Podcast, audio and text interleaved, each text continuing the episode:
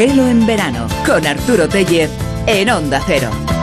Hola, buenas tardes. Bueno, ¿qué? Mirando al cielo por si tiene la suerte de que le caiga encima una tormenta que refresque el ambiente, que moje el campo, que limpie el aire. Ha habido varios agraciados de esta pedrea tormentosa en las últimas horas. Ahora hay tormentas en el Bajo Aragón, también en la zona de Sierra de Albacete, en algunos puntos de Navarra, también de manera dispersa en Castilla y León. En fin, lluvia y suelos secos que producen ese lujo gratuito, el conocido como olor a tierra mojada que se llama petricor. Tenemos dos deseos. Que la lluvia moje y refresque más pronto que tarde. Esto ya eh, es una cuestión que no está a nuestro alcance. Lo que sí que podemos eh, llevar a cabo, y ya depende de nosotros, de receptor y de emisor, es que pasen un buen rato escuchando Gelo. En breve, sobre las posibilidades de la minería, atención en asteroides. Es lo que nos va a explicar el profesor Javier de Cos. Aprenderemos mucho, como hicimos sobre otras cosas en el pasado Gelo.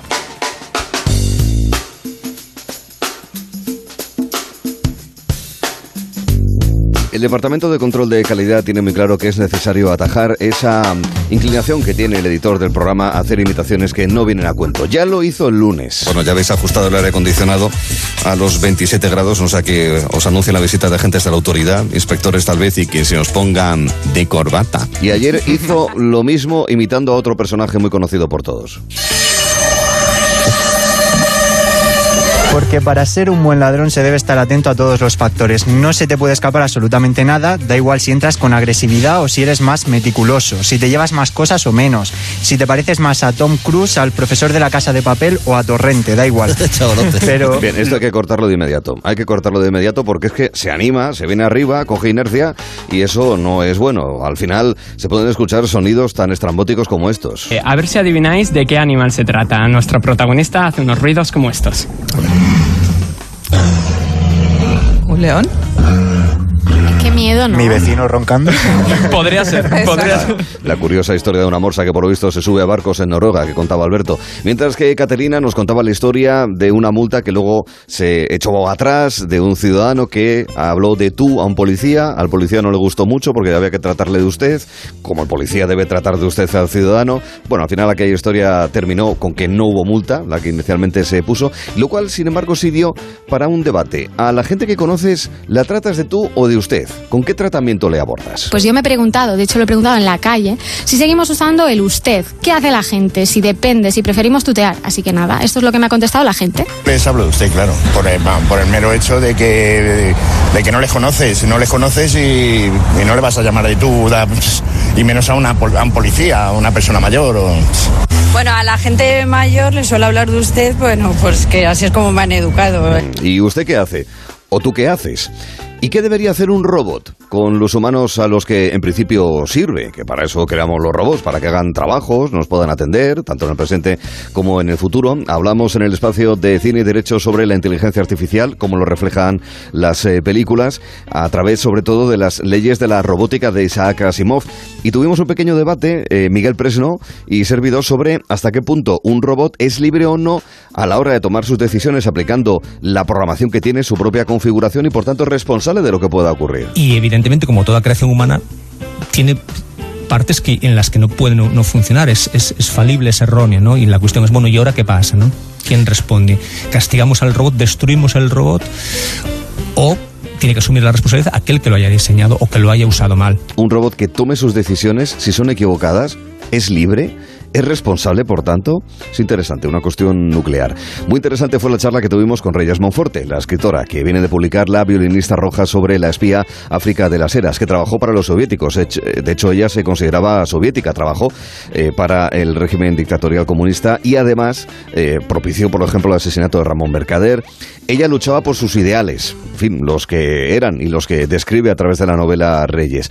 Eh, una mujer nacida en 1909 que posiblemente ella, que tenía un espíritu libre, no hubiese aceptado, eh, y además era complicado en aquella época tener una actitud así, ¿no? Y eso hay que reconocerlo, em, no hubiese aceptado muy posiblemente un matrimonio obligado, digamos, en aquella sociedad de hace cerca de un siglo. Sin embargo, ella sí aceptó, en favor del régimen, el enamorar a un contrario al mismo, a Felisberto, un escritor uruguayo. Lo que posiblemente no hubiese aceptado, que lo hubiesen obligado a casarse con Menganito, ¿verdad? En Ceuta.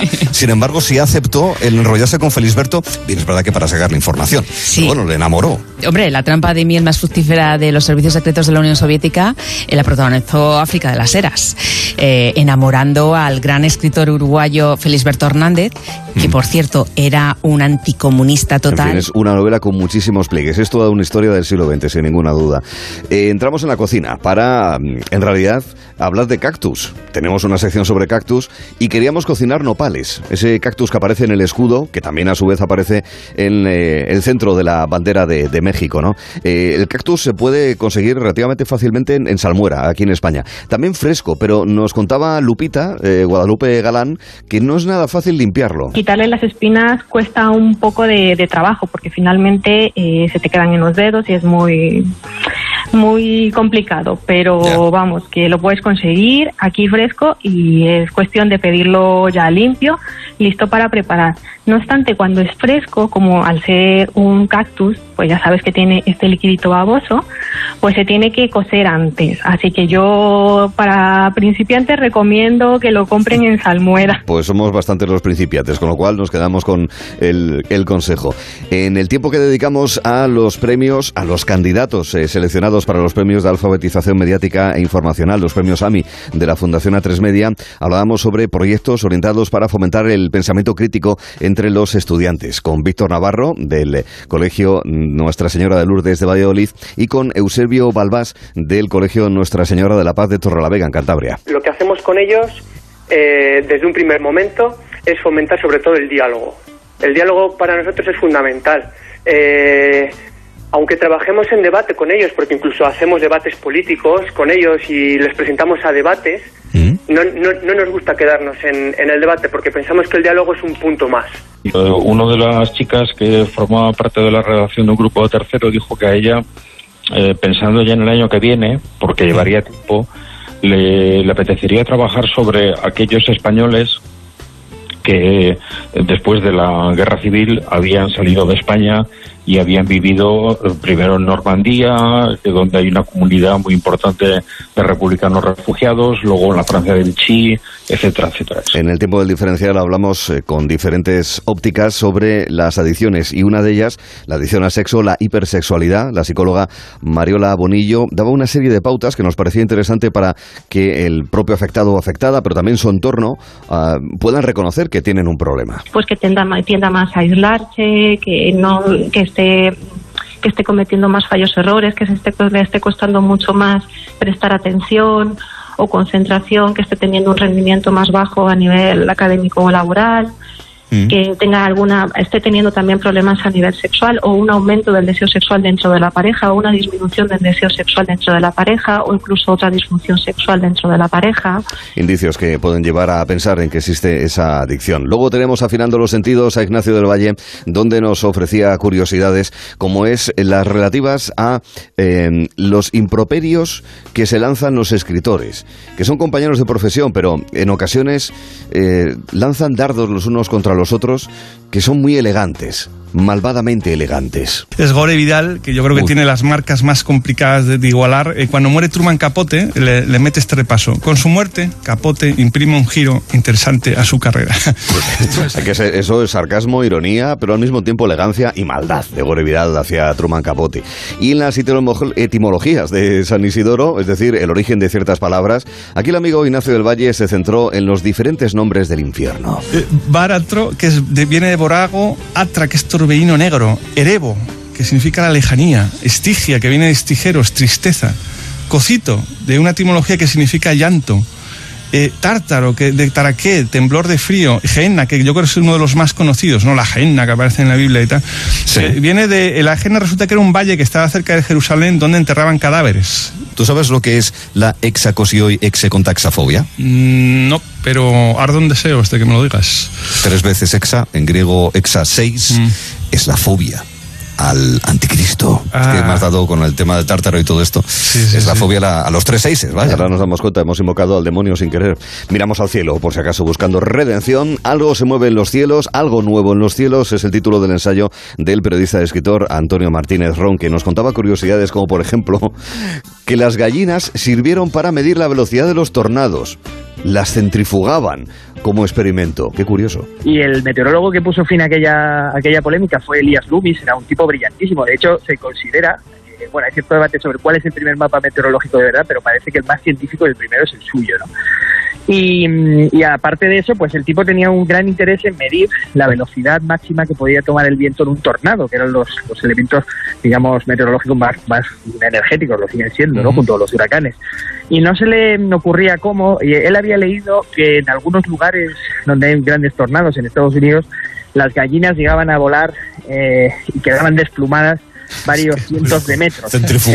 Bueno, ¿cómo puedo medir la velocidad y la energía que tiene un tornado? Pues meto una serie de pollos, por fortuna muertos, eh, pero con plumas, los disparo y en función del número de plumas que pierdan, calculo qué velocidad tenía el tornado o qué energía tenía el tornado en ese momento. ¿no? Esto es inventiva, queridos amigos, en favor de la ciencia, sin ninguna duda. Bueno, tenemos, tuvimos un pequeño choque de generaciones. La pregunta o la frase a la que pedíamos alternativa al equipo Gelo era decir de otra manera aquello de por el canto de un duro, en el sentido de, en fin, de cosas que, que están a punto de ocurrir. Ese casi, ¿verdad? Vamos a decirlo así. Bueno, pues le preguntábamos qué valor tenía un duro y atención amigos, que, que los veinteañeros no lo saben. Vamos a ver, Alberto, Manu, Caterina, sabemos lo que el valor que tiene un duro, ¿verdad? Efectivamente, Arturo, Claro, ni idea. Claro, claro. Va. Qué fuerte, no lo es, muy, sabe. No lo sé. es muy buena pregunta para el viernes, ¿eh? Es muy buena pregunta. No, pero ya hay que decirla. Ah. Porque ahora ya.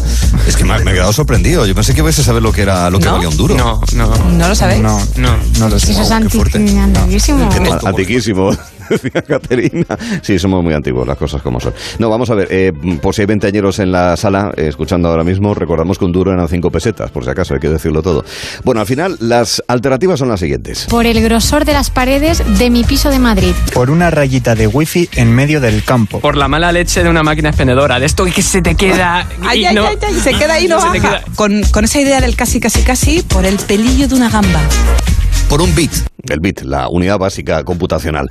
¿Qué se nos ocurrirá sobre perro ladrador poco mordedor? Ah, pues lo sabremos. Antes miramos, miramos más allá de nuestro planeta.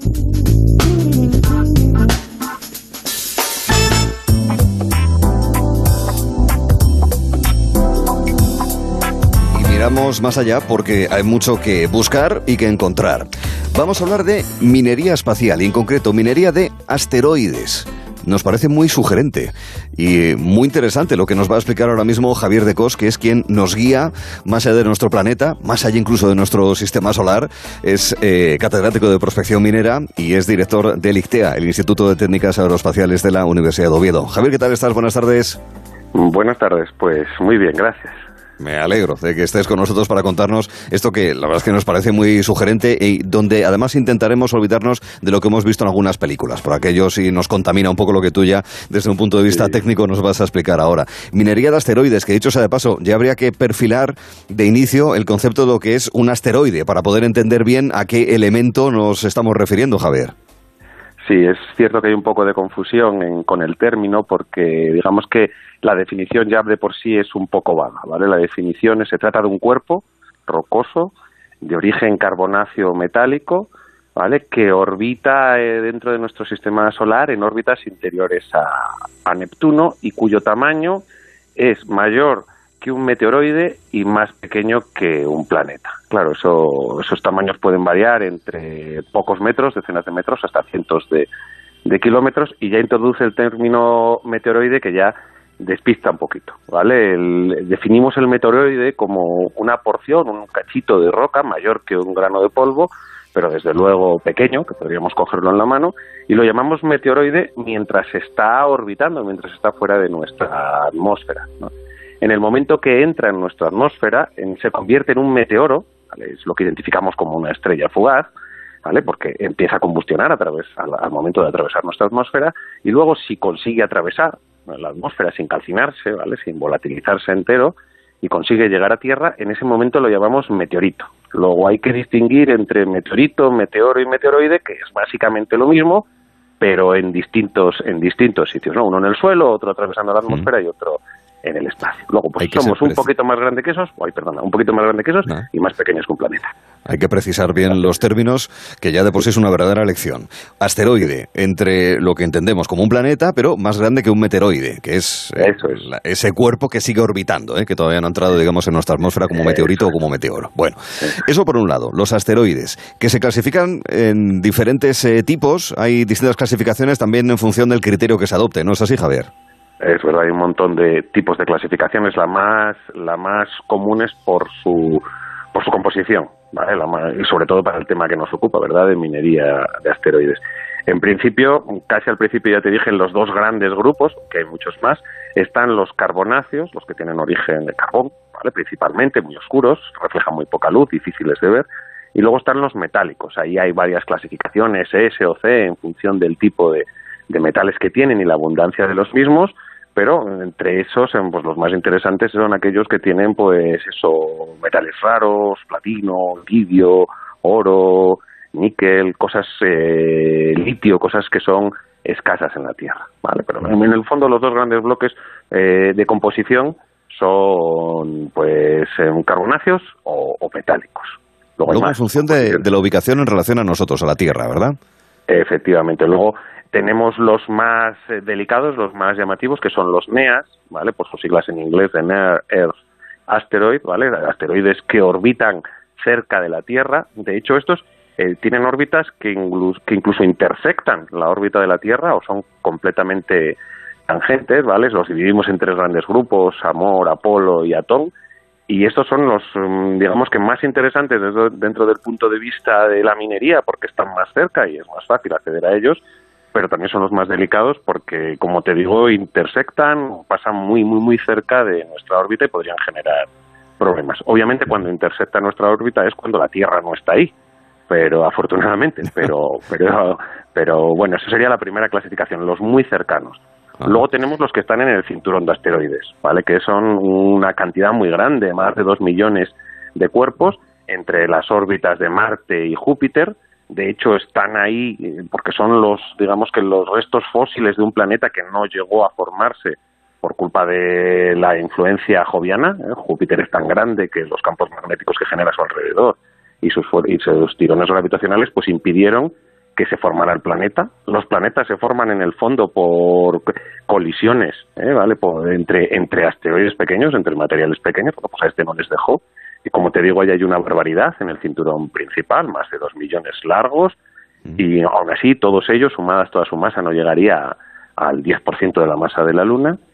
Y eh, también tenemos un poco más lejos los que denominamos troyanos, ¿vale? Los troyanos están en eh, puntos estables de la órbita de Júpiter, principalmente, unos 60 grados por delante y unos 60 grados por detrás. También están ahí en esos puntos eh, en equilibrio con, con Júpiter. Esos son muy interesantes, en esos participamos hace poquito en la Universidad de Oviedo, estudiando uno de ellos para la misión Lucy de la NASA, ¿de acuerdo? Y luego, finalmente, podríamos hacer una última clasificación de asteroide, que es el que denominamos Centauro. Este es muy interesante también porque tiene un comportamiento muy particular. De vez en cuando se comporta como un asteroide normal y va orbitando en, en su órbita, está más alejado normalmente que la órbita de Júpiter, es siempre cerca de la, en la parte interior de Neptuno y de vez en cuando deja ese tras, traslado ese comportamiento de asteroide normal y se convierte en una especie de cometa. Desarrolla una coma, una pequeña atmósfera y eso los convierte también en muy particulares. Más allá de la órbita de Neptuno, Exacto, mm, porque gigantes dijiste, cuerpos, hablábamos sí. de asteroides dentro de la órbita de Neptuno, pero más allá de ese límite, ¿qué hay? pues hay cuerpos parecidos, de ahí nos vienen los cometas principalmente, ¿vale? Eh, ahí es donde está Plutón, por ejemplo, y, cuer- y, y otros eh, cuerpos, planetas enanos como él también, y de allí principalmente nos vienen cometas y también sabemos que hay otras cosas que se parecen mucho a los asteroides, pero que no, no definen, no, no, no llegan a entrar dentro de la definición, pues por, por eso, porque la definición los coloca fuera. Ahí está pues el cinturón de Kuiper y la nube de Oort, y de ahí principalmente nos vienen los cometas. Perfecto. Asteroides, entendemos ya lo que son, conocemos eh, los principales criterios de clasificación por eh, diferentes eh, criterios, ¿verdad? Perdón por la repetición. Y ahora, claro, ¿por qué nos interesa? Hombre, nos interesa porque somos curiosos, el ser humano. Pero es posible que también nos interese porque, especialmente los metálicos, tienen elementos que nos resultan muy convenientes, ¿verdad, Javier? y escasos. Eh, son elementos que no solo son convenientes, sino que son escasos en la corteza terrestre. De hecho, digamos que la teoría más eh, consolidada es que los determinados metales de nuestra corteza terrestre llegaron a la Tierra procedentes de una lluvia de asteroides que tuvo lugar después del enfriamiento de la misma en sus etapas iniciales de, formación. Eh, encontramos asteroides eh, que tienen una composición y una cantidad de litio, por ejemplo, o de iridio o de platino que los hace terriblemente valiosos y que tienen ellos solos más reservas que todo que todo el planeta. Luego eso los hace tremendamente tremendamente atractivos, ya no solo desde el punto de vista económico, sino que realmente para un desarrollo industrial, ¿verdad?, de la humanidad pues necesarios. ¿Y de agua cómo andan? pues también hay mucha agua, ¿vale? Hay una, hay una creencia general de que el agua es escasa y no, el agua es muy abundante, ¿vale? Es, de hecho, la Tierra tiene un gran problema de abundancia de agua y ahí tenemos un, es un gas de efecto invernadero, ¿vale? No, no, se menciona tanto como otros porque, bueno, eh, es necesario y estamos acostumbrados a él y, y tiene tanto vapor de agua que, en unos cuantos miles, incluso millones de años, pues eh, tendremos problemas como Venus, ¿no? por exceso de efecto invernadero por culpa del, vapor de agua, hagamos lo que hagamos, aunque reduzcamos las emisiones de CO2, ¿no? Pero no solo en la Tierra hay abundancia de agua, que también se supone que el origen, o el origen de una gran parte de la misma al menos, viene de, cometas que impactaron en, en los momentos iniciales de la Tierra, sino que también encontramos agua en, bueno, no solo en lunas, sino en los asteroides. Y el agua es realmente interesante porque, claro, es una fuente de energía, ¿vale? Puedes descomponerla en hidrógeno y oxígeno, una fuente de oxígeno para que respiren los potenciales futuros mineros y luego también una, fuente de agua que también se necesita para, para vivir. Claro. Y esos asteroides que se están buscando y que se encuentran, ¿cómo se encuentran? ¿Qué técnicas se utilizan habitualmente, Javier? Bueno, pues utilizamos espectrofotometría de reflexión. O sea, en el fondo ellos no emiten luz, obviamente, ¿vale? La, el que emite la luz en nuestros sistemas solares es el Sol, pero la refleja, ¿vale? Y en función de su composición la reflejan de una forma u otra.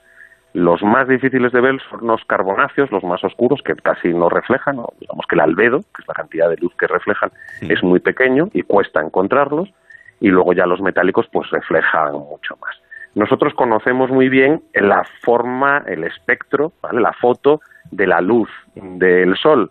Y nosotros, eh, si reflejaran perfectamente esa luz del Sol, si fuera un espejo perfecto, pues nos llegaría exactamente la misma foto. Sin embargo, no nos llega lo mismo. Hay ciertas zonas de ese espectro, ciertas partes de esa luz, ese espectro electromagnético en el que se descompone la luz del Sol, que no llegan, que son absorbidas por los elementos que hay en la superficie del, del asteroide. Bueno, pues nosotros analizando las diferencias entre cómo debería llegar y lo que realmente ha llegado, esas bandas de absorción, identificamos al menos lo que hay en la superficie. Luego, para hacer una estimación de, de lo que hay en el interior, bueno, pues tenemos meteoritos y tenemos modelos matemáticos y más o menos nos hacemos una idea de la cantidad, el contenido, eh, etcétera. Hmm. E hipotéticamente, esos elementos, si llegásemos a tener la tecnología para poder hacerlo, ¿cómo se podrían explotar los asteroides? Es decir, ¿qué tipo de maquinaria sería necesaria? ¿Qué importancia tendría, por ejemplo, la Luna para poder llevar a cabo acciones así, Javier?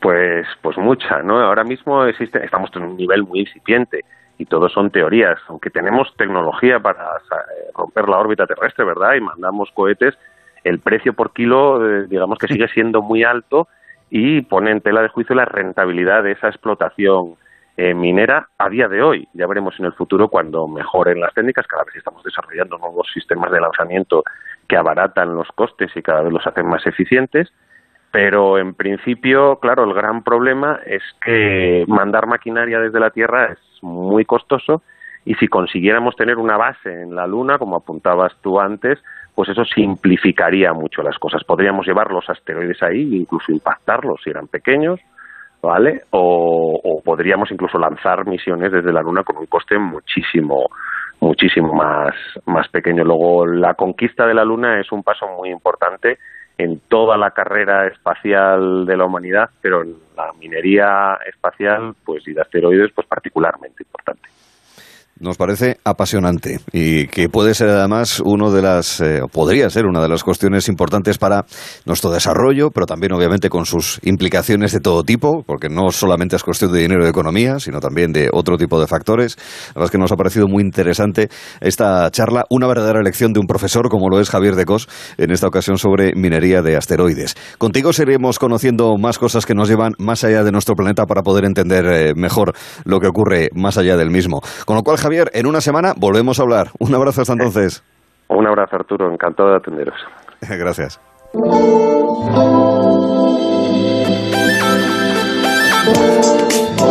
Sueño se mezcla con la tecnología de alguna manera, lo que nos ha explicado Javier de Cos. La verdad es que nos resulta muy interesante. Pero casi tanto como sugestivas nos parecen historias escritas hace 2200 años y que son válidas para este tercer día de agosto de, de 2022. Plauto, autor romano, con un curioso sentido de la sátira, que escribió una historia sobre un militar fanfarrón, Miles Gloriosus. Este personaje será encarnado por Carlos Overa, quien junto a Elisa Matilla estarán en escena, aprovechando que van a representar esta historia en Mérida. Será a las seis y media, en un tramo de gelo en el que hablaremos del escritor chileno Roberto Bolaño. Entre sus novelas, 2666 y otras obras que forman parte de su producción, segada lamentablemente por la prematura muerte de Bolaño. Noelia Danez lo trae en el espacio Vidas con Arte. Un tren, un sanatorio en los Alpes, una granja en Quebec. Son los escenarios principales de los sendos estrenos que nos trae Eduardo de Vicente para pasar un buen rato en el cine. Volveremos a hablar con Eduardo a partir de las 5 y justo después, historias de un pantalón. Es el tramo que dedicamos a hablar de moda, de tendencias, de evolución, sobre todo de la indumentaria contemporánea. El profesor de diseño Jaume Vidiella nos hablará del pantalón. Esto además nos ha dado la idea para la frase que requiere revisión y contaremos después de que que le hayamos dado una vuelta a aquello de lo de perro ladrador poco mordedor. En breve tendremos vistazo, una charla sobre cómo se cuida aquellos caballos que han sido abandonados y la conversación sobre los antiguos egipcios con Francisco Martín Valentín, hoy sobre la pieza que desencriptó los jeroglíficos, la piedra de Rosetta. Esto y más hasta las 7, una hora antes en Canarias.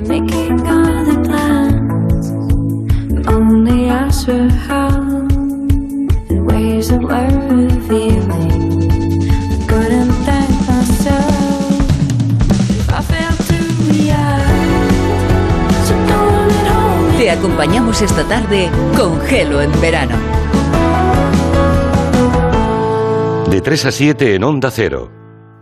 Una tarde tranquila, una playa tranquila. Este verano mereces pasar unas vacaciones tranquilas. Porque con la alarma de Movistar Prosegur te avisan si pasa algo en casa en menos de 29 segundos. Y si fuese necesario, llaman por ti a la policía. Disfruta del verano por 14,90 euros al mes durante tres meses, contratándola hasta el 7 de septiembre. Infórmate en tiendas Movistar o en el 900 200 730.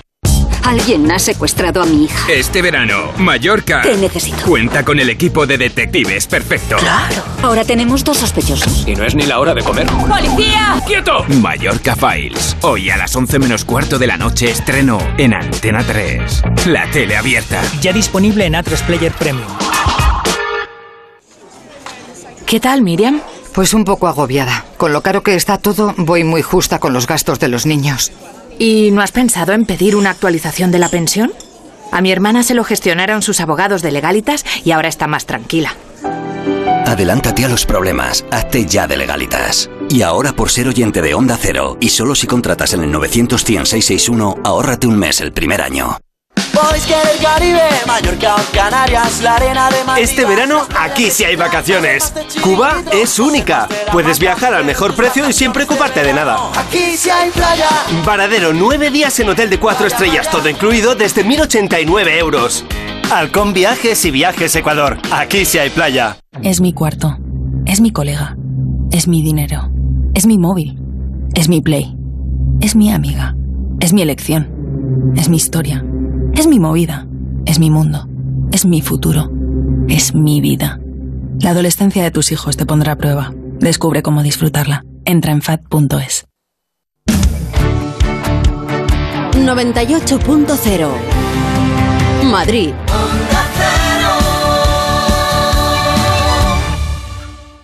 Un verano de lujo descubriendo Almería en el nuevo Hotel Cabo Gata Beach.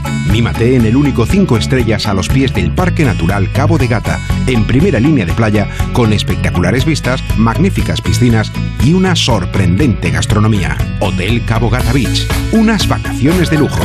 Reserva ya en cabogatabeach.com.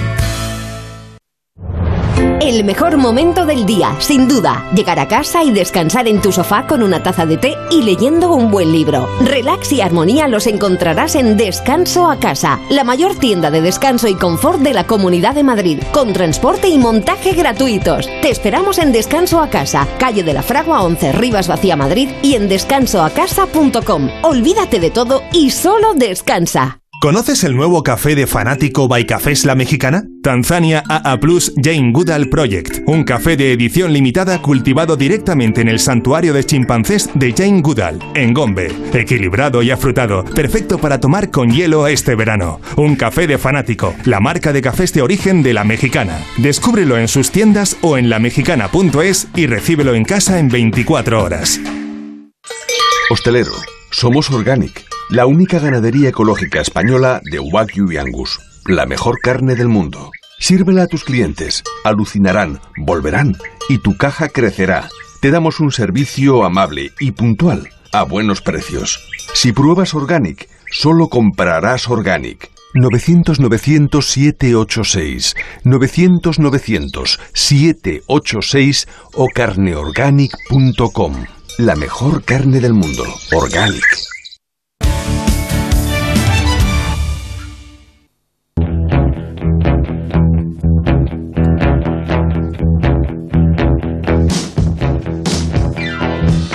Ido al súper a comprar aceite, habréis visto que está a precio de oro, de oro líquido, como lo llaman. Y si solo fuera eso, ¿qué opinen los que les han vuelto a subir el seguro? Pues algunos a su antigua compañía le han dicho dos cositas. La primera, que ahora que suben los precios de todo, tú también me lo has subido. Y la segunda, pues yo me voy a la mutua. Así que vete a la mutua con cualquiera de tus seguros y te bajan su precio, sea cual sea. Una llamada al 91 555 5555 y listo. 91 555 5555. Por este muchas cosas más, vente a la mutua. Consulta condiciones en mutua.es.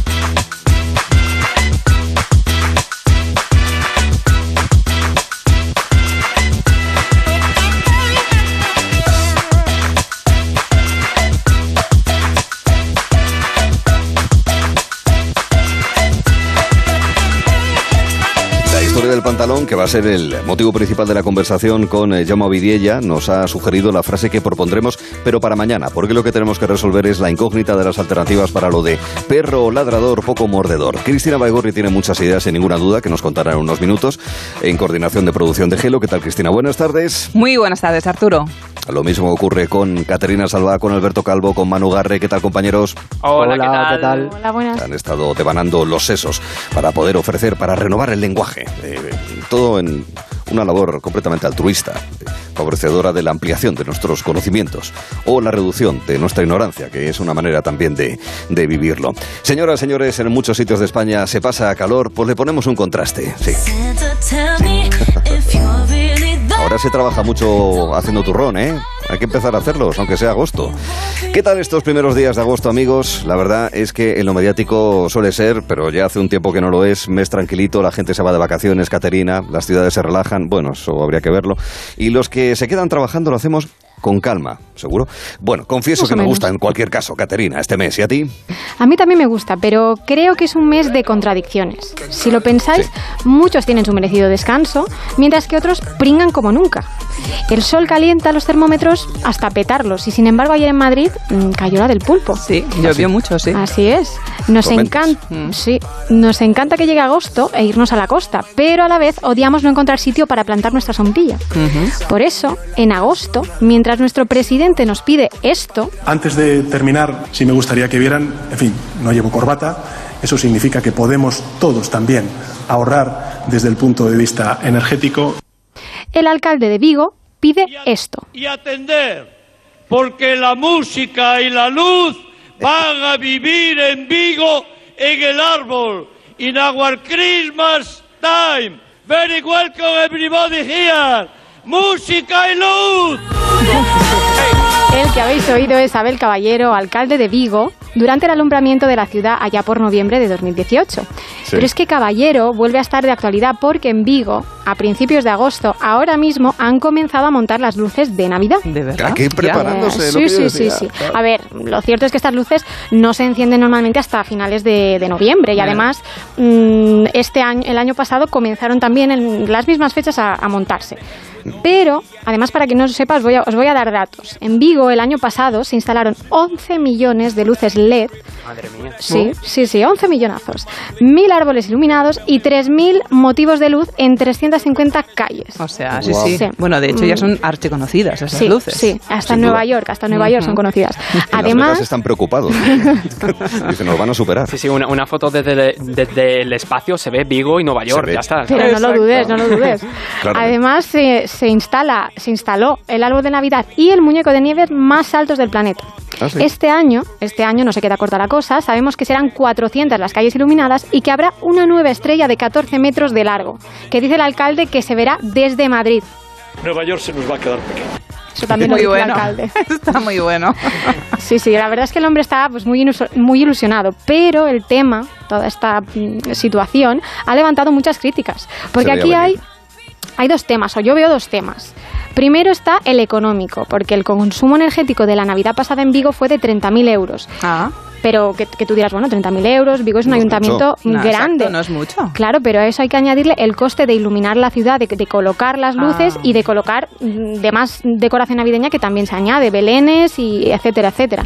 Eso se calcula que el año pasado rondó los 1,3 millones de euros. Ya. Y luego está el otro tema, que es la crisis energética que estamos sufriendo. Que justo te pongas a colocar esa cantidad de luces cuando el gobierno acaba de aprobar un real decreto que nos pide, por ejemplo, limitar el aire acondicionado a 27 grados, pues hombre, para algunos manda narices. Pero Abel Ca- Caballero también tiene respuesta para esto. Él cuenta que este año se reducirá un 14% el consumo de energía de las luces de Navidad. Eso significa que es el doble de lo que pide el Gobierno y la Unión Europea que se reduzca, que es un 7%, porque lo que harán es retrasar media hora el encendido y avanzar otra media hora el apagado. Vale. ¿Vale? Las luces pues se podrán ver 6 horas en vez de 7, De acuerdo. de las 6 y media de la tarde a las 12 y media de la noche, que no está mal. Apañado. Sí, sí, está bien. Además, Caballero recalca que esto supone para Vigo la, lleva- la llegada de muchos visitantes y de, y de bastantes ingresos, porque tened en cuenta que el año pasado fueron 2,2 millones los que visitaron Vigo en Navidad. Eso Sí, te iba por a las decir, que los empresarios Bueno, turísticos están claro, encantados claro, con esto, claro. que además les interesa a los empresarios, genera empleo y genera impuestos. Claro. Sí. Porque la actividad económica sí. genera ingresos públicos, con lo cual, quiero decir, todo, a ver, nada es inocuo. No, tiene sus ventajas e inconvenientes, pero hay que señalar también lo que tiene de positivo, claro. Claro. Y lo que dice él constantemente de Nueva York también es eh, una manera de decir, venid, a- es para atraer Claro, gente, es claro. una- es un atractivo de la Claro, ciudad, evidentemente. Efectivamente. Así que bueno, mm, hay opiniones para todo, como estamos viendo aquí. Siempre habrá que le parezca una barbaridad ese despliegue de medios y quien crea que todavía hay que iluminar más calles. Yo no sé qué pensáis vosotros, que sois la voz de la sensación. Pues teniendo en cuenta, eh, ya sabemos la situación en la que nos encontramos, pero teniendo en cuenta que buena parte de las bombillas son LED y que además se toman medidas como el tema de que son menos horas, ese tipo de cosas. Yo que sé, a lo mejor en vez de empezar a final de noviembre se puede hacer a primeros de diciembre, por ejemplo, y demás.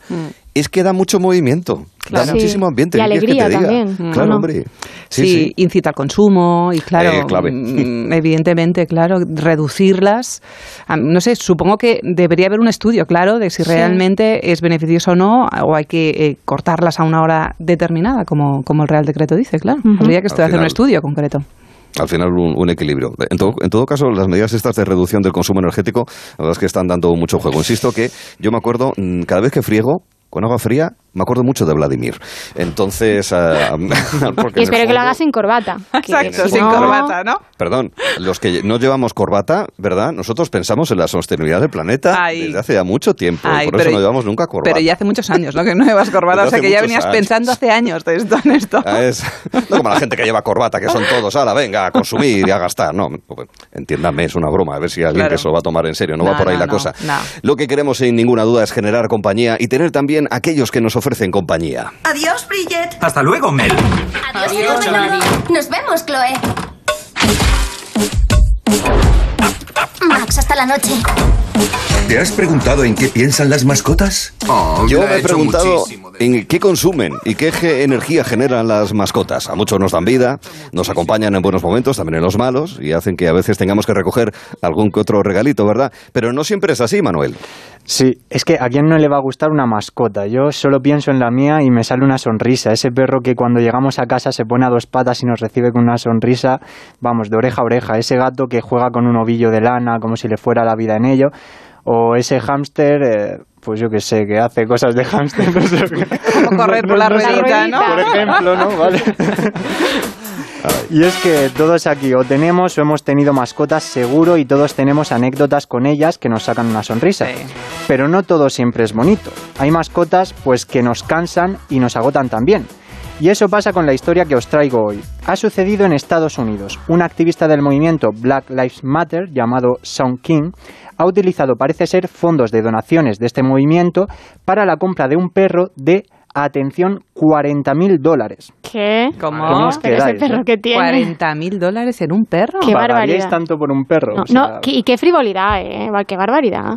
Sí, también Yo en estos momentos. me parece muchísimo, pero además mm, que lo haya sacado del, del fondo de, del, Sí, sí, del-. También, evidentemente también. peor. Eso- eso que tiene ¿no? tela también. Pues pero bueno, 40.000 Y euros es una cantidad me- importante. Mejor adoptar que no gastar claro, sin duda, claro, claro. sin duda. Que son unos 40.000 euros, dicho sea de paso, para hacernos también Exacto, una idea. ahora está en la Pero es paridad, que efectivamente. Son 40.000 euros porque se trata de un perro guardián de nombre Ah. Marth, que es un Ah. perro de exhibición, que Anda. tiene sus galardones, su buena educación y por lo tanto eso hay que pagarlo. Es, como, es como si compraras a Mbappé o al Cristiano Ronaldo de los perros. Vaya comparación. Hombre. Me yo me quedo con mi perro, ¿eh? Me da Sí, igual. tú te quedas con el tuyo, ¿no? puedes poner a un perro o un gato, lo puedes llamar CR7, Mbappé, bueno, raro también. en fin. Un saludo a Mbappé y a, Sí, a CR7. Sí, y dejando de lado el fraude que decía Cristina que hay detrás de la compra de este perro que tiene tela, vamos a hablar de lo que pasó después que me interesa. Son King compró a Marth, el perro, con la intención de que diera protección y seguridad a su familia y utilizarlo también de mascota.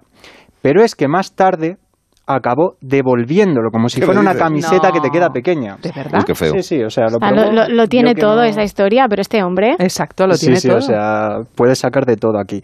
Y vosotros diréis, ¿pero por qué? Si seguro que era un perro estupendo, maravilloso, súper educado, ¿quién no va a querer un perro así, no? Ujú.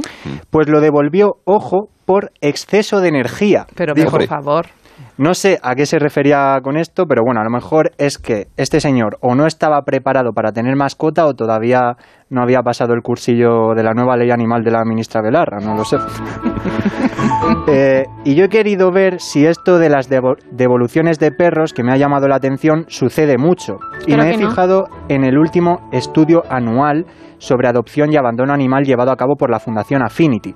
Y el estudio demuestra que el 10% de las mascotas son devueltas en los tres primeros meses después de adoptar. ¿Qué dices? Que yo no sabía barbaridad. ni que la gente 10%. devolvía las mascotas. Yo o tampoco. sea, ¿Eso se puede hacer? O sea, Sí, sí, parece ser que sí. Y a veces es beneficioso para la mascota, porque Bueno, si, no, si no está en un entorno Claro. que es favorecedor para ella, pues oye, mejor devolverla Sin duda. y que busque otro entorno mejor. Hay que También, pensárselo ¿verdad? mucho pero antes de un tener un antes. animal, por favor. Claro, yo lo estaba Claro, pensando claro. ahora. digo, o sea, hay que Yo por eso no tengo. Y yo me he preguntado cuáles son los motivos de estas devoluciones. Bueno, pues principalmente se debe a problemas de comportamiento del animal o que la mascota supone mayor responsabilidad de la esperada, Ya. afectando cuestiones, por ejemplo, como los problemas económicos o la falta de tiempo de- del amo en cuestión. Isabel Buil, que es la directora de la Fundación Affinity, nos da algunas pautas a seguir para pasar el periodo de adaptación al animal. Si en un mes la convivencia no funciona, hemos de tener un poco de paciencia, pueden surgir roces, el animal se tiene que adaptar a nosotros, nosotros nos tenemos que adaptar también al animal, se tiene que construir este vínculo y eso la mejor manera de hacerlo es con la ayuda de un profesional, de un educador canino o un experto en comportamiento animal, un etólogo, para construir las bases de una convivencia pues saludable. Bueno, yo no sé si el señor Son King habrá pasado este periodo de adaptación claro con, claro no. pero igual debería haberlo hecho. También Isabel nos habla de la importancia de conocer bien a la familia y la persona que acoge una mascota. Las protectoras cuando reciben peticiones de adopción, la familia normalmente hacen algún tipo de cuestionario en la cual indagan sobre cuáles son los motivos de la familia de querer adoptar un animal. Pueden ver a través de ese cuestionario y de esa entrevista eh, si las motivaciones que la familia tiene son las motivaciones correctas y además pueden recomendarles cuál es el animal que mejor se adapta a la familia. Exacto, así que ya sabéis, antes de haceros con una mascota no solo vale con decir, ¡Anda! Me gustan los perros. sino que tenéis que ver si realmente estáis preparados para ello. Así que, por favor, que luego pasa lo que pasa. No sé si tenéis mascota vosotros, pero ¿alguna vez os han entrado ganas de devolverlas también? Sí, pero se ha quedado en las ganas. Es ¿Sí? que mi perro es un destroyer. Entonces, pues bueno. Claro que al final poco- le coges cariño, entonces es Claro, difícil, yo ¿no? lo adoro, pero es como un hijo, no lo vas a devolver, No, pero te hombre, sale como te claro, sale. claro, y ya claro. está. ¿Qué le vamos a hacer? Y lo juegas Lo y ya aceptas está, tal y ¿no? como es. Y lo aceptas, te en- adaptas. entrando en un terreno de comparaciones que hay que... ¿Cómo se llama el perrín tuyo, Caterina? Dátil, dátil. Dátil. Dátil, ah, qué es un salsichita, Qué por bonito, eso, largo. qué Sí, sí. bonito, qué bonito. qué ¿Tú, tú, bonito. Cris, tienes mascota? Yo no tengo mascotas. Bueno, tuve muy pequeñita, pero, pero estamos hablando de cositas de una tortuga, un hámster y tal, y nunca tuve intención de devolverlos. Es Seguro que eran súper divertidos, ¿eh, Pues sí, me lo pasaba muy bien, pero así de adulta ni perros ni gatos. Tengo que reconocer Yo, que, que no. Sí. No, no, Sí, no, yo, no, yo como mucho las vacas que tenía mi abuelo en el pueblo de Zamora, ligera y demás, las ordeñaba, yo ordeñaba, que digo, amigos. ¿Tú, Manu, tienes mascota? Yo sí, tengo una perrita, se llama Lacey. Y, y nada, es labradora. Muy o sea, activa. Sí, activa. Sí, sí, fíjate, el nombre ya deduce cómo es. Se nota, ¿verdad? Y, y Sí, en el sí. caso de Alberto, ¿tienes Pues, mascota tú? eh, yo tengo peces, que bueno, no sé Ah, si mira, cuenta. No qué sé si bueno. cuenta. Claro, claro, Sí, sí. también, es verdad. Peces que al principio, pues bueno, me generaba ilusión, pero ahora el pobre de mi padre ahí que está... Está echándole de comer. Está echándole de comer todos los días y yo ya le digo, eh, papá, si ya los peces ya... Y dice, no, pero es que le he cogido cariño, Alberto. Ah, quiero-". claro. ¿Sabes? Ahí Copitos esos copitos de avena de colores que Claro. se echa y tal, sí, sí. Así una especie de comida en escamas muy, muy agradable. Está bien. Las mascotas. Luego, dentro de un rato, en la sección sobre los caballos, que dedicamos los miércoles a las cuatro y cuarto, vamos a hablar precisamente de todos los, todos los caballos del mundo, que es una organización que está en Andalucía que eh, atiende a, caballo- a caballos que han sido abandonados y que están en, en una situación ciertamente compleja. Con lo cual, lo contaremos en la eh, siguiente hora de, de nuestro programa aquí en Gelo. ¿Vosotros, Modern Family, eh, la habéis visto, la, la serie de televisión? Sí. Sí, capítulos sueltos. Sí, ¿no? un capítulos poquito, sueltos, bueno, eh, o menos sabéis, son en realidad tres grupos familiares, pero están todos eh, vinculados porque son tíos, primos, abuelos, etcétera.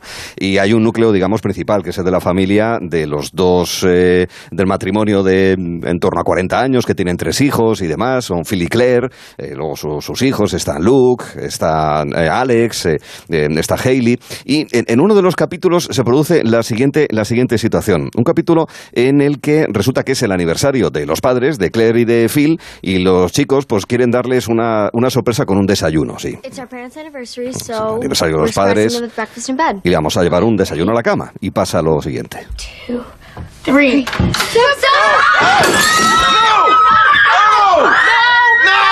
¿Qué andarían haciendo los padres? ¿Qué andarían haciendo los padres que entraron los críos, abrieron la puerta y se encontraron con los padres haciendo travesuras, Ay, haciendo, haciendo travesuras? En fin, eh, es cierto, es cierto, lo querido Alberto, que en esa relación padre, padres-hijos hay, hay momentos complicados, momentos en los que, eh, pues eso, que, que avergüenzan un poco a los hijos, ¿no es así, Alberto? Eh, efectivamente, los padres siempre tienen buena intención y damos por hecho que nunca harían nada para avergonzarnos. Pero No. fíjate tú que aún así, sin quererlo, lo consiguen. Oye, increíble.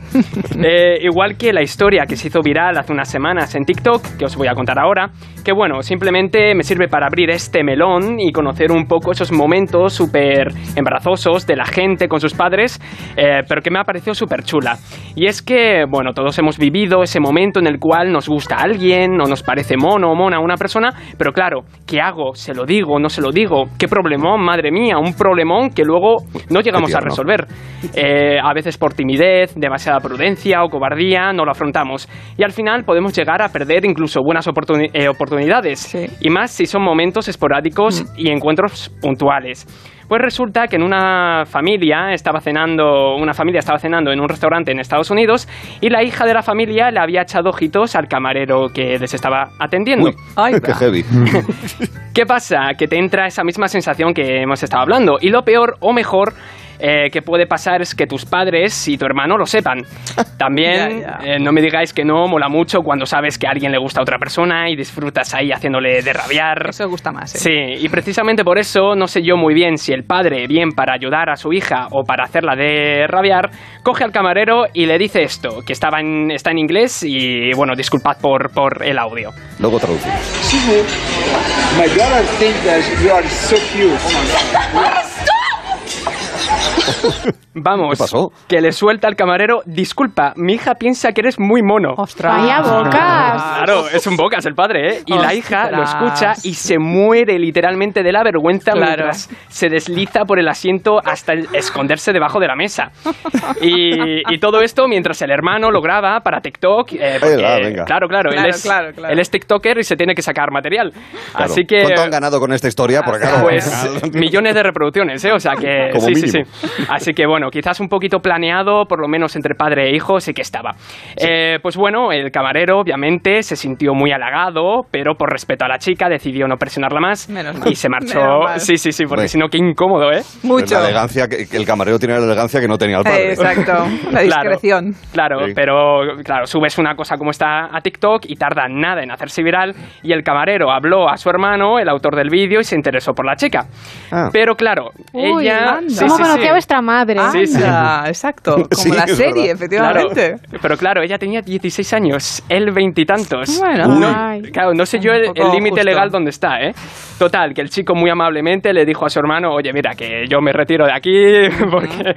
Y, y bueno, en relación a esto, abrimos el melón y hemos querido preguntar por la calle a la gente joven por esos momentos tierra trágame protagonizados por sus padres. Eran carnavales, yo no sabía de qué me iba a disfrazar, mi padre tampoco, y a la que nos estábamos preparando de repente yo salí disfrazado de chacho, que es típicos carnavales rurales de allá, y salió mi padre disfrazado de abuela, minifalda así, las piernas al aire, imagínate. Una vez estábamos eh, desayunando en un hotel fuera, en un país extranjero, y nada, de repente suena en mitad del desayuno, eh, ¿nos vamos o nos quedamos? Nos vamos. Y suena sarandonga súper alto porque le llamaban mis abuelos por teléfono y era su tono de llamada, y como todos girando. así. Estamos en las fiestas de mi pueblo y estas de que coge mi padre en medio de la plaza, ya un poquito pasados de copas, y hizo un calvo.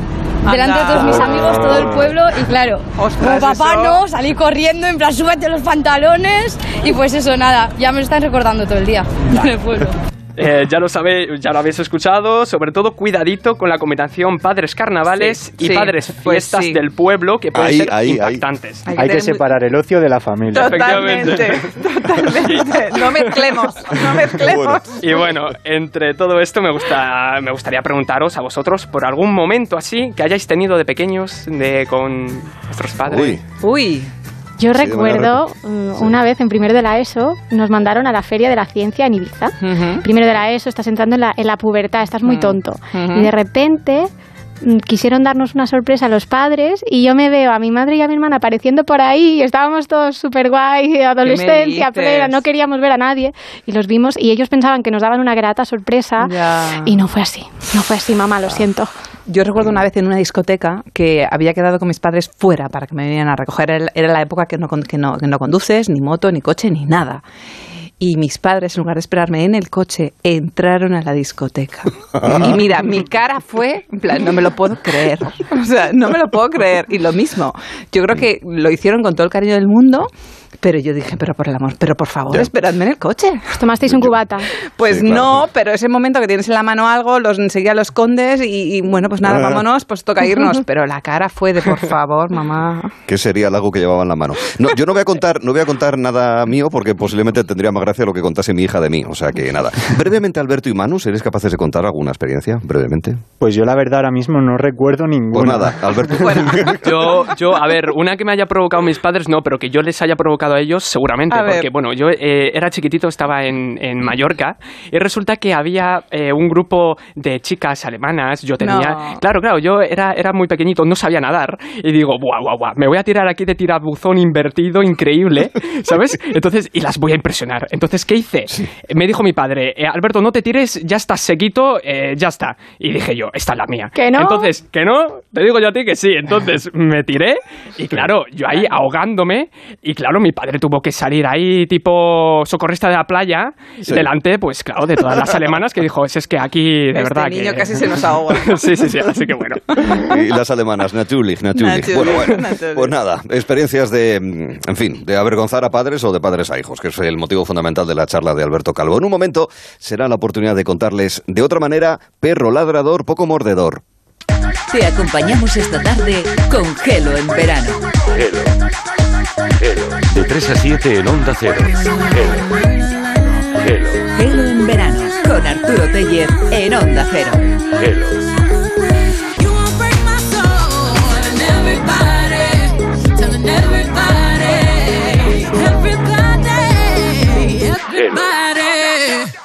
Dos cositas. La primera, me has subido el precio de mi seguro aunque yo nunca he dado un parte. La segunda, yo me voy a la mutua. Vente a la mutua con cualquiera de tus seguros y te bajamos su precio, sea cual sea. Llama al 91 555 5555. 91 555 5555. Por esta y muchas cosas más, vente a la mutua. Condiciones en mutua.es. Las noticias recientes nos dan pocas alegrías. Aún así, debemos disfrutar de la vida.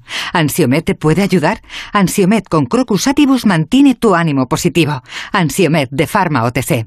La vida es como un libro y cada capítulo es una nueva oportunidad de empezar de cero y vivir algo que nunca hubieras imaginado. Sea cual sea tu próximo capítulo, lo importante es que lo hagas realidad.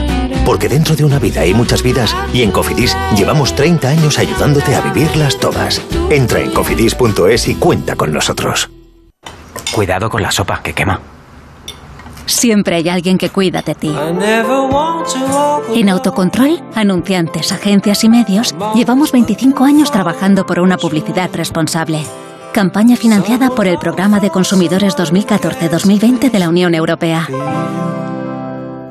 O sea que si me voy de vacaciones puedo ver la casa cuando quiera. Es que irme y dejarla vacía. Puedes irte tranquila, ya está todo instalado. Con el móvil puedes ver la casa en todo momento, solo tienes que pulsar aquí. Además, si alguien intentara entrar, lo detectamos antes. Mira, fíjate, hay sensores de puertas y ventanas, y la cámara de fuera también nos avisaría. Y si hace falta, podemos enviar a uno de nuestros vigilantes. Este verano, protege tu hogar frente a robos y ocupaciones con la alarma de Securitas Direct. Llama ahora al 900-272-272. Onda Cero. ¿Sabes qué es lo maravilloso? Que hay un coche tan versátil que se adapta a lo que necesitas y que lo encuentras en versión híbrida, híbrida enchufable o 100% eléctrica. Así es el nuevo Kia Niro. Y lo mejor es que lo maravilloso está a tu alcance. Kia, descubre lo que te inspira. Ven a Takai Motor, concesionario oficial Kia en Fuenlabrada, Móstoles y Alcorcón o visítanos en takaymotor.com. Solucionesconhipoteca.com. Préstamos desde 10.000 hasta 3 millones de euros. ¿Necesita liquidez? ¿Necesita dinero hasta la venta de su casa? ¿Necesita un préstamo para cancelar deudas o un embargo? Solucionesconhipoteca.com. 91 639 9407. Préstamos desde 10.000 hasta 3 millones de euros. Solucionesconhipoteca.com. Grupo Eneas.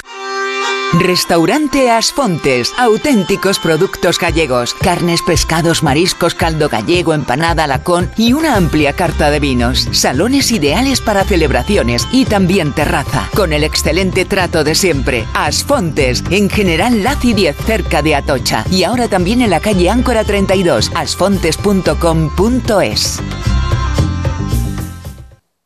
Radioteléfono Taxi, ahora con precio máximo garantizado. Llámanos al 91-547-8200 o descarga Pide Taxi. Más información en rttm.es. Nara Seguros de Vida garantiza la tranquilidad de los tuyos. Desde solo 6,65 euros al año les aseguras con un capital mínimo de 20.000 euros si tú ya no estás. Incluye asesoramiento legal y segunda opinión médica privada para diagnósticos graves. 913-874-199 o consulta Nara Seguros en Internet. Nara Seguros se adapta a ti.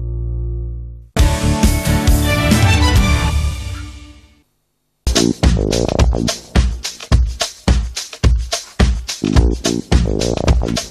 Tenemos un reto diario a estas horas que es eh, renovar el lenguaje, expresiones muy utilizadas y que necesitan una actualización. Y en esta ocasión planteamos un refrán muy bonito, hecho sea de paso, y que normalmente, normalmente por experiencia propia, pues no se cumple. eh, que es lo de perro ladrador, poco mordedor. Lo digo porque una vez con la bicicleta me saltaron dos mastines que estaban protegiendo un redil de ovejas y bueno, no me dieron, pero bueno, sí que, sí que demostré una habilidad pedaleando fuera de lo normal.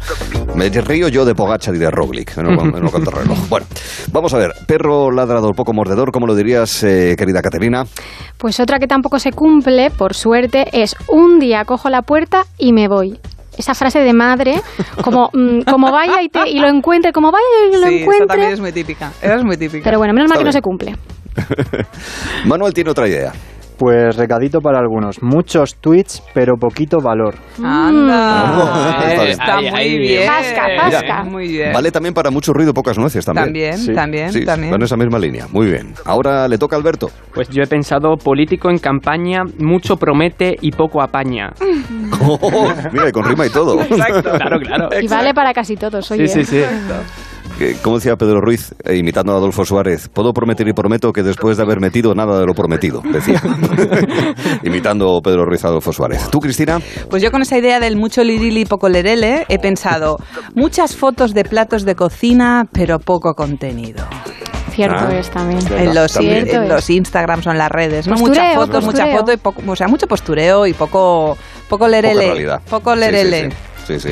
Yo me he ido más por la parte faunística y en concreto entomológica, porque a mí se me ha ocurrido avispa voladora poco asustadora. No me acaba de convencer, fíjate.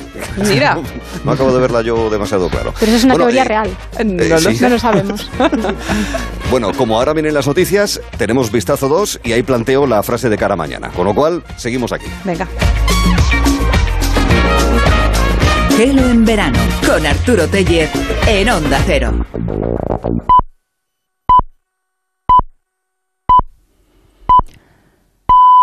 Las cuatro, las tres en Canarias.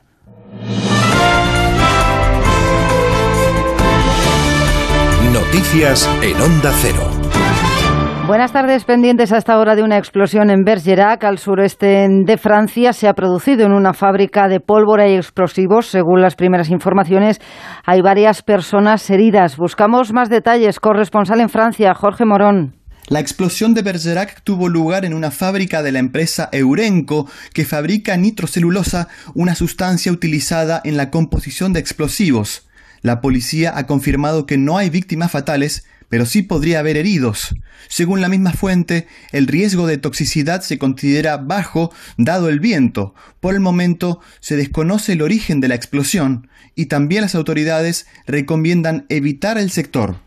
Todavía en el exterior, la presidenta del Congreso de Estados Unidos, Nancy Pelosi, ha aterrizado en Corea del Sur. Su siguiente escala tras la visita de apenas 24 horas a Taiwán, que ha enfurecido a China. Pekín sigue con su estrategia de intimidación. Jessica de Jesús. 22 aviones militares han entrado en su espacio aéreo, según ha denunciado el ministro de Defensa taiwanés. En paralelo, la Administración de Puertos y Navegación de Taiwán ha pedido a las embarcaciones que eviten las zonas en las que China llevará a cabo a partir de mañana maniobras militares en las inmediaciones de la isla. Forma parte de la respuesta de Pekín a la visita de la número 3 de la Administración estadounidense. Nancy Pelosi ha dejado en Taiwán el compromiso de su país con la isla autogobernada que China considera parte de su territorio. Aquí Galicia se suma a las críticas al decreto de medidas de ahorro energético aprobadas por el Gobierno. El presidente de la Junta, Alfonso Rueda, lo califica de pura propaganda, pero a pesar de ello garantiza que en Galicia se cumplirá la ley. Otros buscan resquicios legales para sortear la limitación de los termostatos que se ha fijado en 27 grados para el aire acondicionado, en 19 para la calefacción.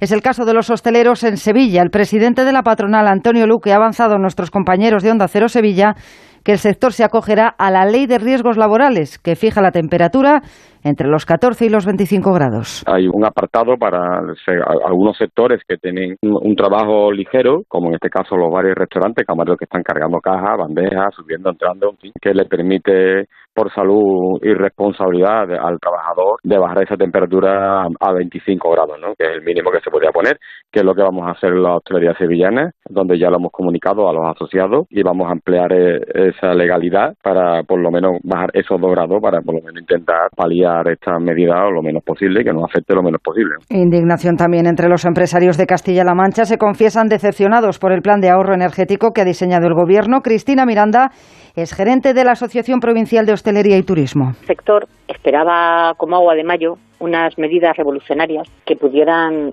ayudar al empresario a llegar a fin de mes sin incurrir en los costes en los que está incurriendo en estos últimos meses. Pero para lo que nos ha trasladado el gobierno, bueno, pues están un poco indignados también y decepcionados, ¿no? Porque para para instar a la población a volver al botijo no hacía falta tantos asesores. Macarena Olona ha formalizado ya su renuncia al acta de diputada en el Parlamento andaluz bajo las siglas de Vox. La semana pasada anunció que dejaba la vida política por motivos de salud. Onda Cero Sevilla, Jaime Castilla. A primera hora de esta mañana, Olona ha puesto fin de forma oficial a su actividad política con la renuncia a su plaza como diputada por Granada y portavoz de su grupo en el Parlamento andaluz. Lo ha hecho ante el presidente de la Cámara, Jesús Aguirre, y será efectiva a partir de mañana, cuando su partido tendrá que decidir su sustituto. Entre los nombres que suenan están los del presidente del grupo parlamentario de Vox en el Parlamento andaluz, Rodrigo Alonso, o uno de los dos portavoces adjuntos, Manuel Gavira o Javier Cortés. Olona deja la política por motivos de salud que no han trascendido. Cuatro meses después de ser designada candidata de Vox a la Junta de Andalucía y tras unas elecciones autonómicas en las que su partido creció en escaños, unos resultados que sin embargo aminoraron su influencia por la mayoría absoluta del PP. Desde hoy hasta el domingo, cerca de 12.000 jóvenes europeos se reúnen en Santiago de Compostela para participar en la peregrinación europea de jóvenes organizada por la Iglesia Católica, la que no se pudo celebrar el año pasado por el COVID. A las seis y media, acto inaugural en la Plaza del Obradoiro. Onda Cero Santiago, María Tejeiro. Casi 12.000 jóvenes participan en este encuentro organizado por la Iglesia. Unos mil extranjeros vienen jóvenes de Italia, Grecia, Líbano o Hungría, entre otros países. Se han habilitado en la ciudad hasta una treintena de puntos de alojamiento. Es un encuentro de escucha y de orientación, pero también tendrán momentos para socializar. Podrán disfrutar de más de 100 talleres diarios, así como de espectáculos de música y baile. Ayer tarde se celebraba ya el acto de apertura del portal de la vocación. Por ese pórtico de la vocación pasarán cada día unos 2.000 jóvenes. Noticias del deporte, Regina Ruiz. La selección masculina de baloncesto ya prepara el Eurobásquet de septiembre. España jugará cuatro amistosos y dos partidos de las ventanas de clasificación para el Mundial de 2023 antes de la gran cita europea. Billy Hernán Gómez, uno de los jugadores de referencia en esta selección, habla del valor del equipo. Pero siempre la familia, el grupo, la cohesión ha estado por encima de todo. Y, y al final hay muchos equipos que tienen muchos jugadores, mucho talento, pero si no se llevan bien, si no están eh, conectados, si no hay esa, ese buen rollo, si no todo el mundo acepta su rol, no van a llegar a ningún lado. ¿no? Y es un poco lo que queremos transmitir y empezar desde el primer día con, con los más jóvenes y el grupo en general. Es la unidad lo que se forma. El Real Madrid y el Barcelona vuelven a los entrenamientos tras su gira de pretemporada en Estados Unidos. El equipo blanco trabaja pensando en la Supercopa de Europa de la semana que viene, mientras que la próxima cita para el Barça será el torneo Joan Gamper del domingo. Y en atletismo, la saltadora Fátima Diame se perderá por lesión el europeo de Múnich. Con esta baja, la selección española se reduce a 92 atletas. Más noticias aquí en Onda Cero a las 5 de la tarde, las 4 en Canarias. El programa preferido de nuestros mejores amigos, como el perro y el gato. Para cobayas, hámsters y conejos, porque estas mascotas no sintetizan la vitamina debido a una deficiencia natural de una. Si los centros que tienen que encargarse del tema no tienen capacidad, pues quien proceda tendrá que abrir más centros para que se pueda acudir a ellos con estos animales. Como el perro y el gato, con Carlos Rodríguez. Sábados a las 3 de la tarde, domingos a las 2 y media y siempre que quieras en la app y en la web de Onda Cero. Patrocinado por Menforsan, los especialistas en cuidados, higiene y cosmética natural para las mascotas. Te mereces esta radio. Onda Cero, tu radio.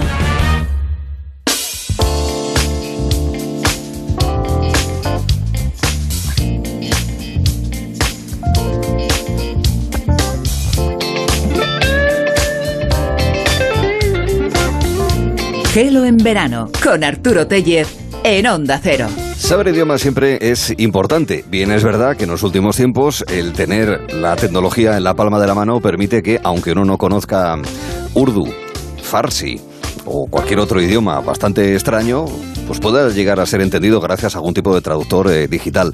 Conocemos la historia de Enigma, esa máquina inventada por Turing para desencriptar los mensajes que utilizaban los nazis en sus comunicaciones en la Segunda Guerra Mundial. Y conocemos la piedra Rosetta, clave para poder desencriptar, decodificar los jeroglíficos egipcios, porque hasta hace apenas dos siglos no sabíamos lo que querían transmitir con esos signos los antiguos eh, egipcios. Francisco Martín Valentín, que es quien ha traducido los jeroglíficos del templo de Devot y los ha publicado recientemente con motivo del 50 aniversario de la presencia de ese templo en eh, el centro de Madrid, va a estar con nosotros para hablarnos de la piedra de Rosetta. Será en los próximos minutos, justo después de que hayamos hablado con Concordia Márquez.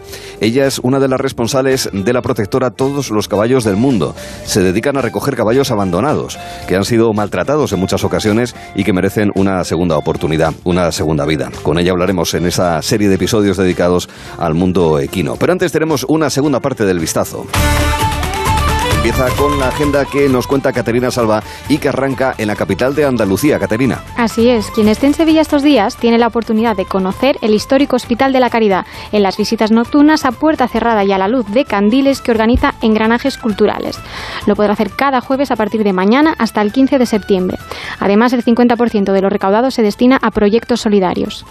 En la villa de nacimiento de Cervantes que hay, nos desplazamos hasta Alcalá de Henares, efectivamente, ya que Visita Alcalá ofrece cada mañana hasta el 9 de agosto visitas guiadas por la ciudad, patrimonio de la humanidad desde 1998. Se podrán visitar tanto zonas exteriores como el Oratorio de San Felipe, como interiores como su catedral. ¿Y al borde del Cantábrico? Mm, llegamos hasta Santander, donde durante todo el mes se podrá disfrutar de la edición número 71 del Festival Internacional de la Ciudad, que hoy y mañana celebrará su concurso internacional de piano, Paloma Oshi, y un concierto a cargo de la Orquesta Sinfónica de Radio Televisión Española en el Palacio de Festivales de la ciudad.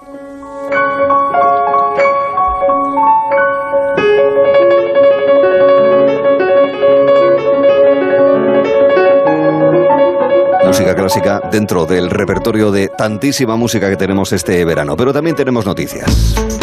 Las más vistas y leídas en los medios a tres media, empezando por Onda Cero.es, Manu. Sí, en nuestra emisora lo segundo más visto ha sido el hecho de la muerte del líder Ayman al-Zawahiri, del líder de Al-Qaeda, por un ataque de Estados Unidos con dron en Afganistán. Eh, la noticia más vista en Onda Cero es el hecho de que la justicia italiana cierra el caso de Mario Biondo y concluye que fue asesinado. En el caso de Antena 3. Lo segundo más visto en Antena 3 es lo sucedido en Hong Kong, donde una pantalla gigante ha caído en pleno concierto aplastando a tres bailarines. Y lo más visto, leo el título, matan a tiros a un turista por masturbarse mientras miraba a una mujer en una playa nudista. Wow. En la sexta, ¿qué es lo que destaca más? Pues en la sexta lo segundo más visto es la respuesta de Valdovía a José Manuel Soto. José Manuel Soto ha dicho que no ha usado corbata ni en verano ni en invierno, pero ahora dice que la va a llevar hasta en el gimnasio. Y Valdoví ha respondido lo tuyo no tiene arreglo. Lo más visto en la sexta ha sido la campaña iniciada por Pacma para pedir la sustitución de los coches de caballos por eléctricos, argumentando que mueren multitud de equinos cada año. Pues mira, es una buena pregunta para Concordia Márquez dentro de unos minutos. Y en la razón, finalmente, ¿qué destacan? En la razón, lo segundo más visto es lo que ocurrirá con las pensiones por la subida de la inflación, que José Luis Escriba ha dicho que las pensiones se revalorizarán. Y lo más visto es la respuesta del actor Chris Rock a la disculpa de Will Smith, que lo ha hecho por las redes sociales. Chris Rock ha dicho que todo el mundo está intentando ser una víctima. Si todos dicen ser una víctima, entonces nadie escuchará a las verdaderas víctimas. Interesante la respuesta de Chris Rock a lo señalado por Will Smith y que además tiene más fondo de lo que en principio puede, puede llegar a parecer. Son noticias que les contamos, historias, música, entretenimiento y ocio que posiblemente le llegue a sus oídos que está ahora mismo tumbado en la playa, en la arena. Y como sabemos que hay tantísima gente en esa disposición horizontal y alguno que, alguno que otro habrá vertical, les contamos, Cristina, la previsión del tiempo de cara a mañana en diferentes playas de la costa española, empezando por Galicia. Pues sí, te lleva a un lugar que el periódico británico The Guardian ha calificado como la playa más bonita del mundo. Se trata de la playa de Rodas, que une la isla de Monteagudo con Dofaro, en el archipiélago de las islas Cíes, en la ría de Vigo. Precioso. precioso. Y ahí los afortunados que van a poder ir, ya que se necesita autorización, van a tener mañana sol con algo de nubes, 28 grados de temperatura y la temperatura del agua a 18. Coges un barco desde la iluminada Vigo, Mm. ¿verdad? O próximamente iluminada Vigo, por ejemplo, y desde ahí llegas a las Cíes. Bueno, ahora en Asturias. Playa Peñarronda, en el municipio de Castropol, nubes y aviso de lluvia por la tarde, viento y oleaje moderado, temperatura máxima a 23 grados y el agua a 16. Litoral Cántabro. Playa de Comillas, sol con algo de nubes, viento flojo y oleaje débil, temperatura máxima a de 23 grados y en el agua 21. En la costa vasca. Playa Isunza, en el municipio de Lequeito, nubes casi todo el día y viento flojo y oleaje débil, temperatura máxima a 25 grados y el agua a 25. Costa de Cataluña. Playa de Crixell, sol, mucho sol, con algo de brisa térmica al mediodía, mar sin oleaje, es decir, mar plano, temperatura 31 grados y el agua a 29 caliente. ¿Qué nos cuentas de la comunidad valenciana? Playa de Alpustiguet en Alicante, sol fuerte, también sin apenas viento ni oleaje, 34 grados en el aire y 30 en el agua. En Baleares. Playa de Esdols, en Salinas, en Mallorca, sol, mucho sol, sin apenas viento ni oleaje, 32 grados en el aire y 29 en el agua. Toca Murcia. Playa del Lastre, en el municipio de La Unión, sol con viento moderado, temperatura en el aire a 31 grados y en el agua a 27. Mediterráneo andaluz. Playa La Mamola en el municipio de Polopos. También mucho sol con viento y oleaje moderado con 33 grados de temperatura en el aire y 27 en el agua. Andalucía Atlántica. Pues una isla que se, una playa que se llama Isla Canela en Ayamonte en Huelva, sol con viento flojo y oleaje débil, 30 grados de temperatura máxima y 24 en el agua. Previsión en Canarias. Playa El Faro en Fuente Caliente de La Palma, en Santa Cruz. Sol sin nubes, viento fuerte, tengan cuidado. 26 grados de, de temperatura máxima en el aire y 24 en el agua. Pronóstico de Ceuta. Playa Benítez, sol todo el día, viento entre flojo y moderado, 24 grados de temperatura máxima en el aire y 21 en el agua. Y predicción de Melilla. Playa del Hipódromo, sol todo el día, viento flojo, pero oleaje moderado. Tengan cuidado, 30 grados de temperatura máxima y 26 graditos en el agua. Ya sabemos cómo está el tiempo en esas playas seleccionadas. No podemos hacer un recorrido exhaustivo. Necesitaríamos como 15 horas diarias para poder contarlo, pero sí por lo menos tener una referencia de cómo está la previsión del tiempo en la costa española de cara a mañana, 4 de agosto, que será jueves. Y donde posiblemente hablemos de la noticia musical que diariamente nos va a traer Alberto Calvo. Hoy la protagonista ¿la protagonista quién será, Alberto? Pues sí, anteayer hablábamos de Beyoncé, una de las más icónicas y veteranas figuras de la música. Hoy le damos el turno a una mujer que recién empieza en este mundo y se estrena con este single que suena así. como una espiral y en el fondo me da igual. Tengo los ojitos rojos, me lo dicen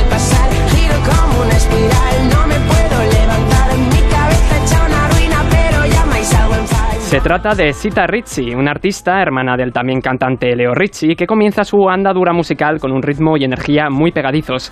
Empezó con 18 años a componer canciones en el garaje de unos amigos en Uruguay, país donde pasó su adolescencia, y ahora nos regala este trabajo.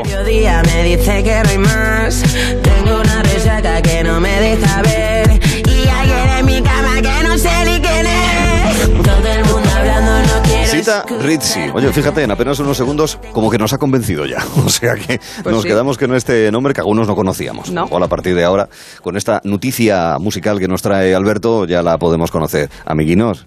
Que, que tengo otra área para mañana, que no me he olvidado de la frase a la que hay que Venga, vaya, vaya por Dios. No, Estamos no, ahí no, con los bolis preparados. Venga, va. He estado a punto, ojo, porque Alberto la ha utilizado dos veces en la noticia anterior del vistazo, pero la puedo guardar para otro día, que es lo de abrir un melón. Pero Ah. calma, calma, no vamos a abrir ese melón, es el metabrir un melón, eso lo vamos a dejar para el metamelón, eh, vamos a dejarlo para otro día, madre. Eh, el guionista está loco. Y, y vamos a plantear otra, otra frase para el día de mañana, que está ligado con lo que nos va a contar Cristina Baigorri y Jaume Vidiella a partir de las cinco y media, que es la historia del pantalón, ¿vale? Dentro de estas tendencias, en fin, lo que es la evolución de la moda en los últimos tiempos. ¿No os parece viejuno eso de decir, eh, em, ¿quién lleva los pantalones? Pero bueno, ¿qué es esto? Sí. No, no es así muy antigua es esta muy expresión. vieja, sí, totalmente. Denota una ranciedad casposa. Sí, sí, hay un punto incluso que hoy en día no nos gusta incluso, No, para claro, nada, para a nada. ver, se puede utilizar, ¿eh? No, no vamos a meter a nadie, eh, no vamos aquí a fusilar a nadie al amanecer, faltaría más. Pero hombre, hay que darle un toquecito, ¿eh? De buen rollo y tal, yo creo que hay que darle un toquecito eso de que, quién lleva los pantalones. Pues Vale. entonces hay que mañana, ¿eh? En 24 Apuntado. horas. Sí, sí, sí, en 24, horas, le damos una vueltita y Sí. te ofrecemos opciones. Exactamente, que será una nueva edición del Vistazo. Equipo Gelo, que seguimos hablando. Hasta luego. Adiós. Hasta luego. Entrando gente. Esto es como una tienda. hay gente, o como un corral. ¿eh? Las gallinas que entran por las que salen. Pues hay gente que sale, hay gente que entra. Y es, eh, esa es la situación. Hay personas a las que despedimos con un simple hasta luego porque queremos volver a verlas y otras a las que les decimos hola para conocerlas por primera vez. Este tramo de Gelo lo dedicamos al mundo equino, con diferentes perspectivas. De la misma manera que hemos hablado ya de rutas a caballo muy particulares, queremos conocer a aquellos que dedican buena parte de su tiempo y de, en realidad, su vida a atender a aquellos caballos abandonados, maltratados en muchas ocasiones. Nos hemos encontrado en Málaga, en Alaurín el Grande, por ser precisos, con todos los caballos del mundo. Una historia de dos décadas ya de trabajo para ayudar a los caballos. Hablamos ahora mismo con Concordia Márquez, al frente de este centro de recuperación equina. ¿Qué tal, Concordia? Buenas tardes.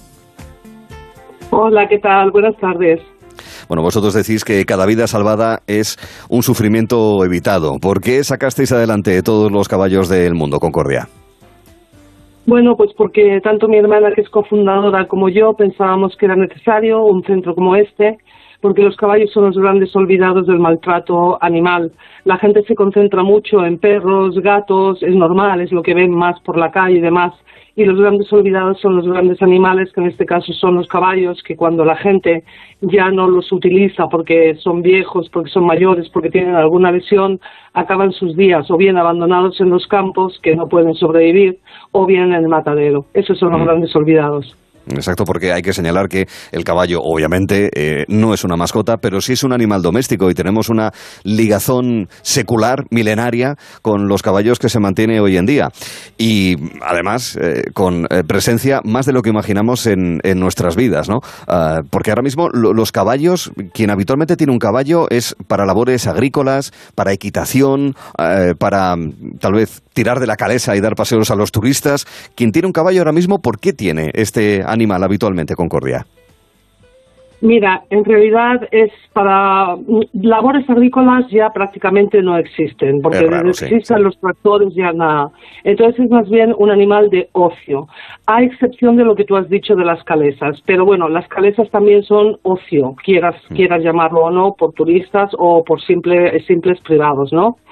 Eh, entonces, estos animales es obvio que mientras funcionan bien y te puedes, entre comillas, aprovechar de ellos para tu gusto, pues todo va de maravilla. El problema viene cuando esos animales les toca la jubilación, que no es lo mismo un, mantener a un perrito que está contigo toda tu vida jubilado de, de 8 o 9 años que mantener un caballo que también ha estado contigo y es más, te ha salvado la vida en muchas ocasiones porque te podía haber tirado, te podía haber matado y sin embargo no lo ha hecho. Y sin embargo tú le devuelves el favor llevándolo al matadero o tirándolo en un campo. Eso es lo que no puede ser. Es más, el ser humano no estaría aquí hoy sin el caballo, no lo olvides. Sin ninguna duda, eso es así porque forma parte de la historia de la humanidad. El caballo para su desarrollo, en fin, campañas militares, pero también la exploración y también para el trabajo, obviamente, para el desarrollo agrícola, sin ninguna duda. Estoy pensando, por ejemplo, y, y de eso, por ejemplo, sí conozco casos de los perros jubilados de la policía, de los cuerpos de seguridad, donde también hay caballos, Sí. porque recordamos que también es, eh, bueno, relativamente Sí. frecuente, o por lo menos no es raro, ver a agentes de la, de la autoridad, en este caso a, a caballo. A ver, eh, ¿la experiencia de vuestros 20 años ha servido para que haya menos abandono o pensáis que las cosas no han mejorado? ¿Qué- ¿Cuál es vuestra experiencia pasadas esas dos décadas, Concordia? Bueno, mira, no- más que nuestra experiencia, yo diría que nuestra labor. O sea, en el año 2011 se aprobó el Real Decreto, eh, que nosotros tenemos el honor de haber sido colaboradoras con el Consejo de Estado de ese Real Decreto, en el que se nomen- bueno, la nomenclatura de los caballos pasaba a ser domésticos de compañía. Eso significa que tienen los mismos derechos a nivel penal que, los, que cualquier otro animal doméstico. ¿Qué ocurre? Que las leyes no se están cumpliendo del todo bien pero tenemos el orgullo de decir que gracias a la labor de la denuncia de nuestra asociación y del seguimiento que hacemos, eh, hemos logrado reducir en gran parte en toda España, no nos limitamos a la comunidad andaluza, eh, pues el maltrato o el abandono y de eso estamos muy, pero muy orgullosas. En 20 años son incontables la cantidad de denuncias y la cantidad de casos ganados y es como un efecto boomerang. No te creas que solamente cuando denuncias a una persona por maltrato y abandono de un caballo te limitas a ese caballo. La voz se corre porque tú sabes, esto es como decías tú bien antes, ¿no? El corral de las gallinas, unas entran, otras salen, ¿no? Eh, es, la voz se corre, eh, la- las fuerzas de orden público se ven apoyadas, que eso es muy importante porque antes no. Entonces ya tienen más fuerza también para actuar. Eh, otras protectoras también han seguido nuestra estela, de lo cual también nos sentimos orgullosas porque ya se atreven a denunciar. Incluso los particulares también, a base de vernos en medios de comunicación, se atreven a denunciar. Entonces creemos que gracias a nuestra labor, creemos que queremos creer que se ha reducido bastante eso, pero aún así nos queda un larguísimo camino. Pero claro, sin la ayuda, digamos, económica de, de, de las personas que, que puedan hacerse socios o padrinos, eh, a- es Mm. imposible continuar con la labor. Date Sí, cuenta sí. que el centro tiene ahora más de 150 animales a los que hay que alimentar, darles cuidados veterinarios, las denuncias, tienes que contar con un abogado, eh, con un peritaje, tienes que contar con veterinarios, o sea, nos es muy difícil la lucha día a día sin socios o padrinos, ese es el problema realmente que tenemos.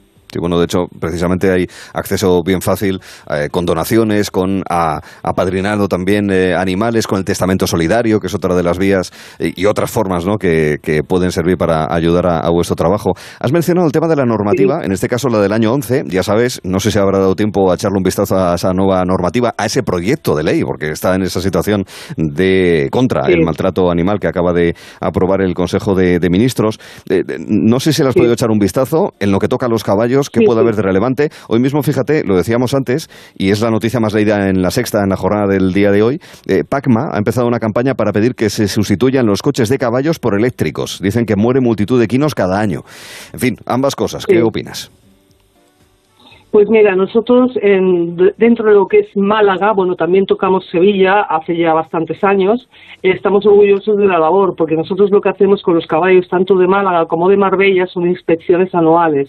Entonces, hemos logrado para los caballos que tengan sombra eh, durante las paradas, cosa que antes no tenían, ahora tienen sombra durante todo el año, sobre todo ahora en época estival. Hemos logrado que se mejoren sus condiciones de, de vida, porque los sitios donde vivían pues no estaban del todo eh, bien, bien hechos para, para que los caballos pudieran descansar y pernoctar. O sea que esto también ha sido una labor de todos los caballos del mundo. Entonces estamos orgullosos por lo menos con respecto a eso. Pero es obvio que lo que nos gustaría sería seguir eh, la, pro- la propuesta del PACMA y por supuesto que se sustituyan por calesas eléctricas. Es que realmente hoy en día las- nuestras ciudades, solamente con pensar con dos dedos de frente, nos damos cuenta que ya no están ah, am, eh, listas para coger calesas de caballos. Antes sí, pero ahora con el asfalto, los semáforos, los, las- los, los, los autobuses, los coches, el tráfico, los peatones, es impensable que ya puedan circular calesas de caballos por medio de, de nuestras carreteras. Son simplemente pensando un poco eh, con la cabeza. Eh, cuando llega, primero, ¿cómo detectáis que puede haber un caballo que requiere vuestra ayuda? Que digamos que podría ser vuestra eh, situación proactiva, es decir, estar atentos a dónde podéis encontrar un animal que necesita vuestra asistencia, eso por un lado.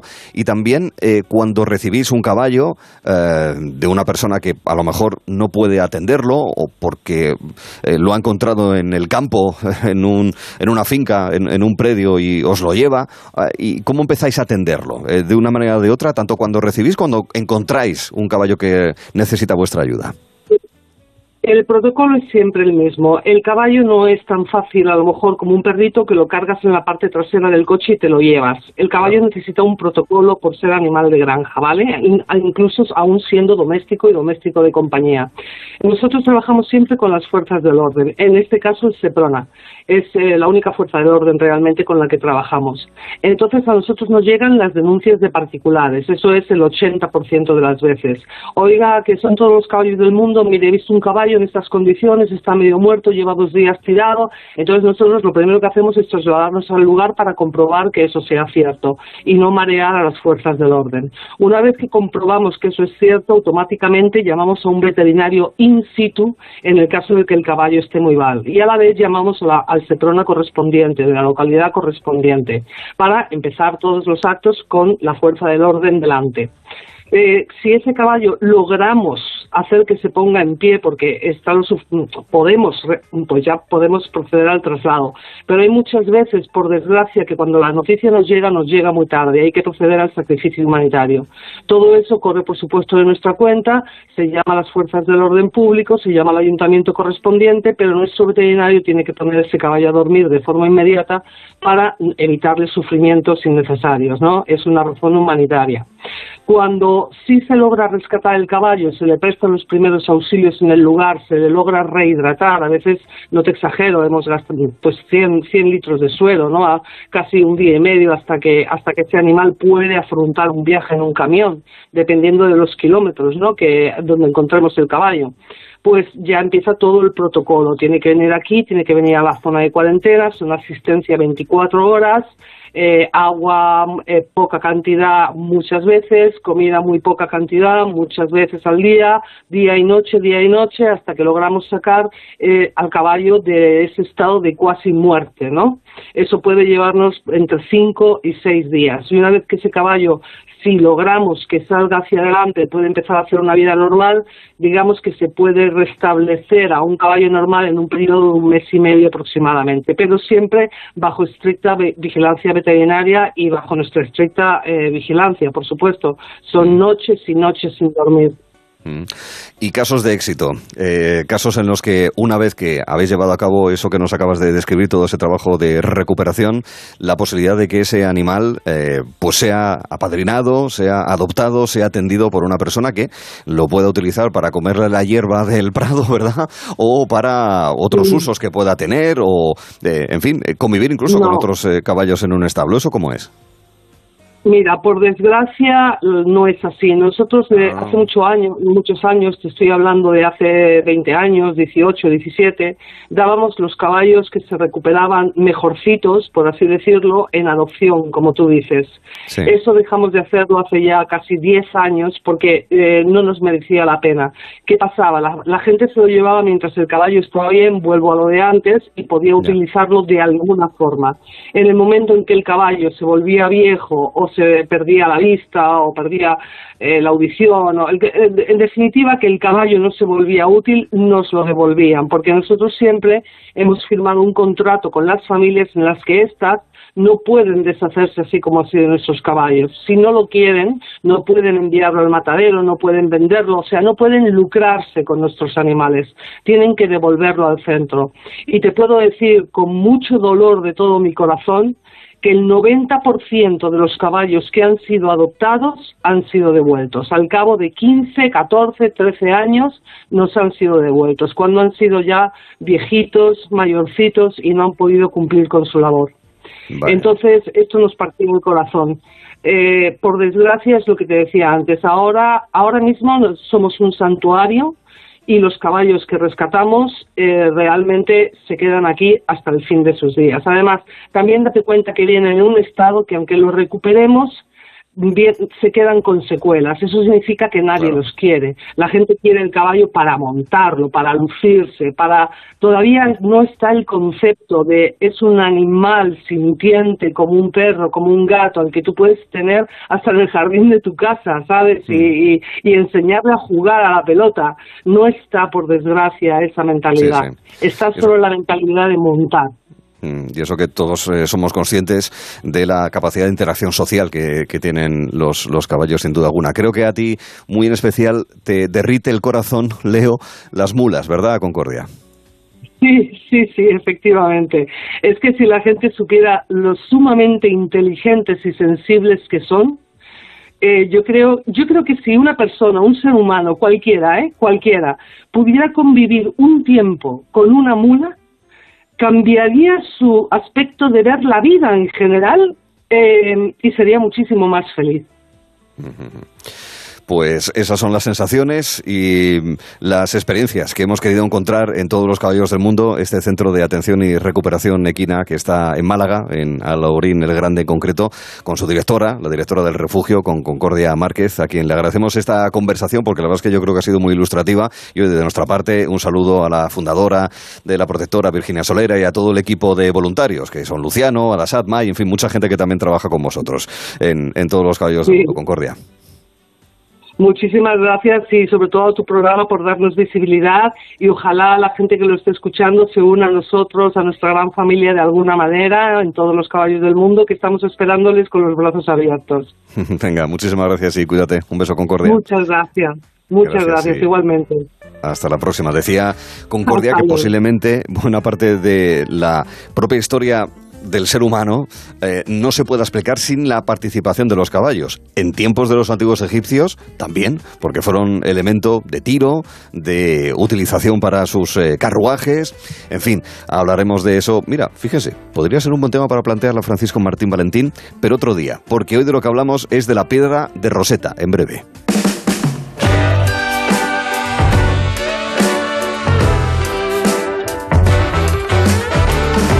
Te acompañamos esta tarde con Gelo en verano. De 3 a 7 en Onda Cero. You're walking around, your head in the clouds. You're acting as if you're Mr. Johnny Know It All. Hello. Mr. Come and watch me fall. Hello. You feel feeling alive. A jackal and high. You're out in the towns and everybody's to Con Arturo Teller. En Onda Cero.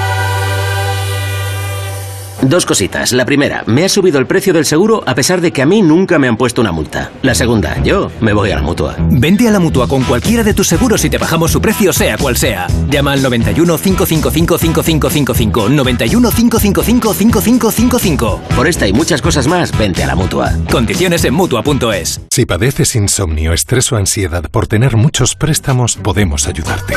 Llevamos 15 años mejorando la vida a miles de personas como tú. En Agencia Negociadora encontrarás personas empáticas capaces de solucionar lo que tú no puedes, negociando con los bancos para que ya, el próximo mes, tengas un único préstamo y pagues hasta un 80% menos que ahora. Sin moverte de casa rápido y discreto.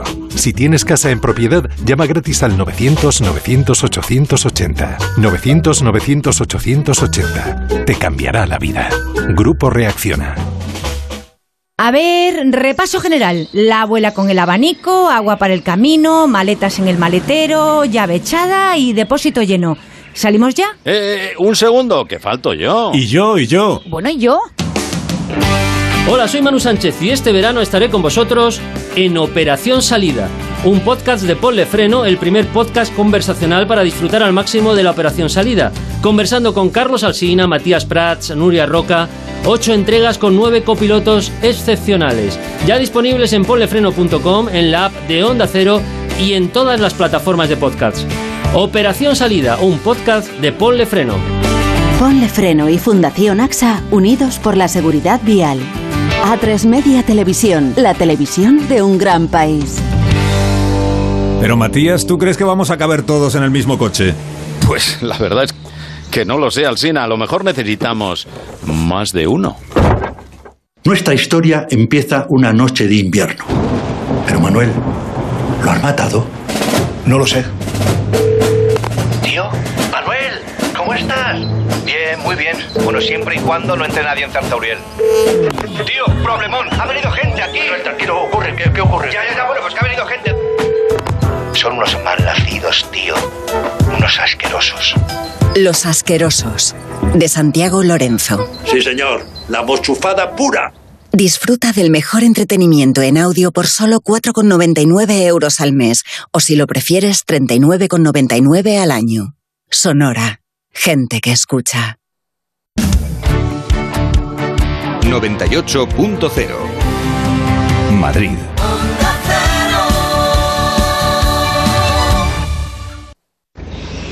Hola, ¿qué tal? Puedes adelgazar, disfrutar del verano y sonreír en cuerpo libre. Adelgaza con una sonrisa. 91 192 32 32 40% de descuento 91 192 32 32. Bricolaje Moraleja, la mayor exposición de puertas en Madrid que jamás hayas visto. Tenemos los mejores precios porque somos fabricantes. Calle Galileo Galilei 14 de Getafe, bricomoraleja.com. ¿Quieres vender tu coche? Busca, compara y si alguien te paga más, ven a Ocasión Plus. Mejoramos cualquier tasación. Mejor pago garantizado. Pago en 30 minutos. Ocasión Plus. Ocasión Plus. 13 centros en Madrid. Nuevas aperturas en Arganda y Villalba. Localiza tu centro más cercano en ocasiónplus.com. Abiertos sábados y domingos. Ha llegado la hora de disfrutar más que nunca, por eso te presentamos los nuevos snacks gourmet latino. Deliciosos snacks saludables elaborados con aceite de girasol, platanitos verdes, platanitos con miel, patatas sabor limón, chips de yuca, todo el sabor de América Latina en un solo bocado. Gourmet latino, porque comer sano es vivir mejor. Búscalo en tu supermercado habitual. ¿Qué está esperando? ¿Qué está esperando? ¿Qué está esperando? En Mercaoficina también te estamos esperando. Nuestra ilusión sois vosotros. Y por ello tenemos los mejores precios, las mejores respuestas y todas las soluciones que precisen para su oficina, tanto en muebles nuevos como reciclados. Mercaoficina, aciertos y ahorro. www.mercaoficina.es Cuando Iberdeco Humedades entra en tu hogar, la humedad sale para siempre. Trabajos garantizados. Solicita un diagnóstico gratuito en iberdecohumedades.es.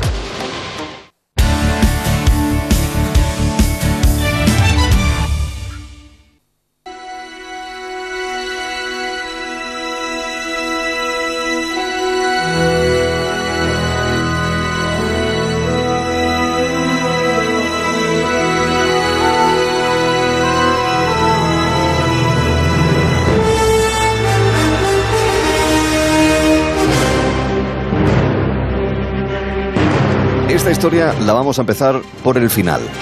Y el final está en el principio de la entrada del British Museum porque nada más franquear ese espacio de columnas ubicadas al inicio de ese lugar maravilloso, ese tesoro arqueológico del centro de Londres, te encuentras en una vitrina con la piedra de Rosetta, de tono negro y protegida por eh, diferentes cristales para impedir que nadie la toque, entre otras cosas.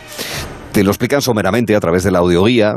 No está de más eh, tener una información previa para entender lo que significa ese tesoro arqueológico que pasó de manos francesas e inglesas, habiendo sido un elemento crucial para poder conocer de verdad y a fondo la civilización egipcia. Hay un aniversario sobre la piedra de Rosetta, lo cual nos da pie a hablar con Francisco Martín Valentín sobre esta pieza arqueológica. ¿Qué tal, Francisco? Muy buenas tardes. Hola, buenas tardes, Arturo. ¿Cómo estáis? Oye, lo que es que entras en el British e impresiona. Sabes perfectamente que está ahí dentro. Lo que yo no recordaba es que estaba nada más entrar. Es, lo primero que te encuentras, ¿eh? Casi, casi a la puerta, efectivamente.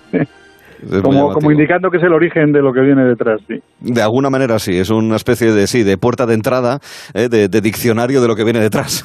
Por lo menos lo que obviamente toca las salas egipcias del, British Museum. Bueno, 200 aniversario de no el descubrimiento de la piedra, pero sí del desencriptado de lo que atesoraba, ¿verdad? Porque insistimos, entre franceses e ingleses al final todos conocimos algo más gracias a esta piedra de la civilización egipcia. Eh, cuéntanos, Francisco.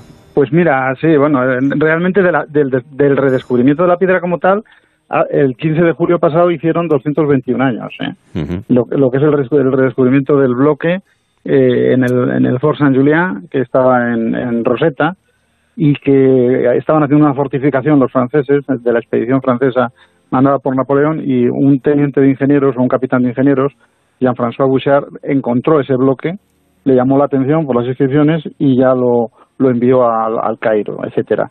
Y a partir de ese momento, pues eh, esa, esa clave de bóveda, esa clave, porque es una clave, en mm. definitiva, empezó ya a, operar. Evidentemente hubo que, esperar desde este 15 de julio de 1799 hasta el momento en que Champollion comunicó su desciframiento de los, de los jeroglíficos.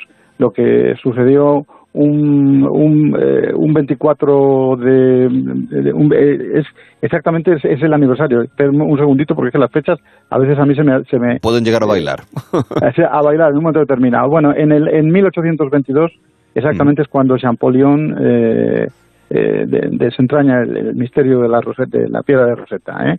efectivamente un 27 de septiembre de, de 1822 da una conferencia en la Academia Real de Inscripciones y Bellas Letras de París comunicando eh, su sistema de eh, desencriptamiento de los jeroglíficos en base a la piedra de Rosetta.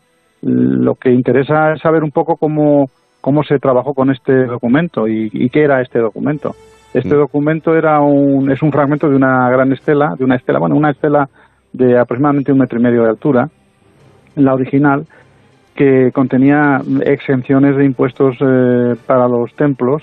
Estaba dictado por los sacerdotes de Memphis y, acordado y aprobado por el, faraón Ptolomeo V mm. y, se ordenó que se pusieran las puertas de los templos. Sabemos que es una estela porque en las últimas líneas del, documento se habla de que se hará grabar sobre una estela que se pondrá en, tres lenguas o en, tres, en dos idiomas y tres escrituras, que eran, el idioma era el egipcio, uno en sistema clásico que es el jeroglífico, del que había un fragmento que es el superior, el intermedio que era demótico, que era la, lengua popular que se hablaba en Egipto en aquella, en aquella época, escrito en, en también escritura demótica, y el tercero era, en texto en griego. ¿eh? Eh, mm. Gracias a que teníamos el, texto en griego y, otra serie de indicios que fueron descubriendo los sabios, por ejemplo, cómo los nombres iban dentro de cartuchos y por tanto eh, implicaba que iban a ser nombres de reyes, etcétera y cual, fueron jugando con los valores fonéticos de, los, de los nombres de los monarcas griegos respecto a los que estaban dentro de cartuchos en los jeroglíficos y se empezó a desentrañar mm, un poquito el, código de los, del significado de los jeroglíficos. así es. Eh, todo esto, eh, en cualquier caso, me llaman especialmente la atención las fechas. Es decir, hallazgo, si no te he entendido mal, 1799 y tienen que pasar 23 años hasta que finalmente se desentrañe. Claro, tú fíjate que aquí hubo un, un asunto muy muy interesante. Primero, primero que los franceses, eh, bueno, eh, hay, una, hay una batalla, la batalla de Abukir, eh, en la que las tropas inglesas derrotan a los franceses, es una batalla naval, y el general británico John Hely Hutchinson se entrevista con el, general Menú, que era el que mandaba las tropas francesas, y le, en el armisticio le dice que tiene que entregar todas las antigüedades.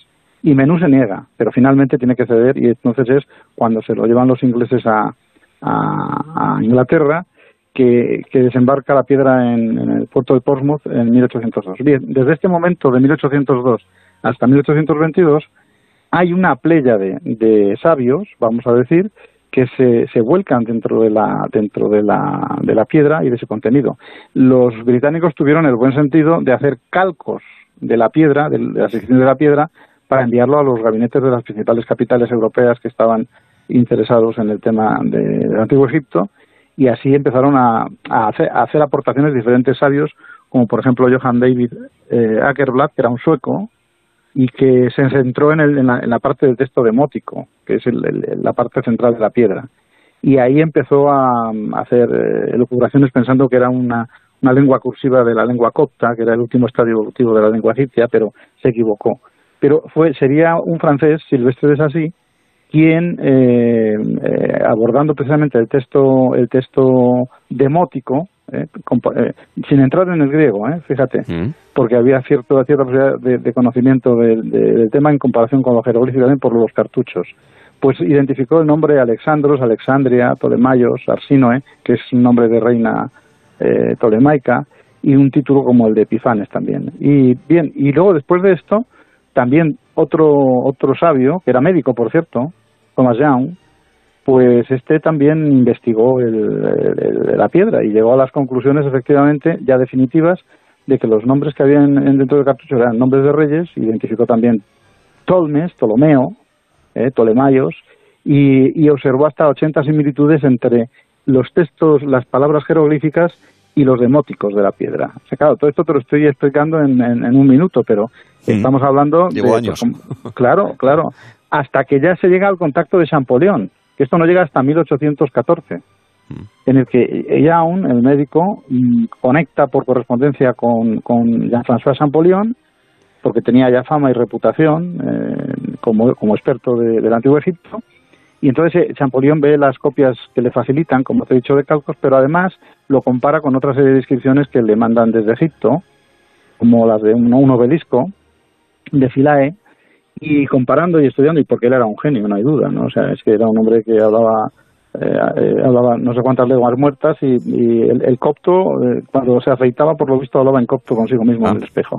era una, es una peculiaridad, no era un hombre especial, ¿no? Sin duda, ¿no?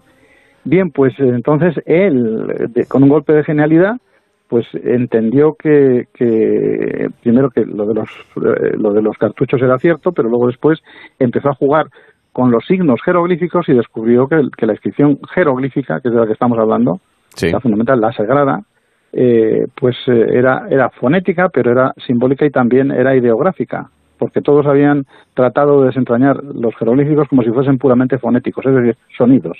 Los jeroglíficos eran sonidos. Y no era cierto, porque cada palabra jeroglífica lleva al final lo que llamamos un determinativo, que es un, signo que nos aclara el, concepto o nos aclara el significado de la palabra que tenemos delante. Bueno, el caso es que él lo desentrañó con un toque de genialidad grandiosa y, como decía antes, lo comunicó en 1800, en septiembre de 1822, a la Academia Real de Bellas Letras e Inscripciones de, París.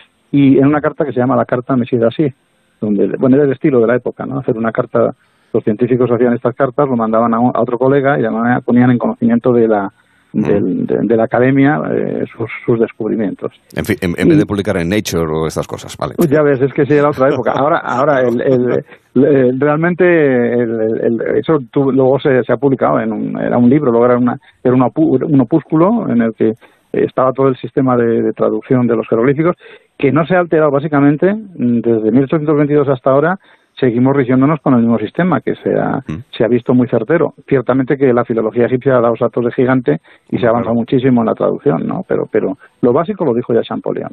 Mm. Como vosotros demostráis además en vuestros cursos sobre jeroglíficos que ofrecéis para aprender a, que, para enseñar a aquellos que quieren aprender eh, a, desentrañar todo ello. Gracias a Champollion. Gracias a Sampoñón, sí señor. El, eh, claro, me imagino que una vez que eh, ese conocimiento, esa eh, puerta se abrió, se franqueó, eh, habría o no una avalancha de egiptólogos, de científicos que quisieron saber qué mensajes había eh, inscritos, sobre todo en piedras, en eh, los monumentos egipcios ya en aquella época. Hace bueno, pues 200 mira, años, ahí, Francisco. sí, sí, la, la pregunta es muy buena porque realmente el- la historia a veces es, es irónica, ¿no? Resulta que después justamente que Champollion eh, descubre, descubre los jeroglíficos, diez años después, en 1832 fallece. Y además fallece en una situación bastante delicada porque fue perseguido como bonapartista y, en fin, en una situación... Y luego tenía eh, su... su su, su, eh, digamos, no gozaba de buena salud él. Eh, tenía estaba muy consumido. El caso es que fallece y fallece sin haber dejado un solo alumno, un, ni haber creado escuela. De manera que solamente Hipólito Rossellini, que, que era, era un florentino eh, que le había acompañado en la, expedición franco-toscana que habían hecho juntos a Egipto para copiar inscripciones y tal, tenía algunas ideas de lo que Champollion había concebido. Y, y- pero ahí se cortó el tema. Entonces, Hipólito Rossellini acaba conectando con otro gran sabio, Richard Lepsius, que era un prusiano, un arquitecto prusiano, eh, amante de la arqueología, que es el que de alguna manera retomará las, la- digamos, los conceptos de Champollion y de, de su parte también, pues, eh, abrirá la puerta a la nueva escuela de la filología eh, jeroglífica, vamos a decir, o del egipcio en sistema jeroglífico, que ha llegado hasta nuestros días. Así que casi por casualidad que estuvimos a punto de perder el, el tren de la continuidad. Siempre hubiera habido un sabio, claro. Y efectivamente después, después ha habido ya una playa de, de grandes filólogos, egiptólogos, que bueno han hecho que esto avance de una manera tremenda, ¿no? Para llegar a la conclusión de que la lengua egipcia, el egipcio medio, que es el sistema, es, es la, el nivel de egipcio que se, que se habla. Hay, hay egipcio antiguo del imperio antiguo, egipcio medio del imperio medio y luego otras evoluciones. Pero esa lengua escrita en sistema jeroglífico tenía sus reglas. Lo que pasa es que los egipcios no escribieron gramáticas, como los griegos. Y ellos han ido, estos filólogos han ido recomponiendo a partir de, eh, de estudios y conocimientos filológicos muy profundos, pues reglas gramaticales para hablar de- del sustantivo, del verbo, de los pronombres, etcétera, y de las formas de las, de las oraciones. En fin, esto ya es complejo. Pero Sí, sí. quiero decir que se ha recompuesto un- el sistema gramatical eh, de la morfología y la sintaxis de- del egipcio en sistema jeroglífico, de manera que hoy ofrece garantías casi del 90% de que lo que estamos traduciendo es correcto. Siempre hay matices, pero, pero sí. Sí, sí. Esto también está bajo científico. Ojalá otros eh, en otros lugares y por otras civilizaciones como los antiguos mayas o incluso la lengua íbera, ¿verdad? Eh, eh, hay escrituras eh, antiguas que necesitan su piedra de roseta. Algunas sí han podido ser desencriptadas, pero otras necesitan que se encuentre esa especie de Pues, diccionario para poder traducirlo y quedan claro. bastantes además. Quedan bastantes. Lo que pasa es que, claro, el griego, que ha sido, que ha sido la clave de todo este asunto, el texto Claro. griego, esto es lo que no acompaña, por ejemplo, al ibero, o, o ni mucho menos al, al maya, claro, u otras lenguas que pueda haber. Mm, eh, por ejemplo, el jeroglífico sumerio, que es otra, otro- otra, otra, ese está sin descifrar. Se conoce el sumerio con uniforme, pero el jeroglífico sumerio que lo hubo, no. Entonces, claro, depende. Aquí, tu- aquí hub- hubo la suerte de la época del decreto, que era un decreto del, del, del 197 antes de Cristo, que era la época de los Ptolomeos, y que, y que, y que incluía ese, ese texto griego, porque si no hubiera sido así. Y por cierto, quiero contar una anécdota que, que, que es importante, porque estos días, eh, ya sabes, el otro día hablamos del templo de Debod y las eh, traducciones Del, del texto. Y hablando de que el, el faraón que hizo el templo de Debod, o la parte central del templo, que era Dijalamani, que era un meroítico de esta época, precisamente, que llegó a, a la frontera con, eh, de Asuán, porque había una revuelta en el Alto Egipto. No sé si recuerdas que hablamos de esto. Sí, sí. Eh, de, de dos señores que, que se llamaban Jerun Nefer y Anjun Nefer. Bueno, pues estos, estos eh, están en el, en el nexo del texto del, de, del- no, no es que estén en el texto de, de la, de la piedra de Rosetta, pero la piedra de Rosetta es un decreto que se hace como consecuencia de, de la subida al trono de Ptolomeo V después de las revueltas estas que hubo en el Alto Egipto, que pusieron en cuestión el dominio de la monarquía alejandrina eh, durante, en todo Egipto. Es decir, esto se hace durante Ptolomeo IV, la revuelta, y Ptolomeo V, una vez que se han derrotado a estos, a estos dos que yo os, he mencionado y a, y y a los que les acompañaban, pues hacen este decreto como una, un- un- en ocasión de, la, de volver a, a- extender todo su poder sobre todo Egipto, eh, Ptolomeo V. De manera que Rosetta y, Piedro de- y Templo de Debod están indirectamente unidos. Pues eso también hay que destacarlo. Además, también es interesante saber que la piedra no solamente sirvió para eh, conocer los contenidos y los significados de los jeroglíficos, sino también para entender esos sucesos históricos que nos eh, acabas de, describir. Pues sí, es muy, interesante. Sin, ninguna duda. Oye, a modo de curiosidad, eh, y esto ya como postdata, si me permites, Francisco, de esta conversación en torno a la piedra de Rosetta, los jeroglíficos, las traducciones y demás. A ver, tú o la gente que sabéis que podéis hacer, que podéis desentrañar lo que dicen los jeroglíficos, jeroglíficos al revés? Es decir, algo escrito en español, en castellano, ¿se puede pasar a jeroglífico? ¿Eso es una práctica que se haga habitualmente o no, Francisco? No se hace, es un juego al que podemos, que, podemos practicar, pero es que eh, un profesor me, enseñó y muy, muy querido, Federico Lara Peinado, me enseñó una, una, una idea, una frase que es auténtica. Se, se llaman lenguas, lenguas muertas porque, porque ya, ya, ya finalizaron. Por tanto, no es posible eh, hacer con una lengua viva un juego con una lengua muerta. No sé si me explico. Es decir, sí, claro. se admite que los textos que existen son los que hay. Y estos quedaron ahí como el, como el mosquito en la gota de ámbar, vamos a decir. Hmm. Por tanto, como lengua muerta, en principio no es susceptible de, que juguemos con ella. Ahora bien, si cogemos las reglas gramaticales que hemos o que se han desentrañado y que se conocen y queremos hacer una frase a nuestro arbitrio, traducida del español al, al jeroglífico, se puede hacer. De hecho, se hace desde español, el inglés, el, alemán, muchas veces se hacen en broma o como una, cosa... Lo que ocurre es que un egipcio que pudiese leer ese jeroglífico no entendería nada. Bueno, o, a lo mejor entendería la mitad. De todas maneras, recuerda, recuerda Arturo que, que, la mayoría de los egipcios no entendían jeroglíficos. ¿eh? no, sabían leer, digamos. Solo lo conocía una, una mínima parte de la sociedad egipcia, pero la mayoría ni ni, sabían lo que decía. Además, además. Bien, bien. Pues nada, en torno a la piedra de Roseta, fíjense la cantidad de pliegues, de matices que pueden dar una conversación con alguien que sabe y que lo explica también, como es el caso de Francisco Martín Valentín. Muchas gracias. Con el que la semana que viene tendremos una nueva cita con eh, la corriente del Nilo, siempre cercana. Francisco, hasta entonces, muchísimas gracias.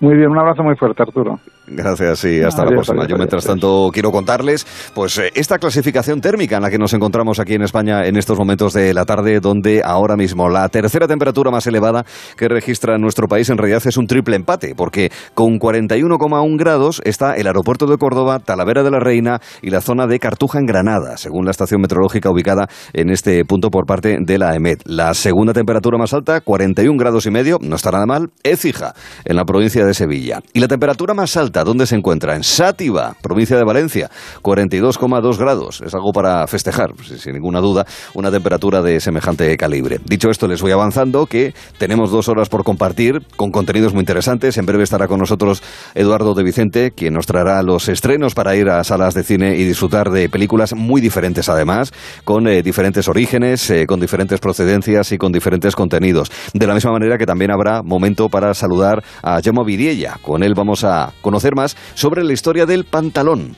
Y luego eso nos ha dado pie para la frase que queremos renovar para la jornada de mañana, que no es otra de ¿quién lleva los pantalones? O sea que con Jauma hablaremos de ello. Y de muchos más temas que formarán parte de nuestro programa en los próximos minutos, en las próximas dos horas.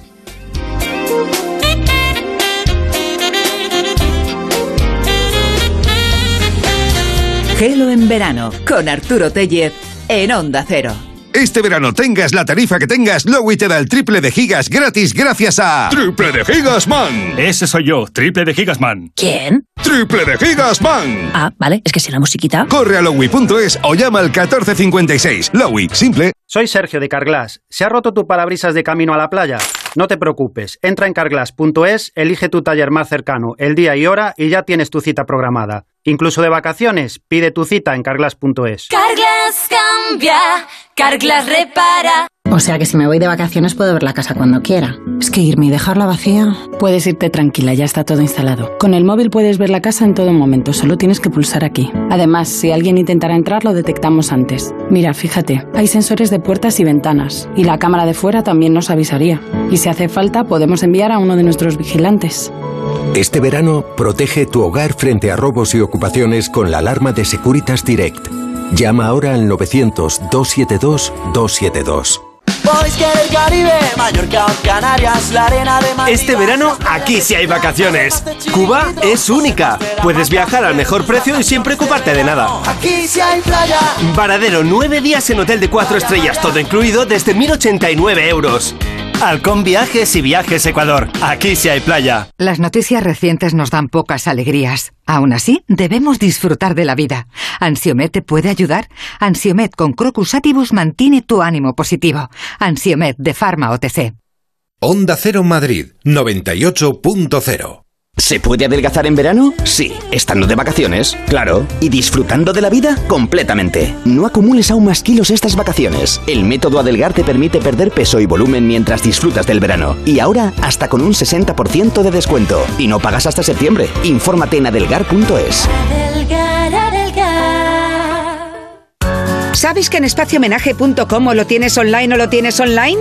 Todo el menaje profesional en cristalería, o cubertería, o cuchillería, o vajilla, o maquinaria. Espaciomenaje.com es menaje profesional homenaje profesional. Espaciomenaje.com. Online contigo. Online contigo. ¿Conoces el nuevo café de fanático by Cafés La Mexicana? Tanzania AA Plus Jane Goodall Project, un café de edición limitada cultivado directamente en el santuario de chimpancés de Jane Goodall, en Gombe. Equilibrado y afrutado, perfecto para tomar con hielo este verano. Un café de fanático, la marca de cafés de origen de La Mexicana. Descúbrelo en sus tiendas o en lamexicana.es y recíbelo en casa en 24 horas. Onda Cero, Madrid. Bricolaje Moraleja, la mayor exposición de suelos porcelánicos en Madrid que puedas imaginar. Tenemos 250 modelos de suelos cerámicos en stock, el mayor stock en tienda de todo Madrid, en diferentes modelos y acabados. En Bricolaje Moraleja, suelo porcelánico a 4 euros el metro cuadrado. bricomoraleja.com Solucionesconhipoteca.com. Préstamos desde 10.000 hasta 3 millones de euros. ¿Necesita liquidez? ¿Necesita dinero hasta la venta de su casa? ¿Necesita un préstamo para cancelar deudas o un embargo? Solucionesconhipoteca.com. 91 639 9407. Préstamos desde 10.000 hasta 3 millones de euros. Solucionesconhipoteca.com. Grupo Eneas.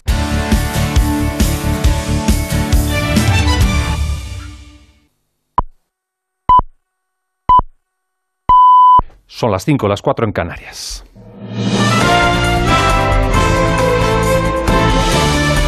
Noticias en Onda Cero. Muy buenas tardes. Eh, Día 161 de invasión rusa en Ucrania y primer indicio tímido de una eventual negociación. El Kremlin, a través de su portavoz, eh, dice estar dispuesto a negociar con Kiev pero en sus condiciones antes el ex canciller alemán Schroeder confirmaba que Putin le habría trasladado esa intención de negociar una tregua. Pero los combates, eso sí, no han cesado, son intensos en el Donbass, mientras se prosigue con la evacuación obligatoria de los ciudadanos de Donetsk. Aquí el embajador ucraniano en España se veía con la ministra de Defensa, Margarita Robles, a quien pedía ayuda. Seguimos resistiendo, nos seguimos eh, recuperando nuestros territorios para necesitamos más armas. Estamos agradecidos a lo que ya fue hecho por parte de España mm, por el suministro de las armas pero seguimos necesitando más y más cosas. Avanzábamos en el anterior boletín informativo la explosión de una fábrica de munición militar en Bergerac, al suroeste de Francia. Tenemos más detalles de este suceso. Hay varios heridos, uno de ellos en estado grave. Corresponsal en París, Jorge Morón. Una explosión seguida de un incendio se ha producido a comienzos de esta tarde en Bergerac. La policía ha confirmado un herido de gravedad y ocho heridos leves, mientras que son 35 las personas afectadas por el humo. Todo el sitio de la fábrica ha sido evacuado y los bomberos trabajan en el lugar. Se trata de una fábrica de la empresa Eurenco que produce nitrocelulosa, sustancia que se utiliza en la composición de explosivos y armamentos militares. La policía de Dordoña ha comunicado que por el momento no se han constatado consecuencias fuera de la fábrica, mientras las autoridades continúan investigando el origen de la explosión. Una vez más se aplaza el juicio previsto para más de una veintena de inmigrantes eh, que intentaron el asalto a la valla de Melilla el pasado 24 de junio, juicio que se celebra en Marruecos. Aplazado por segunda vez y se fija para el 17 de agosto. No se han presentado a la vista los policías marroquíes heridos que denunciaron las agresiones de los acusados. En total 28 que enfrentan delitos de tráfico de seres humanos, secuestro y retención de agentes de las fuerzas públicas. Las penas podrían ser superiores a cinco años. Recordamos que en torno a 1.500 inmigrantes, la mayoría sudaneses, intentaron ese salto. Lo lograron 133, 23 murieron y 65 fueron detenidos. Por cierto que la Comisión Europea acaba de anunciar este miércoles la concesión de 171 millones de euros para proyectos de acogida, asilo y retorno en varios países comunitarios, entre ellos España. Bruselas, María Zarnoza. Sí, la Comisión Europea aprueba una partida de más de 170 millones de euros para mejorar los sistemas de acogida de refugiados en cuatro Estados miembros. Uno de los beneficiarios será España, que recibirá una cuantía todavía sin detallar para aliviar la presión migratoria en los centros de recepción de Ceuta y las Islas Canarias. Todo ello llega cuando la Unión Europea se adentra en su octavo mes sin una política de asilo migratoria común por las divisiones entre sus Estados miembros. Médicos Sin Fronteras denuncia que casi 700 personas cumplen más de una semana a la deriva en el Mediterráneo central sin que los países europeos le asignen un puerto seguro. Y de vuelta y balance sobre víctimas de trata en España durante 2021 fueron liberadas por las fuerzas de seguridad más de un millar de víctimas. Eva Mazares.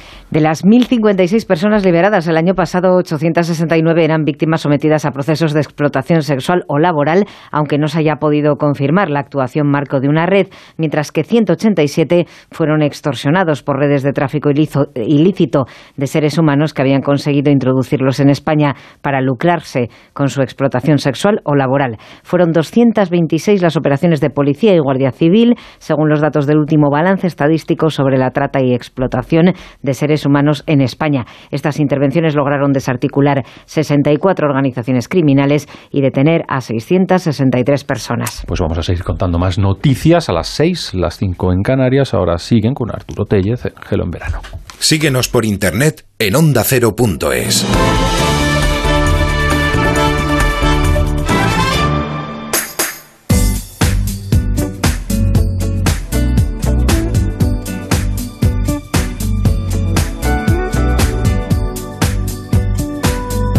Gelo en verano con Arturo Tellez en Onda Cero. Tenemos una historia de pantalones, tenemos una historia de humor romano, porque Plauto escribió Miles Gloriosus, y ahora se representa en Mérida, en el Teatro Romano, con protagonistas como los que serán también en escena en este mismo programa dentro de un rato, estarán Carlos Overa y Elisa Matilla. Y también habrá momento para conocer a Roberto Molaño todavía más, eh, pero con la perspectiva siempre particular, muy interesante el enfoque que le da a las vidas con arte Noelia Danez. Roberto Bolaño, es decir, el autor de Los Detectives Salvajes o de 2666, eh, y que tuvo una, desgraciadamente, demasiado, demasiado corta vida, eh, lo cual eh, obviamente le dejó con pocos libros en realidad, y, eso que escribió y mucho antes de, su fallecimiento.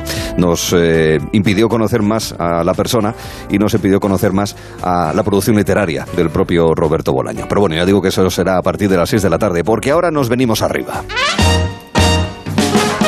Vamos a ver, ¿quién no se viene arriba escuchando esta melodía? Quien más se nos viene arriba, está prácticamente ya levitando y tocando el techo, es Eduardo de Vicente. Eduardo, ¿qué tal estás? Buenas tardes. Muy buenas tardes, feliz de estar con vosotros y contigo en particular.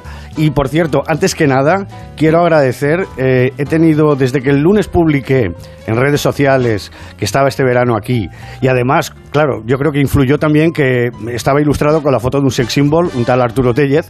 Eh, ah, ahí está, ahí está. ahí está, ahí está, yo creo. Más de 150 mensajes de felicitación, de gente que estaba encantada de que nos reencontráramos y yo el primero. Así que muchas gracias por, por el apoyo. Pues genial, siempre he querido. Eduardo de Vicente, que nos vas a traer historias de estrenos de las que podemos ver en salas comerciales bien diferentes, además, tanto en el origen como en los escenarios en los que se desarrollan las historias, eh, unas con un toque más cómico, otras con un toque más dramático. Vamos a empezar con una historia, una historia muy interesante y con actores muy conocidos. Cuéntame. Estoy listo. Cuenta con un nuevo y mejorado yo. Porque cuando transmites paz, recibes paz a cambio. Olvidas cómo te ganas la vida. Coge el arma. En cada trabajo que hago a alguien. Yo ya no soy así. ¿La podríamos denominar movie train? Que igual que hay road movies, pues esta es una movie train. Sí, que hay, que hay- que hay unas cuantas en la historia del cine, ¿eh? por verdad, supuesto, El tren del infierno y muchísimas películas, además, la gran mayoría, El tren de Bart Lancaster, películas que además, curiosamente, mira que a mí, que transcurran solo en un, en un escenario, me suele dar bastante pereza. Pero Sí. las de trenes suelen estar muy bien casi todas. Muy bien, perfecto. Hablamos de Bullet Train. Sí, escucha atentamente eh, la Sí. canción que suena. Sí, sí, arriba ahí. para que puedas cambiar tu malestar.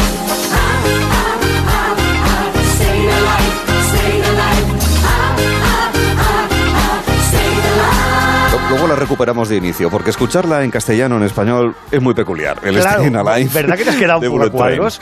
Un Pues- poquito ojiplático, es muy interesante. Luego lo escuchamos Sí, con pues, un poquito eh, más de, cal- de calma. sí. La verdad es que esta es la música que aparecía, la canción tal cual, en el tráiler internacional de la película.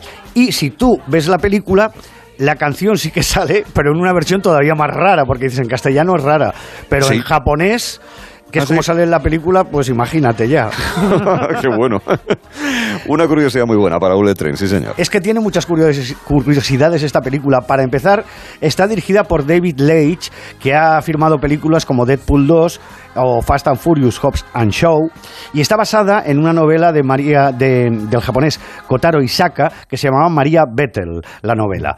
Que la verdad, una vez vista la película, yo tenía dudas, no la conozco, pero tiene más pinta de cómic, es decir, de novela gráfica, que como llaman ahora, que de, que de novela con palabras, ¿no? Porque la verdad- sí. Sí, porque la, la verdad es que la película es como muy, muy de acción, muy así como la, como la ves con dibujitos, ¿no? El protagonista es Brad Pitt y es muy curioso, porque vamos a ver, todos los que recordéis Érase una vez en Hollywood, la película de Tarantino, acordaos que Brad Pitt era el amigo, confidente, ayudante, etcétera, y sobre todo el especialista, el doble del personaje que interpretaba eh, Leonardo DiCaprio. ¿De acuerdo? Bueno, pues aquí se da un poquito el mismo caso al revés, porque Brad Pitt es el protagonista de esta película, pero David Leitch, el director, hace años era el doble, el especialista, que hacía las escenas de riesgo de Brad Pitt.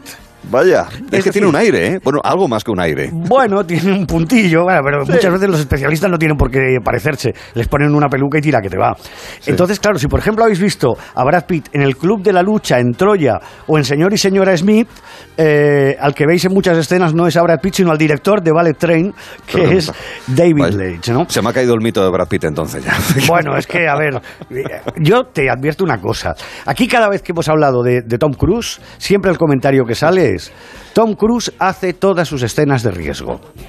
Mentira cochina. Vamos a ver, Arturo. Si tú tienes un tío que es el que te está, que le estás pagando una pasta y Sí. que es el que lleva el 80% de la película, si ese se fractura un dedo, el retrasar cada superproducción de Hollywood durante aunque sea una semana, es un pastón que no te lo puedes imaginar. Es decir, que puede hacerlas, pero mm, bajo un control que no lo tendríamos ni tú ni yo, y que seguro que hay gente que lo dobla. Igual que seguro, de claro. como puedes ver que hay gente que dobla a Brad Pitt. Como para correr el riesgo de partirme un piño. No, hombre, no, que otro.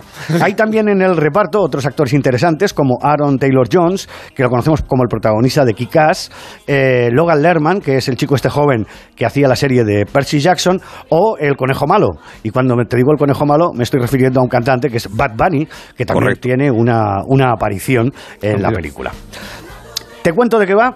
¿De qué va? Pues mira, eh, Brad Pitt es un tipo que recibe el encargo de robar un maletín repleto de dinero en un tren de alta velocidad que sale de Tokio. Mm, Bueno, pues ¿qué pasa? Que a los cinco minutos ya lo tiene hecho. Mm, Lo consigue muy fácilmente y dices, va, pues ya se ha acabado la película, ¿no?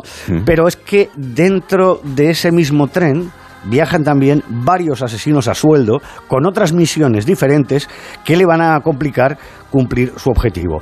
Y Brad Pitt es como un personaje de Buñuel en El Ángel Exterminador. Es decir, sí, porque intenta salir siempre del tren, venga, ya lo tengo, me voy. Venga, no lo tengo, pero bueno, pero lo voy a recoger luego y me voy. Venga, eh, ya lo cogeré. No, no, no puedes salir del tren. Estás eh, encerrado por, al- por una fuerza inexplicable, ¿no? Eh, es curioso porque, claro, al provenir de un texto nipón, los títulos de cada capítulo, que se refieren a cada uno de los criminales, están también en japonés. Como ya te comentaba, la acción transcurre íntegramente en el tren, aunque eso sí, hay varios flashbacks, eh, vueltas al pasado, para que conozcamos el pasado de los personajes. ¿Cómo se llama Brad Pitt? Pues no lo sabemos, pero tiene el nombre clave de Mariquita. Que nadie busque eh, historias sexuales. Se refiere a el conocido insecto. Es decir, en inglés es Ladybug, como la popular protagonista de la serie de dibujos como animados. Marinette. Eh, Sí. Claro. eh, Todos tenemos niños cerca. Ah, claro que sí. Entonces, le- mariquita, pero referido a esto. Y es un tipo muy extraño porque se resiste a utilizar armas y está en un plan muy zen. Eh, antes de pelearse con cada uno de sus enemigos, lo primero que hace es, bueno, a ver, vamos, vamos a hablarlo, no nos peguemos. ¿Pero qué me dices? ¿Qué bajón? Sí, vamos, vamos a hablarlo. Steven Seagal negociando y hablando con la que el diálogo, gana el diálogo, una buena torta y ya está. Perdona, Brad Pitt puede negociar. Steven Bueno, Seagal sí. no sabe ni lo que es. Es verdad, también es verdad. No, no, no. Yo Brad Pitt me lo creo negociando. Eh, también, evidentemente, es una película que como tiene mucha acción y tiene mucha sangre, mucha violencia, tiene muchas referencias tarantinianas. Por ejemplo, la pareja de matones que hay, que se llaman en clave, lógicamente, igual que este mariquita, los otros Sí. dos, limón y mandarina, recuerdan muchísimo, yo los estaba viendo y todo el rato me acordaba de John Travolta y Samuel L. Jackson en Pulp Fiction. Advertir que esto no es una peli para niños, es decir, los niños los, lle- los lleváis al cine a otra, porque esta es muy, muy violenta. Eh, hay mucha sangre, a mí casi me salpica, y es bastante testosterónica. Tiene mucho humor negro y lo que una de las cosas que más me han gustado de la película es la coreografía de las peleas. Eh, bien sea en el bar o claro, tú imagínate, tú piénsatelo, ¿eh? Sabes que en, el- en- en los trenes de alta velocidad hay un vagón que se llama el vagón del silencio. ¿Cómo, cómo te pegas natas con alguien en el, vagón del, el vagón del silencio? Pues Claro. bueno, primero, primero hay que pelearse rápido, porque los incasén son muy rápidos. Si Claro. llegan a la estación, Porque y luego además- sí, pues muy calladitos, claro. Si es peligroso tu enemigo, más peligrosa es la señora mayor que está diciéndote todo el rato, "Shh". ¿sí o no? Es decir, yo tengo más miedo a la señora que al enemigo, que al gángster. Qué bueno, sí señor. Es una película con muchos giros inesperados y que tiene varios cameos de actores famosos. Atención, se ha comentado mucho que en esta película aparece Sandra Bullock que sustituye a la inicialmente prevista Lady Gaga. Sí, cierto, sale Sandra Bullock, pero lo suyo no, es- no pasa de cameo. Es decir, los fans de Sandra Bullock que vayan a ver otra, porque aquí la van a ver cinco minutos contados. ¿eh? Y aunque la trama pueda parecer a ratos algo compleja, tranquis que al final más o menos te hacen un resumen para que te enteres de cuál era el objetivo de cada uno de los asesinos y cómo hemos llegado a esa situación, ¿no? Bien, hay Las que quedarse escenas- hasta el final por muchas razones. Sí, entre otras porque las escenas finales son muy espectaculares y los créditos también tienen alguna que otra sorpresa. Muy bien, bueno, pues como título de crédito de Bullet Train, el musical, escuchemos en primer plano esta joya musical del Staying Alive en español, en castellano.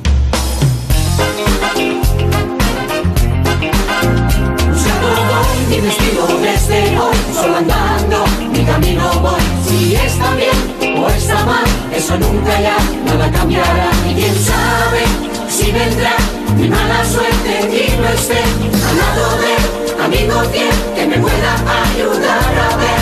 Siempre habrá motivos todos los días de luchar, deberás trabajar para lograr.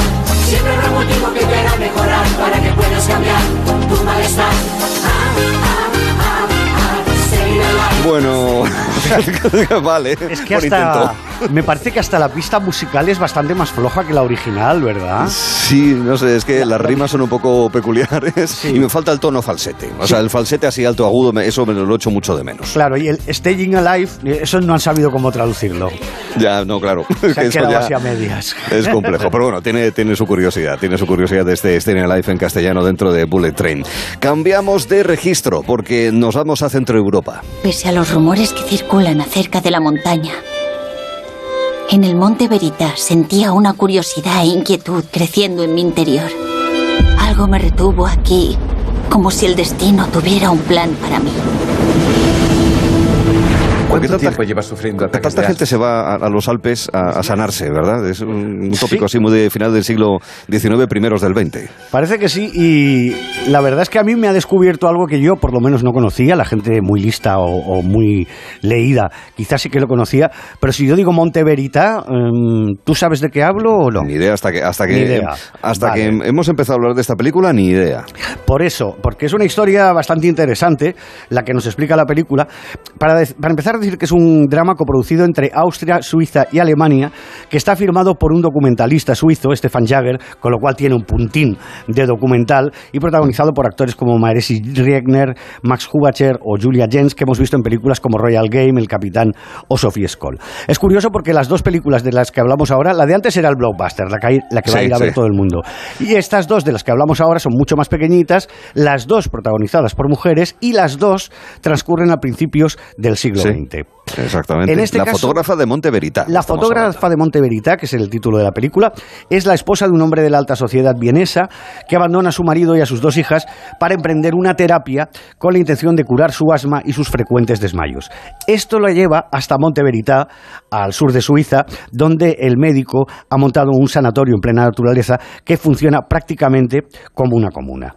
Decir que, claro, esta historia que nos está explicando eh, Stefan Jagger es pura ficción, pero lo que sí que es verdad es que este lugar, Monte Verità, existe realmente y que pasaron muchas cosas allí.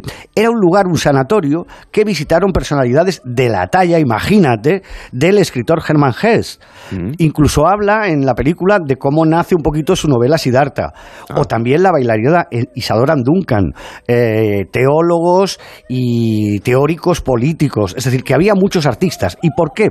Porque era una comunidad donde se pretendía crear una utopía, un nuevo modelo de sociedad en la naturaleza en plena libertad. ¿Y qué pasa? Que estamos hablando de principios del siglo XX, pero equivocadamente o no, acertadamente o no, eh, fue una sociedad precursora de temas como el ecologismo, la libertad femenina, el nudismo, la eutanasia, el veganismo o los hippies. Vaya. Es decir, tú imagínate lo, lo- lo interesante que es Sí, sí. conocer cómo, cómo debía ser aquella sociedad que se avanzó mm, un siglo o más en, en tendencias que ahora son que están muy de moda. Sí, que ¿no? están naturalizadas, que pueden ser objeto, cada uno que piense lo que quiera, de controversia, No, claro, ¿no? Pero bueno, forman parte de nuestra agenda diaria, pero claro, estamos hablando de hace más de 100 años. Claro, eh, la protagonista es esta mujer, en ella se centra toda la película, que es una mujer que vive por inercia. El sexo para ella es una obligación con la que no disfruta y su frustración diaria es la responsable de estas dolencias. Es decir, no está mala porque esté mala, sino porque realmente lleva una mala vida, no es feliz y entonces todo eso le provoca toda una serie de males. ¿no? Entonces en esta comunidad se olvida ya de, de- de todas las dolencias, aquí se siente libre y aprende a descubrir quién es. La película también como la otra, como la de Ballet Train. Básicamente se centra en su estancia en Monte Verità, pero hay flashbacks sobre su pasado en Viena para que conozcamos el origen de sus problemas. ¿Y cuál es el trasfondo de la película? Bueno, pues denunciar eso, el machismo de la época, que si ahora todavía existe, hace un siglo ni te cuento, en el cual, claro, una mujer debía estar sometida a los deseos de su marido y aboga la película por la libertad y el empoderamiento femenino. Ella no es libre de irse allí, se va allí, pero si su marido dice "Mm, tú te vuelves, ella se tiene que volver. Lo mejor de la película también son los bellos paisajes naturales que retrata y su delicada banda sonora. Y, y un detalle que a mí me hizo mucha gracia, perdona, ya sé que quizá no tiene nada que ver con la película, pero yo en cuanto dijeron la frase, me acordé. Porque en un momento viene un chico y le pregunta, ¿tú de dónde eres? Y ella dice, del imperio austrohúngaro. Y, dice- y entonces el chico la mira con cara de póker de decir, "Mm, ¿qué me cuentas? Dice, de Viena. Dice, ah, vale. Claro, a mí esto del imperio austrohúngaro, que sí que en esta época era, era el imperio austrohúngaro, me recuerda a Berlanga. Acordaos que Berlanga siempre, en un momento u otro, metía no sé qué del imperio austrohúngaro en sus películas. Y entonces digo, mira, en La fotógrafa de Monteverita es una película seria de Berlanga. Es una película serie de Berlanga, sí señor. Sí que mencionaba siempre lo de... Es que es, cu- es curioso, por ejemplo, porque hay, hay un montón de personalidades eh, austriacos, húngaros, básicamente, nacidos, y tú lo ves cuando ves información de ellos en Wikipedia y demás, que pone nacidos en el Imperio Austrohúngaro, pero luego fallecieron pues en Austria, en Claro. Eslovaquia, en Brasil, como el caso de Stefan Zweig, por ejemplo, del escritor austriaco. Y sí, es que es cierto. ¿Cómo es me cierto. gusta Stefan Zweig? Ah, bueno, maravilloso. La- Eh, tiene- las, las obras que ha hecho, por- bueno, yo no las he leído, te lo reconoceré, pero las películas que se han basado en obras suyas, maravillas, maravillas. Pues mira, auténticas. novela de ajedrez, La embriaguez de la metamorfosis, eh, El mundo de ayer es maravilloso, ese ensayo sobre la mirada europea. Yo es que de libros, de cine algo sé gracias a ti, y de libros pues, un poquito más gracias a muchos amigos que me recomiendan buenos libros. Bueno, que nos centramos. La fotógrafa de Monte Verita es el segundo estreno que destacamos hablando con Eduardo de Vicente. Hay un tercero. Sabía que en la parte más alta del lago, en medio del bosque, donde no vivía nadie, había una buena tierra. Tres veces ha levantado una granja, una casa, un establo en pleno bosque. Talaremos el bosque, señor Chapdelaine. Estamos también a primeros del siglo XX, pero al otro lado del Atlántico con María Chapdelaine, Eduardo. Exacto, en Quebec. María Chapdelaine es un clásico de la literatura francesa, eh, firmado por Louis Mont, que ya había llevado a la pantalla otros directores en tres ocasiones más. Y ahora lo firma el quebequés Sebastián Pilot, acompañado por una joven debutante, Sarah Monpetit, que es la que mm, lleva prácticamente toda la película. Estamos otra vez a principios del siglo XX y la joven María vive con sus padres y sus hermanos en una granja aislada junto a un bosque en Quebec, donde su padre es un tipo muy luchador, un colono, que lo que hace es contratar gente para ir talando árboles porque allí piensa montar una plantación, ¿no? Entonces, claro, eso ya acabar con los árboles que hay allí ya les lleva un tiempo y ya no les da casi tiempo de, de- de ponerse en faena, ¿no? Porque claro, las estaciones van muy rápidas. Y paralelamente, tres jóvenes la pretenden a esta chica. Uno al que conoció hace tiempo en la ciudad, uno que quiere llevarla a Estados Unidos y un granjero vecino. Esto, como ya podéis imaginar por lo que os he explicado, es un drama rural Se muy, venir. muy cuidado, sí, muy naturalista, que muestra con mucha precisión el paso de las estaciones, de la nieve del invierno al calor del verano, y cómo los protagonistas hacen frente a ellas. Ella pues es una chica introvertida, que habla poco, que ya es feliz así, en el campo, pues bueno, es, más bien sosita, las cosas como sean, ¿eh?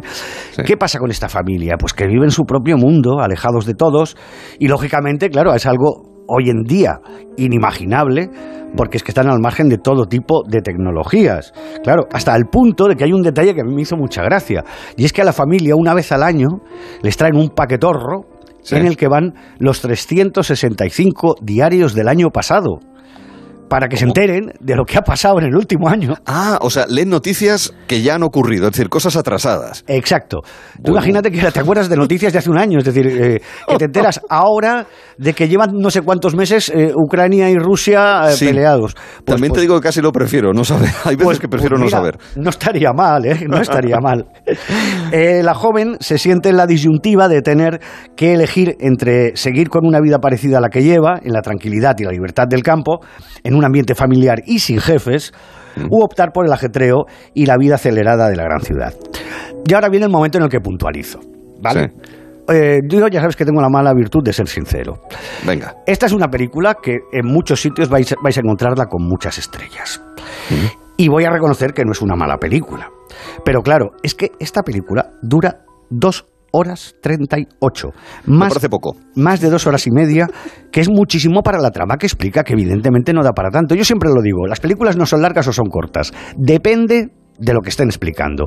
Por ejemplo, lo que el viento se llevó, 3 horas 40, pasan muchísimas cosas, me parece una buena duración. O Benur, ahora esto, 2 horas 38, me parece excesivo. De hecho, las dos anteriores versiones no pasaban de la hora y tres cuartos, hay una incluso de hora 17. Lo que pasa es que, claro, puede resultar aburrida. Y alguno que otro, yo, yo entre ellos, hubiera utilizado las tijeras para irla cortando, que no le hubiera quedado nada mal. Quien quiera ver una película, aquello, detallista, lenta, que vas viendo cómo crece la hierba, esta es tu película. No lo dudes. Vas a quedar muy bien con los críticos que ponen cinco estrellas a esto. Ahora, a mí, mm, este no es mi cine. Es que además puede resultar contraproducente para los intereses de todo el equipo, ya digo, director, productor, guionistas, para toda la gente, que después de tanto trabajo, por el hecho de pasarte un poquito o mucho, en el metraje, eso pueda redundar en que a la gente no le acabe de convencer, pues es una pena. que está tanto bien hecha, trabajo que, para que- eso. que no lo voy a negar, sí. no voy a negar que está bien hecha, Sí, pero para mí es como el tour de las películas. Es decir, el tour para qué eso pone la gente a, a mediodía o de- después de la comida, para dormir, porque es lo mejor para hacer una siesta. pues Esta película para hacer una siesta, además, como no hay tiros, no hay bombas, no hay nada que haga ruido más los árboles que caen, es una película que te puedes sentar en la butaca del cine, que hace fresquito, que se está muy bien, relajarte, la vas viendo y haces lo que yo he llamado siempre el montaje del espectador que es que vas haciendo cabezadas y como Sí. tampoco pasa gran cosa, vas siguiendo el hilo y haces el montaje del espectador y de 2 horas 38 la dejas en una hora y 20 que te queda de fábula. Y encima, claro, has descansado, has estado fresquito, pues mira, ¿qué más quieres, no? Amigos, se arriesgan a entrar con un calorazo del demonio para ver a María Chapdelaine y a las dos horas y media que estén puestas las luces de Navidad. Pero es lo que tiene el metraje elegido en este caso para la adaptación de este clásico de la literatura en francés, María Chapdelaine, que es el tercer estreno del que hemos querido hablar y que nos ha destacado recomendando buena parte de sus puntos eh, positivos, pero con ese apunte sobre el metraje y la duración, Eduardo de Vicente, a quien esperamos encarecidamente dentro de algo ya de menos de siete días, porque será a partir de las 5 de la tarde y ahora mismo son las 5 y 27, una hora antes en Canarias. Restados esos minutos, un abrazo muy fuerte, Eduardo. Un placer, hasta la semana que viene. Hasta luego. Y dentro de un momento vamos a contar historia de un pantalón. Pon el verano en un mostrador y que San Juan nos queme en su hoguera cuando descubra quién la saltó. Gelo en verano. Deja el equipaje en la ribera para verte como quieres que te vea. Deja el equipaje en la ribera y quémalo. Con Arturo Teller en Onda Cero. Una tarde tranquila, una playa tranquila. Este verano mereces pasar unas vacaciones tranquilas. Porque con la alarma de Movistar Prosegur te avisan si pasa algo en casa en menos de 29 segundos. Y si fuese necesario, llaman por ti a la policía. Disfruta del verano por 14,90 euros al mes durante tres meses, contratándola hasta el 7 de septiembre. Infórmate en tiendas Movistar o en el 900-200-730. Alguien ha secuestrado a mi hija. Este verano, Mallorca. Te necesito. Cuenta con el equipo de detectives perfecto. Claro. Ahora tenemos dos sospechosos. Y no es ni la hora de comer. ¡Policía! ¡Quieto! Mallorca Files. Hoy a las 11 menos cuarto de la noche estreno en Antena 3. La tele abierta. Ya disponible en A3 Player Premium. Este verano en Carglass, por la reparación o sustitución de tu parabrisas, te regalamos un aspirador Casals para que disfrutes de la playa sin preocuparte por la arena. Carglass cambia, Carglass repara. Promoción válida hasta el 6 de agosto. Consulta condiciones en carglass.es. Estoy tremendo, estoy que crujo. Un galán de culebrón, el piar de un ruiseñor, un Adán. Soy colosal. Con el extra de verano, un titán, un espartano. Extra de verano de la 11, el subidón del verano. 15 de agosto, un gran premio de 15 millones de euros y 10 premios de un millón. Extra de verano de la 11. Tremendo. A todos los que jugáis a la 11, bien jugado. Juega responsablemente y solo si eres mayor de edad. En la Fundación A3 Media acercamos a niños y jóvenes el valor de la comunicación, acompañándolos en su desarrollo para que aprendan a comprender y gestionar correctamente la información que los rodea. Fundación A3 Media. Hagamos juntos una sociedad más crítica y libre. Con la Copa del Rey, Palma se convierte en la capital mundial de la vela. Descubre Palma los 365 días del año. Ayuntamiento de Palma, Mallorca. Onda Cero Madrid, 98.0 FM. Evasión instantánea con Click and Boat. Aléjate de las multitudes y relájate a bordo de uno de los 40.000 barcos disponibles para alquilar en clickandboat.com. Lanchas, veleros, catamaranes. Descubre nuestras ofertas y alquila un barco en España o cualquier parte del mundo en unos clics en clickandboat.com. El envío de Burfaxes ahora es mucho más cómodo, rápido y económico con notificados.com. Con notificados.com envíe Burfaxes a través de Internet cómodamente desde su ordenador, con la máxima seguridad y validez legal, 10 años de plazo para acuse de recibo y testimonio notarial de certificación de contenido. Notificados.com. Burfax online postal y electrónico. Si tiene joyas de firma o artículos de oro y plata, llame al 91 534 6706 o vaya a la Plaza San Juan de la Cruz 9. Si tiene joyas de firma o artículos de oro y plata, llame al 91 534 6706 o vaya a la Plaza San Juan de la Cruz 9. Le pagarán el mejor precio al momento. Y también bolsos de Vuitton, Chanel y Hermès. Hostelero, somos Organic, la única ganadería ecológica española de Wagyu y Angus, la mejor carne del mundo. Sírvela a tus clientes, alucinarán, volverán y tu caja crecerá. Te damos un servicio amable y puntual, a buenos precios. Si pruebas Organic, solo comprarás Organic. 900-900-786, 900-900-786 o carneorganic.com. La mejor carne del mundo. Organic. Grupos Eneas compra casas para reformar al mejor precio. Llame al 91 639 0347 o escriba a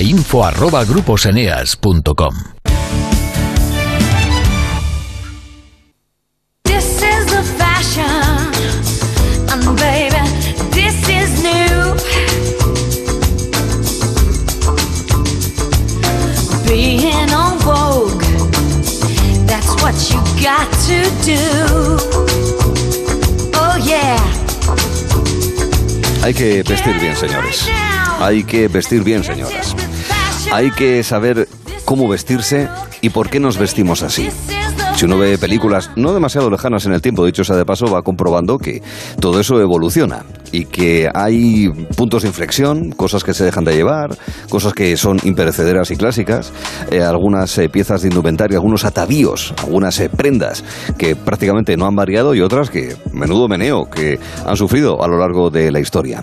Es el espacio en el que vamos a hacer un paseo por la moda con Cristina Baigorri. ¿Qué tal está Cristina? Buenas tardes. ¿Cómo estás? Buenas tardes. Y que como siempre, de la misma manera que en el primer capítulo hablamos sobre todo pensando en señoras, en esta ocasión hablamos eh, de una prenda unisex para todo tipo de seres humanos. Pues sí, hablamos de los pantalones. La semana pasada minifalda, esta semana pantalones. ¿Y por qué? Pues porque la evolución del uso de los pantalones, una prenda asociada inicialmente al mundo masculino, y su paso al vestuario femenino va estrechamente ligado al sentido de libertad y superación de convencionalismos sociales, facilitando a las mujeres el acceso a espacios y a profesiones reservados hasta ese momento a los hombres. Por eso me gusta decir que la historia del pantalón empieza con una prohibición. Bueno, a ver, tanto, tanto, no cortaban la cabeza a nadie, pero nos ha parecido simpático decir. Pero nos vamos a ir, efectivamente, nos vamos a Francia, porque después de la Revolución Francesa, donde el lema libertad, igualdad y fraternidad parecía que lo iba a impregnar todo, y lo hizo, sin duda que lo hizo, no llegó tanto al vestir. Y es que el 7 de noviembre de 1800, la jefatura de policía de París dictó una ordenanza para prohibir a las mujeres el uso de ropas de hombre salvo que fuera necesario por motivos de, de, salud. Y en ese caso debían solicitar una autorización. Hay que decir que años más tarde, a finales del 19, dicha norma se suavizó y se autorizó a las mujeres a llevar ropas masculinas para el uso de deportes velocípedos. Es decir, o sea, la bici. Efectivamente, la bicicleta o el caballo, lógicamente. Ah, claro. Pero era una excepción, como te digo. Y fíjate, Arturo, que te he hablado de autorizaciones para usar pantalones, como las que tenía que renovar cada seis meses la artista Rosa Bonheur, dedicada a la pintura de animales, cuando a finales del siglo XIX se aventuraba pues, eh, en las instalaciones de los mataderos, de los mercados de caballos, de las ferias de ganado. Y claro, como su trabajo era dibujar a los animales, pues eso se encontraba con el brete de cómo entrar en las cuadras, en, en los espacios pequeñitos de todas esas instalaciones, con faldas anchas, con aros en las enaguas, con corsé, con blusa en las puntillas. Claro, era la moda del momento, no nos Claro, olvidemos. Claro. esta mujer necesitaba unos pantalones y no Algo le quedaba práctico. otro. Pero claro, esos pantalones mm, necesitaban una autorización, un permiso oficial. Qué fuerte. Es fuerte, del que además tenía que recabar yendo a un médico para que supervisara la petición y presentara la solicitud para que se le fuera facilitada el permiso de travestismo y ejercer su profesión. En Qué fin, bueno. todo un ejemplo de superación de obstáculos y de olvido legal de lo más curioso, ya que esta ley francesa, la de 1800, que prohibía a las mujeres vestir con pantalón, ha estado vigente más de dos siglos. Sí, ¿Qué me sí, dices? Como te digo, Arturo. En el año 2010, un grupo de legisladores franceses descubrieron que la ley de 1800 seguía en vigor, pues, yo qué sé, por algún error de derogación, o Ah. suponemos algo así. Y por fin dejó de poderse aplicar en febrero del 2013. Es decir, hace apenas nueve años. Ojo, ¿eh? Nueve añitos teníamos en vigor esa ley, esa ordenanza. Sí. Llegados a este punto y sabiendo lo del permiso en Francia, si te parece, vámonos a Estados Unidos. Ahí vamos. Allí, pues eso, nos da un poco la sensación que las mujeres lo pueden tener un poquito más fácil, ¿no?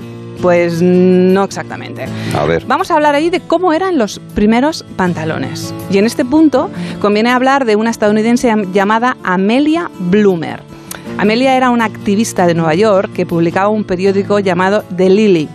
Los temas del periódico eran los dedicados a los intereses de la mujer, ya que en aquel momento se difundían las voces, mira, llueve además en Estados Unidos, las voces de las mujeres y sus reivindicaciones en relación al derecho al sufragio.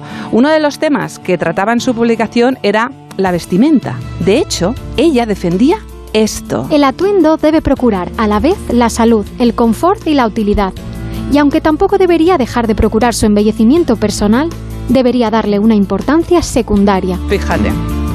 Pues bien, más allá de las facultades eh, y de las dificultades por las que pasó esta publicación, que lógicamente las pasó debido a la temática comentada, en 1851 Elizabeth Smith Miller, otra defensora de los derechos de las mujeres, otra avanzada, presentó a Amelia una prenda conocida inicialmente como el vestido turco. Vestido turco, Vestido ¿qué es eso? turco, te cuento. Consistía en una falda larga, así como hasta la rodilla, pero es que debajo de la falda había unos pantalones bombachos, estilo turco. O sea, Ah, entiendo. amplios, amplios a, a- a muslo y, y- Sí. y a rodilla, pero ceñidos a tobillo. Elizabeth ya usaba esta prenda y tanto le gustó a Amelia, por lo práctico, lógicamente, que decidió usarla, defenderla, incluso eh, promover el vestido, incluyendo instrucciones para confeccionarla, es decir, el, el patrón en la revista, en The Lily.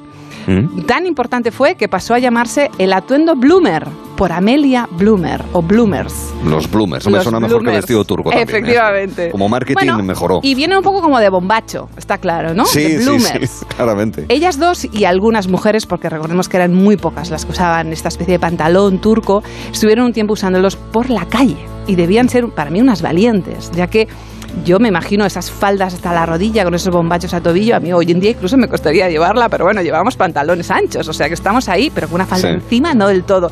Y el resto de las mujeres, como ellas eran tan poquitas, claro, iban a la moda de la segunda parte del siglo XIX, es decir, faldas con enaguas, con aro, y claro, las críticas pues, no tardaron en llegar. De hecho, fueron objeto de tales burlas en la prensa que incluso en la calle, o sea, aquello fue un bomb, a- llegaron a abandonar el uso de ese pantalón del bombacho, pero sin duda la simiente de esa nueva prenda de ropa estaba ya sembrada. Vor der Kaserne, vor dem großen Tor, steht eine Y sí, el cine siempre ha dado un empujón al mundo de, la moda. Esta mujer, la que estamos escuchando, la gran Marlene Dietrich, fue una actriz que rompía moldes y estereotipos. Películas como El Ángel Azul, La Venus Rubia permiten ver a una actriz arrebatadora y unas interpretaciones inolvidables. Si bien la Primera Guerra Mundial había provocado grandes cambios en el vestuario femenino, las faldas fueron más cortas durante aquellos años de la guerra, usaron los pantalones para ir a trabajar a las fábricas. De hecho, fíjate qué curiosidad, las mujeres se cortaban el pelo a media melena en pro de la comodidad, imagínate. Pero claro, en los años 30 eh, eh, la mayoría de ellas no se atrevía a llevar pantalones por la calle porque consideraban que, que la prenda les restaba fem- feminidad. Por eso la gran Marlene eh, se planteó qué hacer y hizo añicos esta idea y lo hizo con dos gestos relacionados con su profesión. El primero fue en la película Marruecos, cuando apareció vestida con un smoking, una de esas escenas que marcan época. Recordemos que estamos en los 30, o sea, ojo, ¿eh? Rompedor completamente. Rompedor Es- total.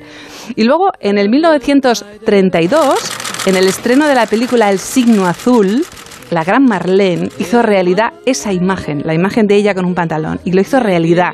Apareció en ese estreno, como te digo, enfundada en un frac de la mano de Gary Cooper, que era entonces su amante. Fíjate, lo estoy recreando en mente. Yo creo que muchos tenemos en mente la imagen de Marlene Dietrich así, como Sí, lo estás describiendo con esos vestidos, con esos, con esos trajes, un con esos frac, un trajes. smoking. Es que fue una rompedora, absolutamente una rompedora. Con ello demostró que los pantalones no son solo de hombres y que la falda no es la única prenda asimilada a la feminidad.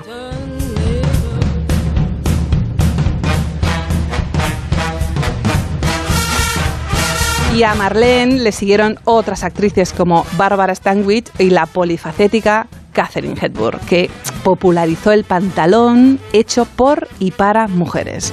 De hecho, de ella se sabe que incluso llegó a encargar al modisto Eddie Smith que le hiciera pantalones de talle alto que le marcaran la cintura y adoptó este código de vestimenta como su seña de identificación.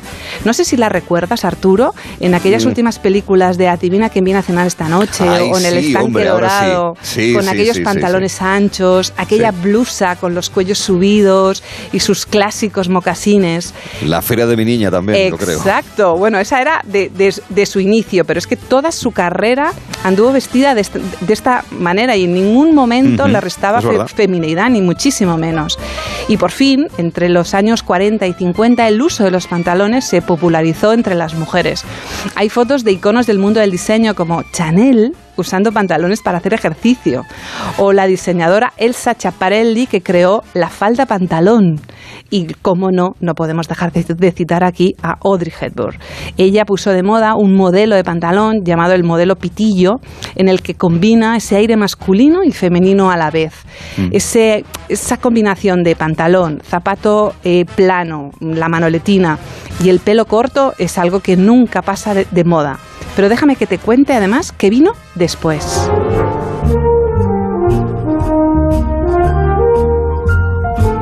¿Bailas? Ah, maravillosa, maravillosa. Te he puesto esta música tan fantástica porque ya nos estamos acercando a las grandes ciudades. Estamos a, a París, a Nueva York, porque el pantalón fue catapultado a uso mayoritario en 1966, cuando el modisto Yves Saint Laurent presentó un traje, un elegante traje de pantalón llamado Le Smoking. ¿Recuerdas cuando hablábamos de la gran Dietrich llegando a ese, a ese estreno con Gary Cooper vestido Sí, con, sí. vestida con el smoking? Bueno, pues Marlene lo que hizo fue adaptar a su cuerpo eh, un traje de hombre. Pero el modisto francés lo que hizo es versionar directamente para la moda fe- femenina ese modelo. Y lo que quiso es, pues lógicamente, darle elegancia y fortaleza al mundo femenino. Eso también es rompedor, diseñar Exacto. específicamente para el cuerpo femenino. Efectivamente, de hecho el impacto fue tal que las mujeres adoptaron el traje pantalón como el estilo ideal para el trabajo en la ciudad. Sin duda él marcó estilo y de hecho suya es una gran frase que dice, las modas van y vienen, pero el estilo permanece. Es una gran frase, ¿no te parece? Sin ninguna duda. Y además es uno de los clásicos del mundo de la moda. Totalmente. Y por eso llegados a este punto, ¿qué te parece si hablamos con alguien con mucho estilo? Me refiero a Jaume Vidiella, él es estilista, director de la Escuela de Moda ESDI en Barcelona y especialista en historia de la moda. Bienvenido de nuevo, Jaume. Hola, bienvenidos. Hola, Jaume. Mira, Jaume, a ¿Qué ver, tal? quisiera empezar. Vamos a ver, hay muchos modelos de pantalones, que si el pantalón con talle alto, que si el bajo, que si la pata de elefante, que si los rectos, pero me gustaría que nos detuviéramos en el pitillo. A mí tengo que reconocer que es un modelo que me encanta y la imagen de Audrey Hepburn pues me parece arrebatadora. Pero ¿son los pitillo de entonces los leggings actuales? Bueno, pues en cierta manera podríamos decir que sí, ¿no? Porque hablando de moda y tecnología, una cosa que pasó con este pantalón es que este pantalón en los 50 se hacía con un tejido pues que era más rígido, porque Ujú. no se había inventado el elastano, ¿no? Que es esta fibra que permite que los tejidos se enganchen al cuerpo, ¿no? Porque nos ah, provoca este efecto de segunda piel. Y esto fue evolucionando y, y bueno, los- la imagen de los 50 icónica y maravillosa de Audrey es una imagen que me encanta que haya recordado porque es Mm. una cosa absolutamente fantástica, ¿no? Audrey para mí es ¿no? el, el, el icono máximo icono, relacionando sí. mo- moda y cine, ¿no? Ujú. Pero hemos de recordar que en la época este pantalón era algo absolutamente, eh, digamos, anecdótico. Las casas de alta costura icónicas de ese momento, Balenciaga, Ujú. incluso Chanel, Dior o Givenchy, que vestía a Audrey casi siempre, Ujú. pues no presentaban estos pantalones en las colecciones, Ya. ¿no? Porque esto era una cosa absolutamente para el ocio. Y sí que es cierto que luego cuando se inventa la idea de esta fibra, recuerdo los años 80, por ejemplo, Madonna en un vídeo icónico que se llama Papa Don't Preach, lleva Sí. un estilo muy parecido al de Audrey, Sí, ¿no? sí. En una escena, en un, en un estudio, ella bailando con un pantalón pitillo, pero ya está hiper pegado al cuerpo porque ya esta silueta, ah, digamos, ya, ya, el tejido permite eso. Y también, obviamente, la sociedad y la sexualización de la mujer, ¿no? Recordemos que eh, en los años 50 era una época bastante puritana, eh, de grandes contrastes en ese sentido, ¿no? Eh, entonces te permite pues que ese pantalón se vaya pegando hasta que se convierte en esta idea de segunda piel que tenemos actualmente, ¿no? Sigue habiendo mm, tejidos ah, no rígidos, mm, al, al revés, sigue habiendo tejidos, digamos, más rígidos y Sí. de más sastrería masculina con los que se puede hacer un pantalón ah, digamos, más tradicional y sigue eh, ¿no? esta tendencia que ya nunca la hemos abandonado del tejido ultra pegado al cuerpo que, digamos, muestra un cuerpo absolutamente sexy y absolutamente, digamos, ah, Mm. Eh, en más de una ocasión, cuando he ido a comprar unos pantalones, lo siento, Jaume, Cristina, he de reconocerlo, me he sentido completamente apabullado ante la variedad que existe ahora mismo, que si de cintura baja, cintura alta, que Sí, si los bolsillos así, que, si, que si los chinos, que si los denim, que si los pitillos, con una, Y, de y- verdad. e incluso con unos códigos, a ver, talla 41, ¿verdad? Exacto. único- con unos códigos y con unas una terminología, ¿verdad, Jaume? Hay que saber, ¿eh? Hay que saber, Sí. ¿eh? Ojo. Hay que saber, hay, Hay que, que ir saber. Bueno, primero, claro, primero porque hay mucha terminología en inglés que, bueno, la hemos ido adaptando, la hemos ido aprendiendo, ¿no? Con el uso.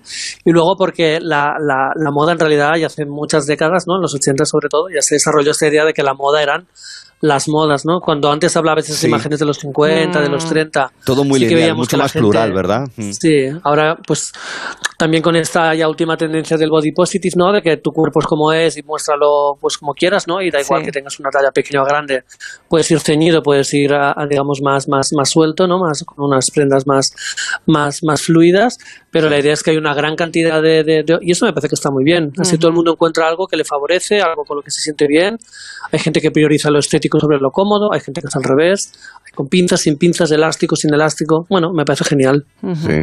Cuando a principios del siglo XXI eh, se pusieron de nuevo de moda los eh, pantalones campana, que eran propios de los años Ujú. 70, me hizo pensar que posiblemente un día como hoy, del año 2022, habría gente joven diciendo, mira, los pantalones campana se han puesto de moda las cosas de principios de siglo.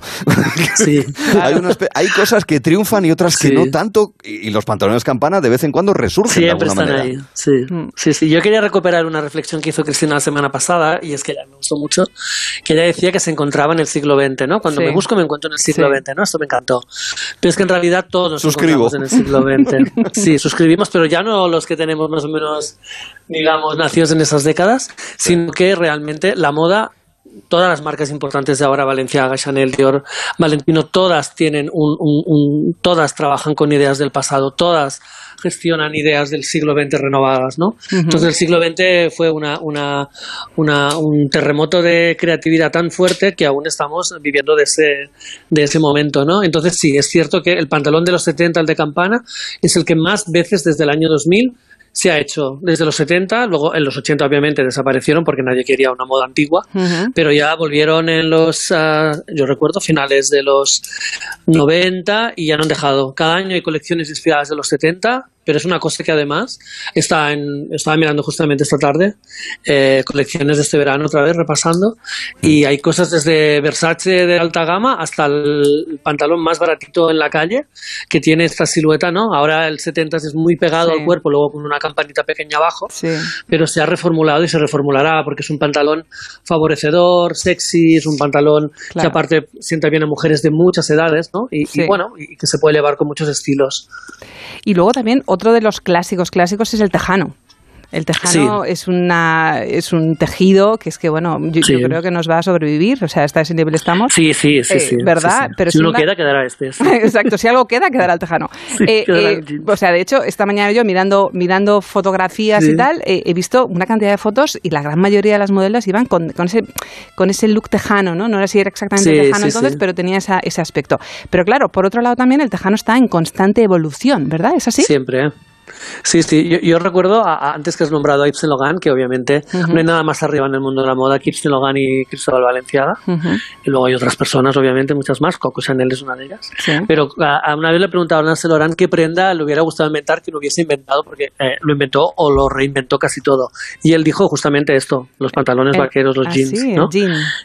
Sí, sí. Entonces, eh, bueno, ya recordando también imágenes de, por ejemplo, otro icono de estilo muy, muy de este estilo más, más, más, más, más casual que es la cantante y actriz anglo-francesa Jane Birkin. Mm. Ella en, la- en los 70 ya demostró que con los jeans se podía hacer de todo: cortarlos, bordarlos, pintarlos. No, no, o sea, es una, es una, es, es un canvas, ¿no? Es un tejido con el que se puede hacer de todo. Y luego lo que sí que ha permitido la tecnología es hacer tratamientos de delavado, ¿m? Por ejemplo, que antes necesitaba mucha agua y ahora se hacen con láser. Ujú. Esto lo inventó una empresa valenciana, de hecho.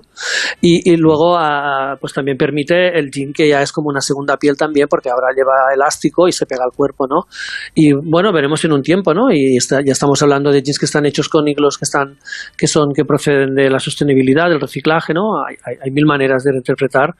Es que es una cosa que está en el armario de todos y es completamente transversal. Así que mientras genere esta demanda, pues habrá una oferta que lo, que la va, Sí. que la va a satisfacer. Y ya por último, Cristina nos ha narrado eh, esa progresiva utilización por parte de las mujeres, eh, desmontando convenciones y demás y buscando nuevas costumbres para que las mujeres se pudiesen utilizar de manera normalizada el pantalón. Y en el caso de la falda, salvo casos puntuales de artistas, de cantantes, recuerdo hace ya muchos años Miguel Bosé, pero más recientemente seguro que otros muchos artistas, o elementos tradicionales desde los eh, escoceses con sus kilt o los soldados griegos tradicionales, los que guardan, por ejemplo, el Palacio de la República en Atenas. No recuerdo muchos hombres con falda, yo no voy a ser uno de ellos, ya voy avisando, pero eh, la falda y el hombre, ¿tú cómo lo ves? ¿Como tendencia o como realidad, como posibilidad al menos, Jaume? La falda y el hombre, bueno, es que este es un debate un poco largo. Eh, la falda y el hombre. Bueno, sí que eh, una de las tendencias más importantes del siglo XXI a nivel de moda ha sido justamente la feminización, ¿no? Del, del armario masculino, ¿no? Mm, es verdad. Pero de Sí. todo el armario masculino, del convencional y del otro, Sí. ¿no? Desde, sí, ha habido hombres con falda, ¿no? Recordábamos, pues recordabas tú, ¿no? Pues a Miguel Bosé, ¿no? Estuvo antes de David Bowie, luego aquí en España tuvimos ese momento también lo comía, ¿no? Con, con, Mm. con Lourdes Iribar, que hizo un vestuario para ellos fabuloso, y, y Tino Casal y todo esto que se quedó en una Es verdad, anécdota, Tino pero Casal. muy Tino visual, Casal, pero sí. Poco, poco en la calle, ¿no?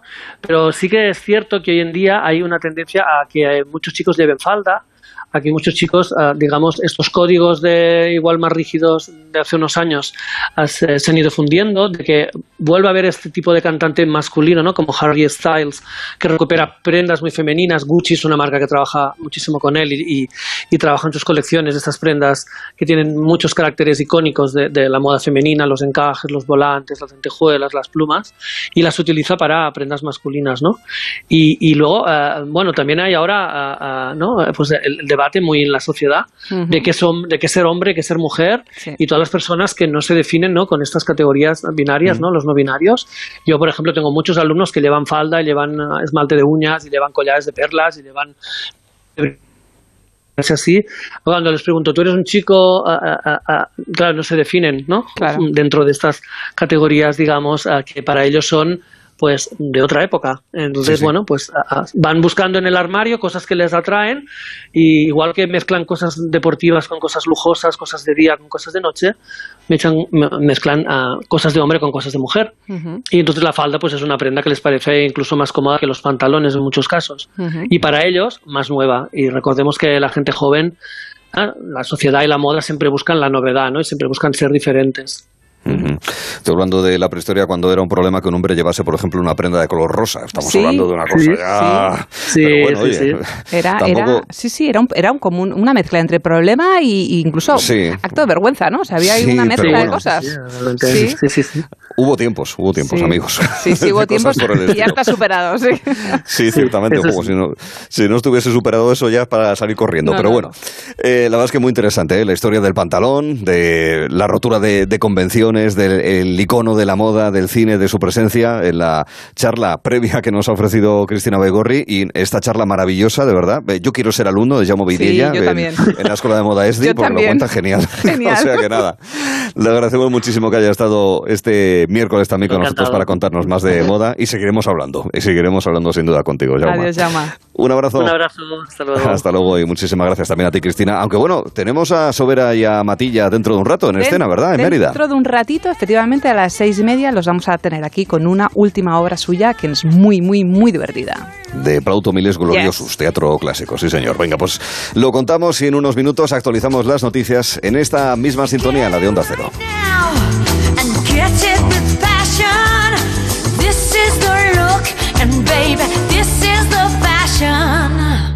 Era tal la pasión de Marilyn Monroe por los perros que dijo, los perros nunca me muerden, solo los humanos, mientras acariciaba su bichón maltés. En línea directa compartimos su pasión por las mascotas. De haber tenido un percance en coche, habríamos cuidado también de su perro con hasta mil euros en veterinario. Cámbiate y llévate una bajada de hasta 150 euros en tu seguro de coche y además la cobertura de mascotas de regalo. Nunca sabrás si tienes el mejor precio hasta que vengas directo a lineadirecta.com o llames al 917-700-700. 917-700-700. El valor de ser directo. Consulta condiciones.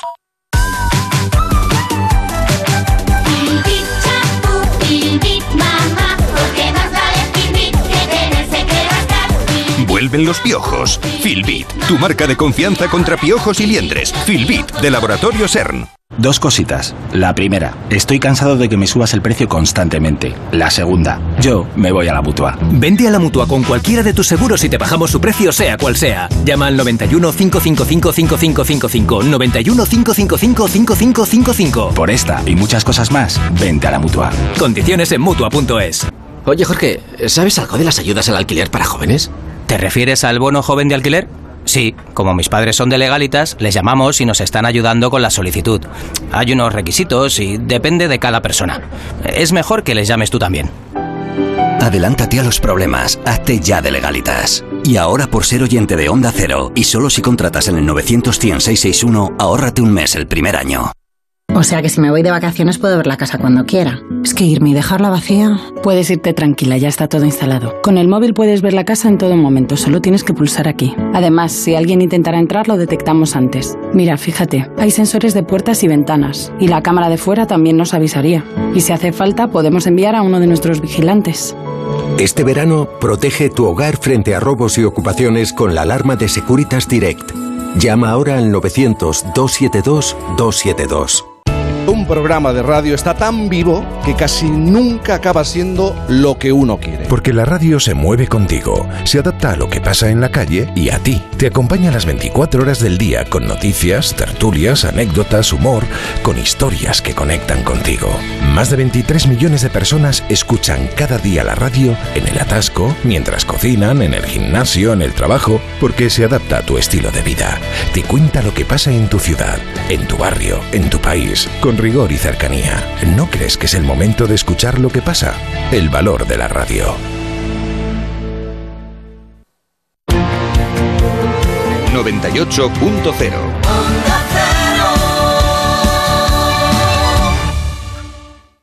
Protección. Ayuda para que una persona o cosa estén en buenas condiciones. En Alquiler Seguro somos especialistas en ofrecer protección a propietarios. Tenemos a tu inquilino perfecto y te garantizamos el cobro puntual de las rentas el día 5 de cada mes, manteniendo el 0% de morosidad. Infórmate en alquilerseguro.es. Alquiler Seguro. Protección a propietarios. Colaboran con Decorman, Closman Cierres Metálicos, Insonoplac, PVC3 Comerlin, Claudio Pintores y Contenedores Parque 91 609 3370 o decorman.es. Hostelero, somos Organic, la única ganadería ecológica española de Wagyu y Angus, la mejor carne del mundo. Sírvela a tus clientes, alucinarán, volverán y tu caja crecerá. Te damos un servicio amable y puntual, a buenos precios. Si pruebas Organic, solo comprarás Organic. 900-900-786, 900-900-786 o carneorganic.com. La mejor carne del mundo. Organic. Compramos tu Rolex de acero de los años 70 y 80. Especialistas en Rolex desde hace 30 años. Compramos tu Rolex de acero de los años 70 y 80. Pagamos el mejor precio. Compramos tu Rolex de acero de los años 70 y 80. 915346706. Plaza San Juan de la Cruz 9. 915346706. No lo olvides. Compramos tu Rolex de acero de los años 70 y 80. Si te preocupas de buscar el mejor colegio para tus hijos y los mejores especialistas para tu salud, ¿por qué dejas la compra-venta de tu vivienda en manos de la suerte? Confía en Vivienda 2. Entra en vivienda2.com, la empresa inmobiliaria mejor valorada por los usuarios de Google. Con los ojos cerrados, vivienda 2. El 2 con número.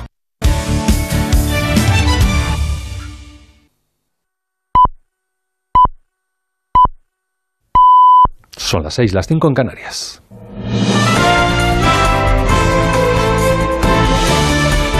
Noticias en Onda Cero.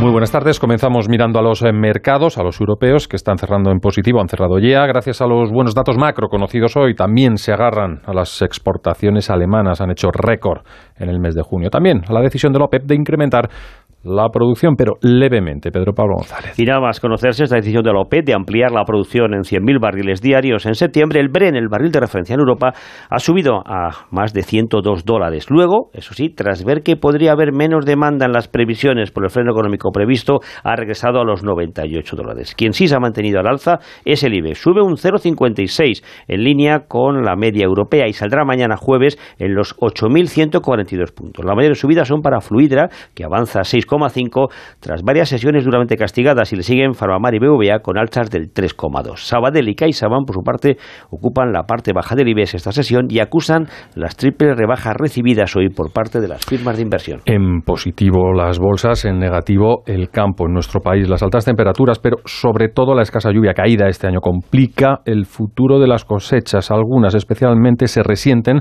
son las de girasol, uva y aceituna. Este 2022 ha llovido un 26% menos y eso dificulta a los agricultores una recogida favorable. Los pantanos están al límite, embalses en torno al 40% y la EMET pronostica varios meses secos, al menos hasta el mes de octubre. Comunidades autónomas y ayuntamientos comienzan, los que ya no lo han hecho, a tomar medidas y restricciones. Pedro Barato de Asaja pide una reunión urgente que evite lo peor. Yo le he pedido esta mañana que se convoque la mesa de sequía y me consta que alguna comunidad autónoma también la ha pedido, pero no hay eh, ninguna, eh, digamos, información que pueda yo adelantar que esta mesa de sequía se va a convocar. No hay ninguna, no ha habido ninguna comunicación hasta ahora.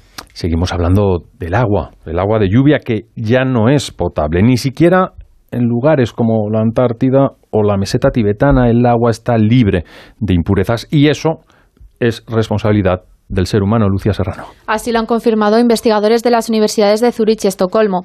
Nuestras aguas están contaminadas por los llamados productos químicos para siempre, sustancias que no se degradan con el paso de los años.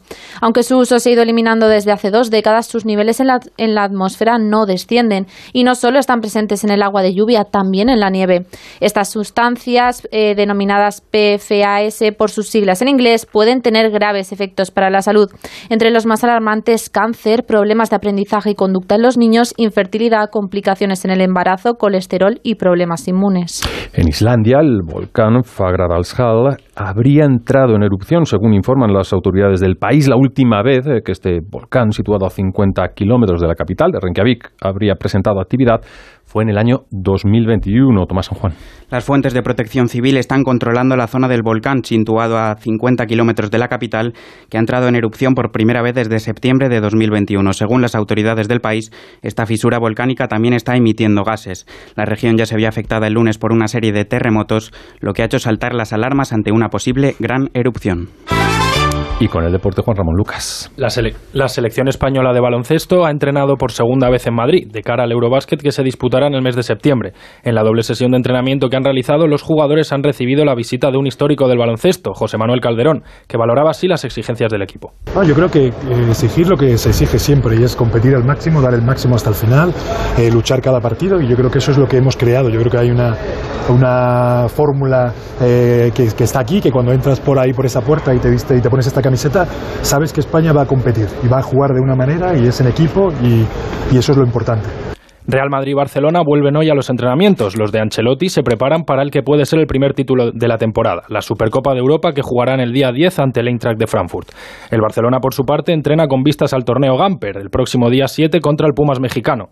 El Atlético de Madrid renueva al joven delantero Sergio Camello hasta 2026 y se marchará cedido al Rayo Vallecano para la presente temporada. Y el Getafe ultima el fichaje del portero Fernando Pacheco. Bueno, pues volvemos a contar más noticias a las 7, las 6 en Canarias. Quien sigue entreteniendo es en Gelo en verano Arturo Tellez. Los fines de semana abrimos la terraza con Nacho Arias. Te propongo un plan que no podrás rechazar. Venir a la terraza el fin de semana. Te invito a probar un refrescante cóctel donde se mezclan los destinos más atractivos con eventos, personajes, lugares, noticias curiosas. Vente a la terraza el fin de semana. Viajes, gastronomía, música y mucho más en la terraza del fin de semana. Sábados y domingos a las 12 del mediodía con Nacho Arias. Te mereces esta radio. Onda Cero, tu radio.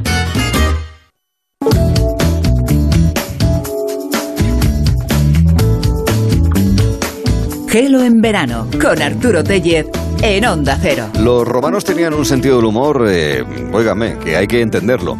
Lo bueno es que el paso de los siglos no ha deteriorado el principal de sus mensajes. Entretener, la sátira, eh, llamar la atención sobre el poder y sus eh, contradicciones. Bueno, de todo eso y mucho más trata la historia de ese soldado, ese militar muy fanfarrón, muy arrogante, que es Miles Gloriosus.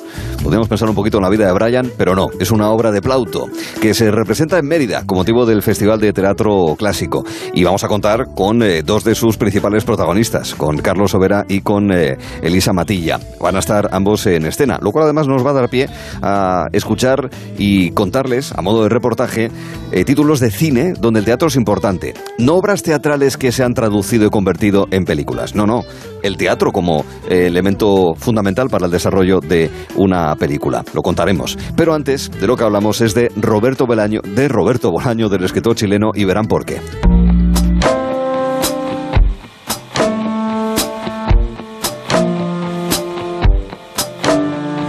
The little thoughts came rushing in whilst I watched for a sign from him when all the while was clear as day that I should go and he should stay. I took his love like it was mine. I squeezed the truth until it lied. It took some time for cracks to show. Should I stay or should he go? En ocasión hemos conocido que artistas, creadores, literatos, eh, músicos, cineastas han tenido vidas muy tranquilas, mm, lo cual es bastante poco habitual, no lo sé, no soy especialista, se le puede preguntar a quien sí lo es. Pero en muchas ocasiones nos encontramos con vidas complicadas, por muchas razones, ¿no? Tortuosas, en ocasiones afectadas por la enfermedad, y eso, sin embargo, no ha impedido Incluso también hay teorías que indican que puede haber azuzado la capacidad creativa. Es el caso del protagonista de La Segunda Vida con Arte que nos trae Noelia Adánez. Noelia, ¿qué tal estás? Buenas tardes. Muy buenas tardes, Arturo. Estoy fenomenal. Me alegro mucho. Pues mm, eh, igual, como mínimo, igual que tú. Y muy especialmente porque vamos a hablar, o nos vas a hablar, sobre un escritor, desgraciadamente ya fallecido, demasiado joven, su Mm. fallecimiento, porque la gran pena es que sí nos dejó obras muy interesantes, pero podría haber producido muchas más, como Mm. es el chileno Roberto Bolaño, Noelia.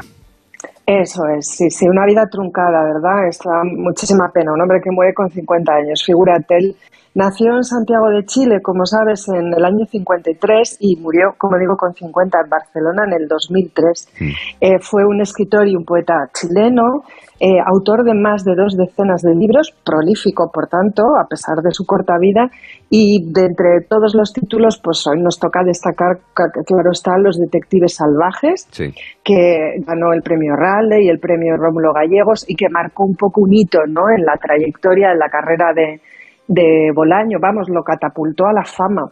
Y luego, bueno, pues por mencionar de entrada otra novela, pues una póstuma, 2666, que es una novela imprescindible, imperdible, maravillosa, maravillosa novela. Eh, eh, después de su muerte, él se ha convertido en uno de los escritores más influyentes en lengua española como lo demuestran las numerosas publicaciones consagradas a su obra y las múltiples ediciones en varios idiomas de su trabajo, de sus trabajos, perdona, es casi un escritor de bestsellers, ¿eh? a partir de un determinado momento. Eh, bueno, un escritor extraordinario, prolífico, como digo, eh, con un mundo literario muy propio, ¿eh? un poco con algún tinte borgiano, pero un mundo literario propio y con una vida pues alucinante y excepcional. De niño, grandes dolores de cabeza que hacían que mis padres se preguntaran si no tendría una enfermedad nerviosa y si no sería conveniente que emprendiera lo más pronto posible un largo viaje reparador. De adolescente, insomnio y problemas de índole sexual. De joven, pérdida de dientes que fui dejando como las miguitas de pan de Hansel y Gretel en diferentes países. Mala alimentación, que me provocaba acidez estomacal y luego una gastritis. Abuso de la lectura que me obligó a llevar lentes, callos en los pies producto de largas caminatas sin ton ni son, infinidad de gripes y catarros mal curados. Una salud muy complicada, la de Roberto Bolaño, que en cualquier caso no le impidió, como acabamos de describir, eh, producir eh, grandes obras. Cuéntanos de sus vivencias desde su niñez, por ejemplo. Bueno, pues él, como te decía, nació en Santiago de Chile, pero nunca vivió allí. Pasó su primera infancia en Valparaíso y en Viña del Mar, eh, donde, bueno, pues se inició en la escuela y desempeñó sus primeros trabajos, eh, que comenzó a trabajar siendo muy niño, porque él nació en un hogar muy humilde. Su padre es un boxeador y camionero y su madre, bueno, era una maestra de escuela. Eh, hoy he escuchado una entrevista en la que decía una cosa maravillosa, decía yo, por parte de madre provengo de una familia de 300 años de desidia constante y rigurosa y por parte de padre procede de una familia de 500 años de analfabetismo constante y riguroso. Eso es lo que carga consigo, ¿no? Mm. Eh, Roberto Bolaños, magnífico, contando estas cosas de su propia vida. Eh, mira, la relación de los padres no debía ser del todo muy buena y su madre, que en algún momento había visitado México más joven, en algún momento propone que toda la familia se traslade hasta, a este país y se van todos. Eh, Roberto tiene una única hermana, se van todos a vivir a Ciudad de México. Eh, él tiene, cuando se trasladan allí, 15 años. Es el año 68, Arturo. Es decir, llega en pleno movimiento. llega en pleno movimiento estudiantil. Eh, acuérdate, los coletazos finales del gobierno priista de Gustavo Díaz Ordaz las protestas de los universitarios que terminan con la matanza de Tlatelolco. Mm. Todo esto lo vive él en primera persona y lo cuenta en una de las novelas que a mí más me gusta de Bolaño, que es Amuleto, una mm. novela que publicó en el año 99, que no es de las más nombradas, pero me ha gustado traerla aquí. Ya me la he apuntado pues porque esta no la conozco. Pues eh, es que es una novela muy particular, a mí me gusta mucho, con, con su fina ironía y bueno, todo ese mundo. ¿no? Quiero decir, es una manera tan personal de ver ese acontecimiento político tan potente que de verdad es una pasada. En México, Roberto continúa sus estudios secundarios, pero por un periodo muy cortito de tiempo, termina abandonándolos definitivamente a los 16 pues para dedicarse sobre todo a leer y a escribir todos los días. Nunca termina la secundaria, como digo, y tampoco, por tanto, estudia eh, en la universidad. Es decir, es un hombre que a partir de los 16 años eh, no tiene ya ninguna clase de formación, solo, y no es poco, una formación autodidacta. Es un lector voraz, lee desde literatura mexicana, thriller policiales hasta obras clásicas. Leo Horacio, en esa época leo Ovidio, leo Aquíloco. Eh, es un asiduo visitante de la Biblioteca Pública de la capital mexicana y bueno, mientras tanto pues va haciendo trabajillos para ganarse la vida, es periodista, vende lámparas de la Virgen de Guadalupe, eh, va escribiendo britas de teatro y poesías, hay también una entrevista por ahí en la que él dice, bueno, yo en la vida eh, me he desempeñado de, de todo, he hecho de todo tipo de trabajos, solo no he hecho dos, no he sido ni asesino ni prostituto, los demás los he hecho todos. Dice, bueno, Quizá de haber sido asesino no lo contaría por decoro, pero en principio esos dos no los había hecho, ¿no? Bueno, en fin, de todo, ¿no? En la capital mexicana eh, comienza a gestarse su carrera literaria. Eh, la Ciudad de México y Ciudad Juárez, de hecho, son los escenarios de sus libros más famosos, tanto los detectives salvajes que mencioné al principio como 2666. Mm, madura eh, en México, pero regresa a Chile. Sí, eh, eh, exacto, regresa a Chile por un periodo muy breve de tiempo él va en el 73 a apoyar el proceso de reformas socialistas que ha impulsado Salvador Allende a través de la Unidad Popular. Y bueno, porque quiere viajar, quiere viajar por el subcontinente emulando, digamos, algunos de sus eh, escritores favoritos del momento, todos ellos miembros de la generación Beat. Ya sabes lo importante que es para ellos el viaje. Siente la, carretera y él tiene una especial, eh, especial predilección no tanto por Kerouac cuanto por Gary Snyder, pero vamos, que se pega un viaje en coche espectacular y, asombroso, ¿no? debió llegar fatigadísimo. Esto forma parte de lo que contaba en el corte, ¿no? Ese mm. corte eh, extraído de un texto suyo maravilloso que se llama Enfermedad y Literatura.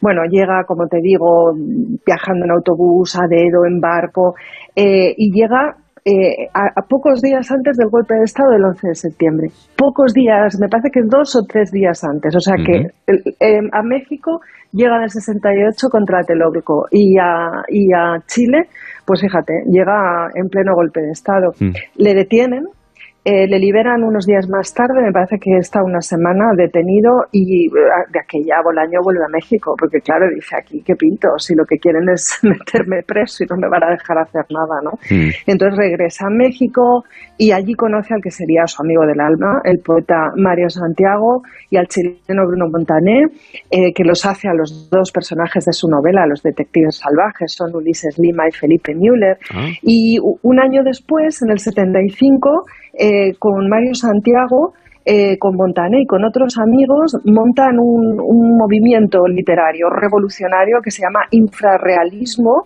mm. y bueno, es un movimiento pues anti-establishment. ¿Y quién representa en esa época el establishment literario en México? Pues Octavio Paz. Me lo imaginaba. acuérdate, acuérdate que a nosotros... El año pasado hablamos de Octavio Paz. No nos gustó su comportamiento porque trató fatalmente Muy mal a, Elena Garro sí. y a su hija también y mm. nos parece un personaje un tanto nefasto y oscuro. Entonces, bueno, aquí hay un momentito de justicia poética para ti, para mí, porque con lo que nos hizo sufrir Octavio Paz el verano pasado, pues mira, Bolaño ahora nos regala este, este momento. Yo creo que tú y yo, si quieres, nos hacemos infrarrealistas también, también. y le damos un poquito de caña a Octavio Paz, que se lo merece. Bueno, a mediados de la década eh, de los 70, eh, estamos ahí, la madre de Bolaño se va a vivir a España mientras que su padre se queda en México y forma una nueva familia. Y en el 76, poco antes de que con los infrarrealistas publicara su primera antología poética, le deja una novia que tiene y él decide que ha llegado el momento de marcharse a Europa. Al principio parece que concibe el proyecto de irse así como que a Suecia, pero a partir de cierto momento comprende que es mucho más práctico venirse a España porque tiene a la madre en España. ¿no? La madre se ha instalado en Cataluña, se encuentra un poquito enferma y él viaja a España para ayudar a su madre y para ver cómo puede ganarse la vida aquí. Pasa por Francia, en Francia y España hace otra vez de todo, lava platos, botones, camarero encargado de recolección de basura, vigilante nocturno en un camping de Castelldefels, que esto me produce una especial ternura, descarga barcos, se hace vendimiador, por supuesto, trabaja en los almacenes de, de barrio en Barcelona y sus ratos libres pues los dedica a escribir, como siempre, ¿no? Y en algunas ocasiones en que el dinero escasea, roba libros porque claro, eh, escribir está muy bien, pero hay que poder leer también, ¿no? de hecho, lo natural es leer, ¿verdad? Lo difícil es escribir. Escribe poesía, sobre todo en estos años, y trata de mantener el vínculo con los infrarrealistas, es decir, con el mundo literario eh, latinoamericano en el que él se ha desenvuelto ¿no? y en el que ha crecido también como poeta, sobre todo porque en esta primera etapa se ha dedicado especialmente a la poesía. Eh, deja Barcelona en el año 80, se muda a Girona y comienza a ganarse la vida con la literatura, todavía muy modestamente, ¿sabes? Muy de a poquito, pero bueno, parece que ya con algunos pequeños premios literarios puede comer Bolaño. Y ahí conoce también a Carolina López, eh, que va a ser su esposa. Con ah. Carolina forma una familia, ella es una catalana que trabaja en los servicios sociales y, con ella, bueno, pues tiene un primer hijo y unos años más tarde una hija, Lautaro y Alejandra. Se casan en el 85 y se trasladan a Blanes, mm. que es un municipio pues en la Costa Brava catalana, está a unos 70 kilómetros de Barcelona, para que Roberto pueda trabajar allí en la tienda de bisutería montada por su padre. O sea, imagínate, se dedica a ser bisutero. A todo. Que él también Sí, sí, que él también cuenta, bueno, porque ahí se ganaba dinero en verano, ¿no? Porque había un poquito de turismo, pero que el resto del año, pues con perdón, se comían los mocos. O sea, que bueno, ahí malviven. Carolina sí que consigue allí un trabajo en el Servicio Social del Ayuntamiento de, Blanes ese mismo verano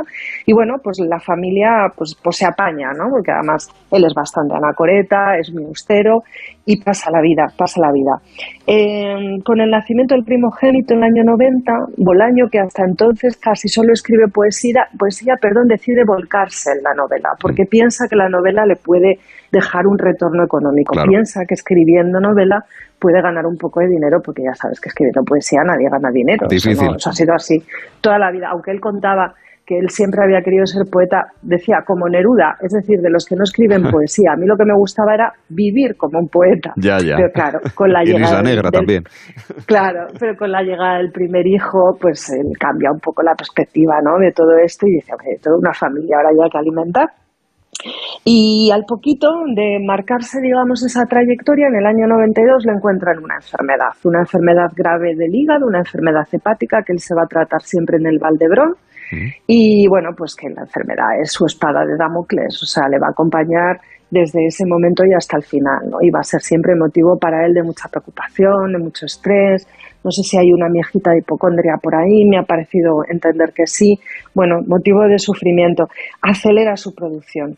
En el año 96 publica La literatura nació en América y Estrella distante, con una crítica excelentísima. El libro de cuentos Llamadas telefónicas, que muchos de nuestros oyentes estoy segura que han leído. Le llega la el reconocimiento de la crítica y la fama y se consolidan, como te conté al principio, ya en el año 98, cuando le dan todos los premios importantes. Bueno, pese a esta ajetreada vida de entrevistas, a la obtención de premios y a las nuevas aperturas laborales, el escritor continúa manteniendo un estilo de vida austero, austero, austero, sin lujos, sin ostentaciones. Escribe en un despachito que está helado, no tiene ni siquiera una estufa. Eh, bueno, hay como una inclinación, digamos, eh, casi un poquito, es un escritor un poquito lumpen. Fíjate, más que un escritor proletario, que él podía haber sido un hombre, siendo un hombre con conciencia social, ¿no? Y, habi- y habiendo tenido albergado esa, ese ímpetu revolucionario en la juventud, con los años se instala más como en lo lumpen, ¿no? Y ahí también está su mundo creativo Claro. fermentándose. Es curioso, ¿no? Claro. Las decisiones vitales de, Un clima de inspiración, tal vez, ¿no? Mm. Pues sí, debe ser que sí, eh, Arturo. Yo dice, bueno, yo en el fondo soy un poco un inglés chileno. Dice, a mí me gusta la buena vida, pero llevaba una vida, bueno, pues, pues muy austera, Parca. digámoslo así, muy austera, muy parca, sí. Bueno, los libros empiezan a vender mm, estupendamente bien, o sea, es una cosa, eh, en fin, ahí ya entra dinero. Y, bueno, y lo que sí que sucede es que sobreviene, pues como te dije, muy prematuramente a los 50 años, en 2003 su muerte, y lo que queda es una producción tremenda, porque ha escrito a lo bestia, eh, pendiente de edición. Entonces hay muchos póstumos, si quieres te digo, El gaucho insufrible, El tercer Reich, Los sinsabores del verdadero policía, El espíritu de la ciencia ficción, Sepulcros de vaqueros y bueno, ya por última vez lo voy a decir hoy, la grandísima 2666, que es un novelón imperdible y muy necesario. Sin ninguna Se duda. nos fue muy joven Bolaño, ¿verdad? Demasiado. Fíjate, eh, cumpliría cerca de 70 años, estaría en ese, en ese entorno de edad si hubiese sobrevivido Sí. a, a esos daños a su salud. Y, y es una pena, la verdad es que es una pena porque, insisto, eh, dejó mucho, pero podía haber dado mucho más, eh, sin ninguna mucho duda. más, Sí, sí, sí. mucho más. Me siento por él una especial eh, Ternura, como- fíjate, diría yo. Sí, ternura y como cariño, porque además, bueno, como él sí que cuando empezó a tener éxito se prodigó bastante, hay muchas entrevistas que se pueden ver. Sí. Y me encanta su modo quedo de hablar, su acento chileno, pero ya muy suavizado, ¿no? Por el paso por México por España. Me encanta su manera de sostener el cigarrillo y detenerse en las palabras y recrearse en ellas. No le sobra nunca una palabra, ¿no? Hace un uso tan preciso y tan delicioso del lenguaje. Me hubiera encantado conocerle, Al- Arturo. Claro. A, a ti también, Oh, tomar faltaría café, más, ¿verdad? faltaría Tomar más. muchos cafés, muchos cafés con Bolaño y que nos contara sus cosas. Qué maravilla. Sí, sí. Roberto Pero Bolaño. bueno, no va, no va a poder ser, pero no sé, yo qué sé. Nos quedan ¿En sus otra vida? Nos quedan sus publicaciones, que al final eso es lo importante para un creador y para un literato como, tanto. como era Roberto Bolaño, que es también uno de los referentes de Vidas con Arte junto a Noelia Danez durante este verano. A partir de ahora, para conocer a Bolaño y con esta documentación y con este contexto, a leerlo, que es lo que importa de verdad. Noelia, muchísimas gracias. La semana que viene te queremos aquí. Un beso fuerte. Un beso fuerte, querido. Adiós.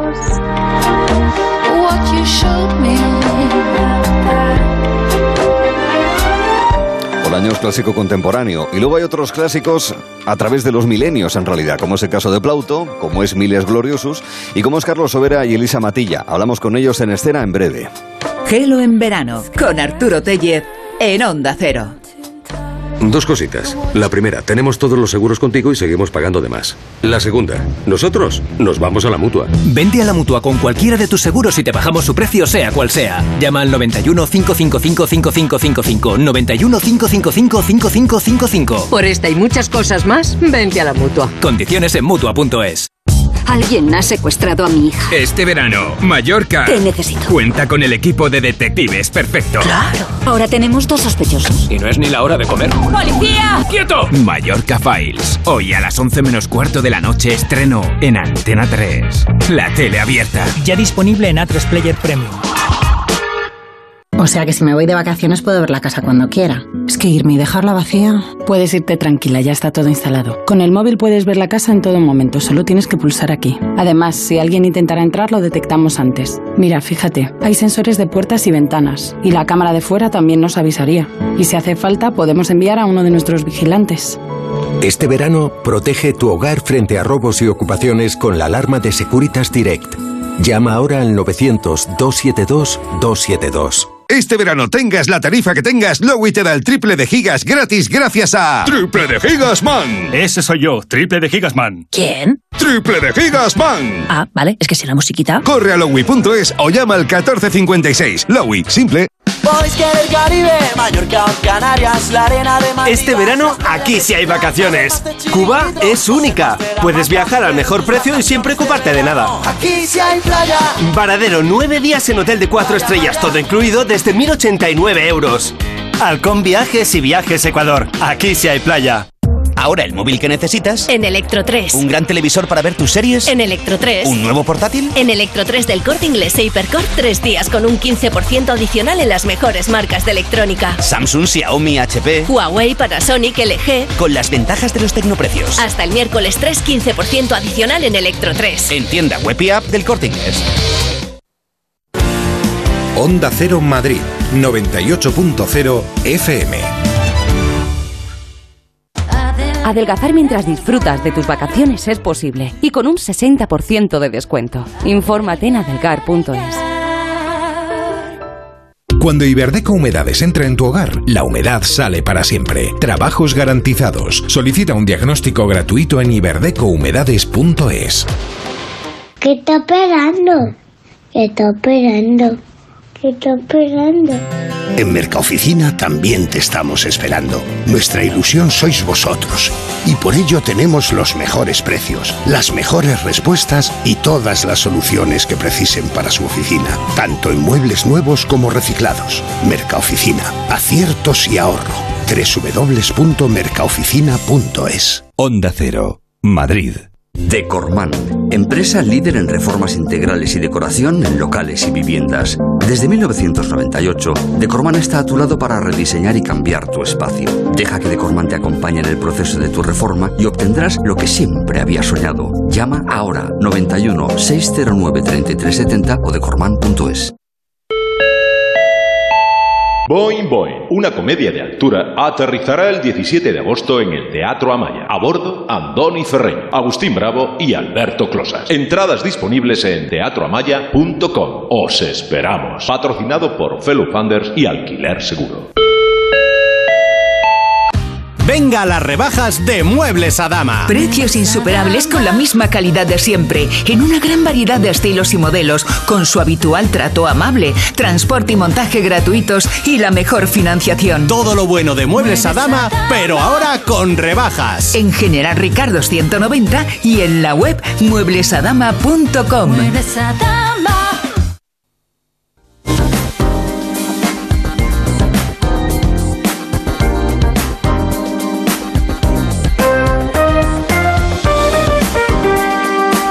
Disfrute está asegurado cuando a partir de las 11 menos cuarto de esta misma noche y en funciones que se van a replicar hasta el próximo 7 de agosto con motivo del Festival Internacional de Teatro Clásico de Mérida, en el Teatro Romano de la capital extremeña nos encontremos con Miles Gloriosus de Plauto, dirigida por Pepe Antón Gómez, adaptada por Antonio Prieto, protagonizada, entre otros, por Elisa Matilla, por Carlos Overa. Cristina Baigorri son los actores con los que vamos a hablar de esta historia y de cómo lo están viviendo a poquitas horas de que arranque. ¿No es así, Cristina? Pues sí, vamos a hablar con ellos dos, pero antes de hablar con ellos, déjame que te presente un poquito más de esta obra y sobre todo de este autor. Vamos a centrarlo. Un soldado un tanto fanfarrón, un sirviente muy pícaro, una joven que quiere a otro, pues como acabas de decir, son los personajes de la obra de nuestra sección de escena de hoy, de la que, como has dicho, efectivamente lo escribió el gran Plauto hace más de 2000 años. Déjame que te cuente además que de este autor se sabe que en sus años jóvenes se trasladó a Roma y fruto del trabajo como autor y como actor amasó una pequeña fortuna, pero luego cayó en desgracia y lo perdió. Además, en los textos de Plauto, eh, él lo que hace es ser muy crítico con la sociedad y aunque no pretende moralizar, siempre busca una reflexión final. Sus obras fueron en su mayoría comedias y usó el humor como un medio para hacernos pensar mientras una pasa un buen rato en el teatro. Yo estoy segura que estos actores que han interpretado sus obras, además de pasar un buen rato, han extraído alguna de estas enseñanzas. ¿No te parece, Arturo? Seguro, y les vamos a preguntar de eso y de mucho más. Miles gloriosos, nos encontramos con Elisa Matilla. ¿Qué tal, Elisa? Muy buenas tardes. Hola, muy buenas tardes a todos. Pues ya ahí en capilla con los nervios a flor de piel. Como tiene que ser, y seguro que con los mismos sentimientos los se comparte Carlos Overa. Hola, Carlos, buenas tardes. Hola, buenas tardes. Pues sí, yo lo comparto todo. Bien, pues nada, eso está bien. Eso es bueno, eso es muy bueno. Eso está bien. Bueno, a ver, tú interpretas, Carlos, a, a Miles. Ojo, Miles, no Miles. ¿eh? Que, que Exacto, a veces que Miles. podemos tender a decirlo así. No, vamos a decirlo en latín, no en inglés. Bueno, un militar, pues eso, muy arrogante, fanfarrón. Lo que quiere es, Sí. en fin, de cortejar a todo tipo de mujeres, especialmente casadas, que tiene, que tiene alrededor. Ah, eh, En 2022, este personaje, ¿tú crees que tendría algún tipo de... de- ¿qué, qué, qué reproche o, al contrario, qué apoyo moral tendría, Carlos? Apoyo moral ninguno, ya te lo digo yo, especialmente, especialmente en el 2022, le caerían chuzos de punta eh, continuamente. Eh, pero ya ves que este tipo de personajes que ahora son tan deleznables ya existían hace 2500 años y despertaban el interés de un autor como Plauto que les dedicaba una función entera como es esta, ¿no? A criticarles y a ponerles ahí eh, bajo la lupa de- del dramaturgo, del comediógrafo en este caso. Vamos, que no cambiamos, ¿eh? No, Pasan no. los No. años y seguimos siendo igual. No, no, seguimos iguales. Y tú, Elisa, eres Minervina. ¿Quién Minervina, es. Minervina? ¿Quién es y qué le ocurre a ese personaje? Pues eh, mira, Minerv- Minervina es una golfa en el buen sentido de la Anda. palabra, evidentemente, eh, que le encanta participar del engaño para darle una lección a miles. Ujú. Anda. Eh, Mm. Y yo creo que se dedica básicamente a estafar. Anda. O sea, que, es- que se la sabe larga, por lo que estoy viendo. Sí, sí, sí, sí. sí. Maravilloso, ¿no? Claro, lo Sí, es importante un de los- personaje precioso, sí. Eh, Lo importante de los textos clásicos es que se aporte algo. Ahí está el texto, pero bueno, siempre se le puede dar un toque, una visión diferente. Carlos, creo que eh, Antonio Prieto recibió la solicitud de que fuese un pelín, que fuese un, algo más allá, que fuese más transgresora, tal vez porque el público de la Roma de hace 2200 años no es el público de 2022. Hombre, sí, siempre hay que adaptar. Lo- bueno que tienen los clásicos es que, la verdad, como eran tan precisos, casi eran cirujanos de la escritura respecto a los problemas de la humanidad, eh, en lo esencial están absolutamente actualizados, o sea, son Ujú. más contemporáneos casi que nosotros mismos respecto a nuestros escritores. Es una barbaridad. Pero sí que es verdad que a pesar, o a- aparte de quitar parte de texto que digamos que era muy histórico y muy eh, afín a una época que ya no tiene sentido recalcar, pues nosotros hemos decidido adaptar un poquito a las circunstancias de los personajes de perfil sociológico que conocemos y también en el lenguaje para que nos entendamos todos hemos hecho una, una cierta adaptación, pero conservamos el 99% de la esencia de Plauto, ¿no? Y, no puede ser de otra manera, porque Plauto es que no necesita enmienda, el tío era un fenómeno absoluto escribiendo.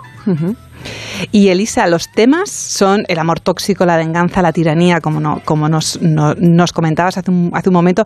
¿Qué crees que hay de nuevo o de antiguo en esos temas para que desgraciadamente nunca pasen de moda?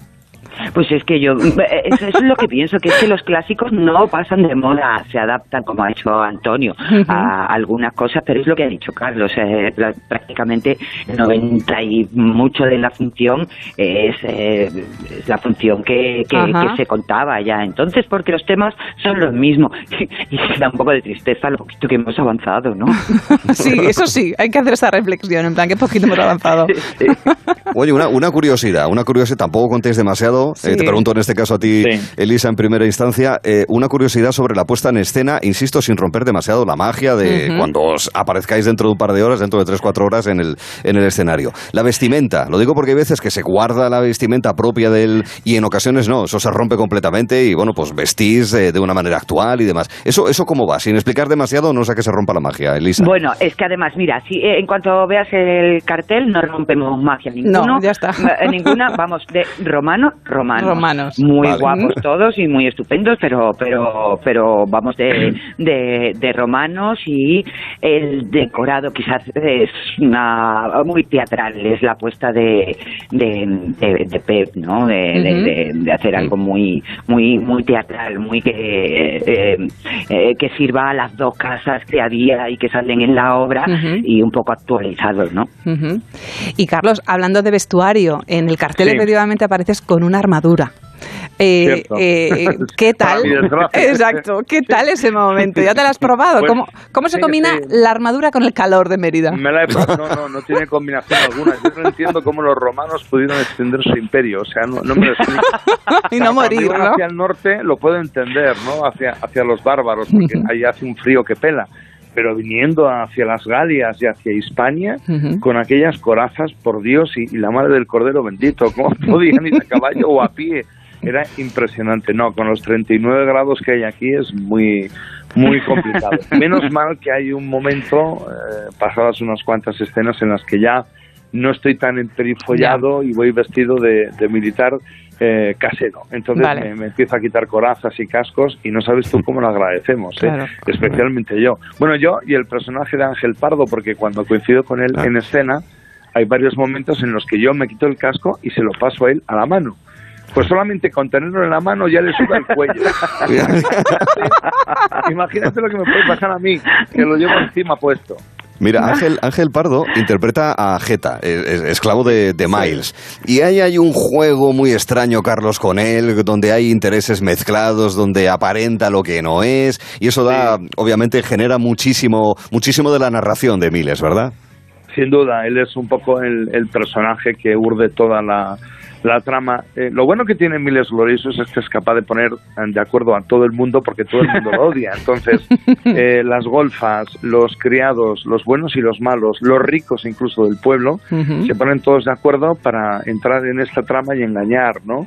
al personaje y darle el merecido. Y el personaje que de Geta, que es el que hace Ángel Pardo, es el que lleva la voz cantante, él es el que me consigue las mujeres que yo quiero, porque claro, eh, todo, todo buen artista de este pelo necesita siempre a alguien que le haga el trabajo sucio, y en este caso su propio esclavo, pero se le revuelve, se le revuelve al amo por una causa justa y al final entre todos le dan la lección que bien se merece. ¿no? Ujú. Y Elisa, la música, no sé si nos podéis decir alguna cosita. ¿Tiene cierta importancia en la obra o...? Mucha, yo creo que va a ser la sorpresa. Sí. Ay, qué mal guardo los secretos, Venga, ¿ves? va, Ya lo sí, conté. chiquitito, chiquitito. No lo hemos oído. ¿Qué has dicho, Elisa? Decidme que no lo habéis grabado. Nada, nada, no está, no está emitido, no pasa nada. No, pues, eh, la, pues la música de Mariano Marín, que ¿Eh? ha hecho una música muy divertida que ayuda muchísimo a la función. Y bueno, yo no sé si puedo decir, pero digamos que creo que es la gran sorpresa de la Ya. función. Oh. Ya está. Ahí Vale, hasta ahí. Deja- hasta ahí por leer, ya está. Sí, porque no, no es stricto sensu, no es un musical, ni Ya. mucho menos, pero bueno, al- al- alguna cosita hay que, que sirve para que el público se sorprenda un poco y, y le agrade un poquito más la historia que le contamos. Pero, no tenías que haber dicho nada. Nada, Se me nada. escapado, es que si, si es que no me podéis decir, mira, esta sorpresa no la digas, porque yo es que la voy a decir. No te preocupes, vamos a contar un pequeño secreto para la audiencia de Onda Cero. Tenemos un sistema, un sistema que es muy civilino y subliminal que consigue que se borre durante al menos unos segundos algunas de las cosas que se dicen en directo en el programa. Exacto. Eh, Para toda la audiencia. Maravilloso. Es como Men in Black. Sí, es Sí, como... es como Men in Black. Ah, Efectivamente, te hacen como una especie de limpieza mental y no lo has Ah, sí. escuchado, o sea que no pasa Pero vamos, nada. para, para elementos solamente se utiliza de manera excepcional, eh, pues dos, tres veces por hora, tampoco, tampoco mucho más. Bueno, decía, decía, decías que bueno, que no es un musical y, y demás. En cualquier caso, sí, sí he escuchado a Antonio Prieto, al, al responsable de la adaptación, que tiene un punto, no solamente por el propio texto de Plauto, sino a lo mejor posiblemente porque se ha querido incentivar en lo que vais a presentar en, en Mérida, de cierto vodevil, porque se, puede ser, Carlos, Sí. un, un cierto, ah, di- digamos, una especie de, permíteme la expresión y el palabra, pre-vodevil, lo que, lo que es Miles también. Es que sin duda alguna el precursor del vodevil tal y como lo conocemos fue, fue Miles y otras obras que realizó Plauto. Plauto escribía de esta manera, o sea, escribía con un ritmo absolutamente frenético, muy rápido, todas sus eh, obras se basaban en, en engaños muy típicos del vodevil, en puertas que se cierran y que se abren, que luego las hemos visto en todos los siglos de la literatura de, de oro y en la época actual. O sea, él es el gran creador del vodevil, con lo cual, si eres fiel a Plauto, finalmente haces un vodevil y un vodevil es lo que vamos a ver esta noche, sin duda. ¿eh? Y Elisa, eh, después de estos dos años en los que, bueno, pues hemos estado muy paraditos, ¿no? Muy, muy encerraditos y muy mm, yendo al teatro, mm, pues eso, no, no tanto como antes. ¿Cómo ha sido volver a encontrarse con el público después de la, de la, de la pandemia? Porque además tengo entendido que tú venías de la televisión, ¿verdad? Eh, a ver, es que nosotros en lo de la pandemia sí que lo hemos eh, vivido porque la anterior función que hacíamos eh, Carlos Overa, Ángel Pardo, Neusa Sencillo, Ujú. eh, la estrenamos en plena segunda ola De acuerdo, en vale. el Teatro Reina Vale, Victoria. vale. Era, Carlos, eh, corrijo porque la- para las fechas soy malísima, febrero. Mm, Sí, pues del eso, 21, pues, sí. Del 21, Sí, sí. esto es. Y hemos visto la evolución de la pandemia porque la gira la comenzamos en mayo con el Vale. teatro de Ibiza que tenía solo el 50% de aforo abierto y daba un poco de pena ver cómo las butacas vacías estaban con cinta Sí, aislante claro. cruzada. Uf, y hemos visto el final de la pandemia donde los teatros se llenaban, la gente estaba como loca de contenta por salir de casa y ir al teatro con muchas ganas. Y nosotros encantados de tener los teatros llenos, o sea que hemos visto toda la evolución, vamos. Pues el Romano de Mérida, no estoy seguro, pero que como mínimo al aire libre, si no es el más grande, creo que es el más grande de España. No estoy seguro. Sí. Yo, creo que Sí, sí, yo sí. creo que sí, ¿no? Sí, sí, si sí, no es más grande de Mérida. Sí. Y si no es más grande de Mérida. Es más grande que Mérida, incluso. O sea que- Oye, una, y una última reflexión para, para ambos, ¿no? En estos tiempos en los que, eh, pensando en la educación, ¿verdad? En, en las eh, generaciones más jóvenes y en tiempos en los que es verdad, es importante las matemáticas, la tecnología, la ciencia, pero también el arte, la historia, la lengua. Y pregunta para ambos, insisto. Primero Carlos y luego, luego Elisa, si os parece. El- la relevancia del lo que también se llama como el legado clásico. Es decir, que los chavales, sobre todo en secundaria, ¿verdad?, puedan acceder también, ya no te digo la lectura de Plauto, pero entender quién es Plauto y quién era Marcial y quién era. Suetonio y Tácito y los autores, los Claro. autores griegos previos, Sófocles y Herodoto, el historiador y demás. ¿Qué, qué opináis, eh, Carlos? Pues mira, Hombre, Carlos es un- te va a contar también esto, que Sí. mm, porque es, es que es tan amante de los clásicos y lo cuenta también que Ah, te lo sí. dejo a ti. Bueno, pues luego te preguntamos otra cosa a ti, Elisa, Sí. no te preocupes. No, pero bueno, voy a ser breve. ¿no? Yo creo que es un gran error retirar la, la lectura y el estudio de los clásicos, porque ellos son eh, el fundamento de toda la literatura que ha venido después. Yo siempre pongo como ejemplo que el Romeo y Julieta de William Shakespeare eh, nunca se hubiera entendido sin eh, la anterior función Metamorfosis que realizó Ovidio, eh, que era el poeta del amor por excelencia de la época clásica romana. Y si no estudias eh, a Tucídides o a Herodoto o a gente así que escribió la historia y de qué manera, es muy difícil comprender cómo después los historiadores han ido escribiendo el mundo, ¿no? Los clásicos lo informan todo, lo, lo, lo cuentan todo y lo cuentan de una manera tan magistral que nunca nadie después les ha podido ni siquiera mejorar. Son simple y llanamente escrituras fundamentadas y fundadas en lo que los clásicos son. Y quien lee los clásicos adquiere una cultura y una dimensión de las cosas que no tiene nada que ver con aquellos que no lo leen. O sea que yo creo que es un error retirarlos. Pero bueno, oye, mm, ya volveremos algún día a los clásicos. Son clásicos, Claro son clásicos e imperecederos. Aquí Fíjate lo además, muy bien. Sí, sí. Fíjate, tiempos, además, eh, Cristina, en tiempos en aquella época, y lo que van a hacer ellos, que no van a pisar madera, ¿verdad, Cristina? Sino que van a no, pisar no, no. piedra. Van a pisar piedra. Y yo no sé eh, qué sensación les da, porque claro, yo sé, o sabemos, que Carlos ha estado presentando durante cinco años ahí los premios Ceres, se se conoce muy bien el, el lugar en el que está y el entorno, pero Elisa tenía una frase que se ve que cuando se subía a un avión, ¿verdad? Pensaba, no se va a caer. Cuéntanos esto, Mira, yo cuéntanos tengo esto. fobia. Es que yo tengo fobia a los aviones desde pues la primera vez que monté. Y siempre decía, bueno, me queda por hacer, me queda por hacer. Y ya últimamente hace mucho tiempo que decía, bueno, pues es que no me va a pasar nada en el avión porque no he estrenado en Mérida. Claro, cuando vuelva el lunes a Madrid a ver qué hago. Pues ahí, ahí. Tengo que volver Ir a terapia. psicólogo, como dijiste ayer, ¿no? Que es lo mejor que vas a poder hacer. Exacto, buenísimo, buenísimo. No, no, pero está muy bien. Esto que te subes a un avión y dices, no me va a pasar nada porque no he hecho todavía esto en mi vida. Evidentemente, evidentemente. Me parece Me fantástico. Elisa.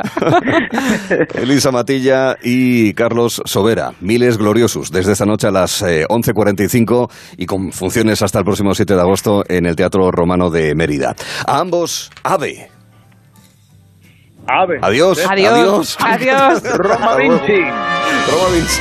Roma Vinci. Muy bien. Bueno, pues nada, en escena, en esta ocasión con Carlos y con Elisa. Y con Cristina Begorri. Hasta mañana, Cristina, un besín. Hasta mañana, Arturo. Chao, chao. Hasta luego, porque ahora vamos a hacer un recorrido, no exhaustivo, sobre el cine y el teatro. No adaptaciones cinematográficas de obra- obras teatrales, no, no, sino el teatro como elemento principal de narraciones cinematográficas. Este repaso no exhaustivo a el reflejo del teatro a través del cine empieza con un clásico en blanco y negro, donde aparecen Bette Davis y Ann Baxter. Soy una principiante en el teatro y tengo mucho que aprender de todos ustedes. Solo voy a decirles que me siento orgullosa y feliz y que considero este gran honor no como una recompensa por lo que haya podido hacer, sino como un símbolo de lo mucho que tengo que realizar todavía. Ese va al desnudo, esa historia donde hay intrigas para poder ser eh, actriz de primera, eh, donde hay grandes divas, grandes divos también y todos aquellos que quieren salir adelante en el negocio. y al teatro en sí, a los que debo todo lo que soy. En conciencia, he de expresar mi agradecimiento a quien lo merece. A Max Fabian. Querido Max. Eva al desnudo. Otra película americana que trata de contar lo que es llevar al público neoyorquino en concreto. La obra de Anton Chekhov es Vania en la calle 42. Little vodka? Not today, no. I can't drink it every day. It's not good for me. ¿Algo de vodka? No, no debería tomar eh, alcohol todos los días. Bueno, son conversaciones en esta película del año 1994 en la que se lleva al Teatro New Amsterdam de la calle 42 de Nueva York la obra de Chekhov. De ahí la referencia a Vania, al tío Vania, una de las obras más conocidas del dramaturgo ruso. Beauty Una película protagonizada por Julian Moore. Destacamos también una serie de películas españolas. Vamos a empezar por una dirigida por Joaquín Oristrel en el año 2001. Vamos a hacer la película con actores desconocidos. Vamos a ir a por caras nuevas. ¿Para qué pagar 30 kilos por un nombre si luego no lo recuperas? Me parece súper cruel por tu parte hacerme escoger actores para papeles que quiero yo. ¡Tú estás loca! Es una historia de amor. Tenemos que estar siempre juntos. Es una historia de sexo. Aquí están Rosa María Sardá, Candela Peña, en el reparto dentro de Sinvergüenza, una película de actores y actrices de enredos de comedia y romance, donde al final lo importante es tener un trabajo en el cine, pero sobre todo en el teatro. Lo mucho que te quiero, quedan montañas de pasta. Pasión de huevo me suena todo. ¿Es una comedia? Es un melodrama. Los protagonistas son una pareja joven. Es una mujer de unos... ¿Me vas a dar un papel? También quiere ser actriz como todo el mundo. La verdad es que la vida de los intérpretes, de los actores, de las actrices, de los cómicos aparece en diferentes títulos. Es el caso de Ay Carmela. Aquí nos encontramos a Carmen Maura cantando Los suspiros de España.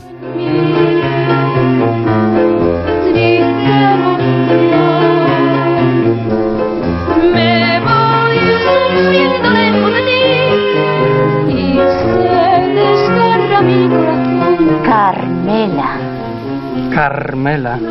Sí, José, pero más suavecito, más dulce. Carmela. Carmela. Como le enseñaba a un miliciano, un brigadista, a decir Carmela en condiciones. Ese grupo, esa banda de cómicos que trataba de amenizar en este caso las filas republicanas durante la guerra civil. Y otra película donde aparecen esos cómicos, esas eh, profesionales que se quieren dedicar al mundo del teatro, pero que también reciben la tentación, obviamente por razones económicas en muchos casos del cine, lo cuenta en El viaje a ninguna parte, la novela de Fernando Fernán Gómez, que tiene su reflejo en película también en teatro. En nosotros nos quedamos con el reflejo cinematográfico en la que aparecían, entre otros, el propio Fernán Gómez, pero también José Sacristán, Carmelo Gómez, Miguel Reyán. ¿A qué viene este recibimiento? Yo vengo con buenas noticias. Mañana hay trabajo para todos vosotros. Podéis trabajar en una película. ¿En una película? Han llegado unos cineastas de Madrid para tomar unas escenas. Y para mañana han convocado a los que quieran salir como extras. ¿Cobrando? Cobrando. ¿Y eso a qué hora termina? Cuando se va la luz del día, me parece. Nosotros tenemos función a las 7. Bueno, pero si os retrasarais yo podría dar película. Para vosotros económicamente es mejor lo de los cineastas. ¡Solís! ¡Solís! ¿Qué pasa? ¿Cree que les estoy enredando? Sí, exactamente. Eso creo.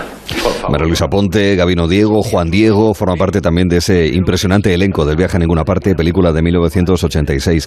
Nos fijamos también en el cine británico en esta ocasión con una película eh, cuyo título es El último acto, donde Brian Cox interpreta a Sir Michael Grifford, un actor retirado que además sufre una enfermedad degenerativa y que es atendida por una enfermera de origen húngaro. Ella misma también quiere ser actriz. ¿Por qué estás aquí en realidad? ¿Dices que eres actriz? Dorotía Horvath, nos has gustado, pero nos preocupa algo tu nivel de idioma. Te falta el arte. ¿Puedo aprender? Sin duda lo necesitas. Pues enséñeme. De eso nada. Actuar no es lo que hacemos, es lo que somos. At the man who broke the bank and El último acto en este repaso no exhaustivo de cómo el cine y el teatro se mezclan, insistimos, no es trasladar obras teatre- te- teatrales al cine, sino cómo se refleja el teatro en el mundo del cine, también nos encontramos con una referencia. Es el Fénix de los Ingenios. He llenado Madrid de versos dedicados a ti. No hay una sola persona en esta villa y corte que no se crea con talento para escribir comedias. Isabel de Urbina. ¿Lope de Vega? Lope te lo advierto. Interpretado por Alberto Amán, Lope de Vega. Es Lope, del año 2010. ¿Se ha enamorado de ti? No exageres. Todo esto es un juego. Lo sé todo. Ahora sé a quién debo amar.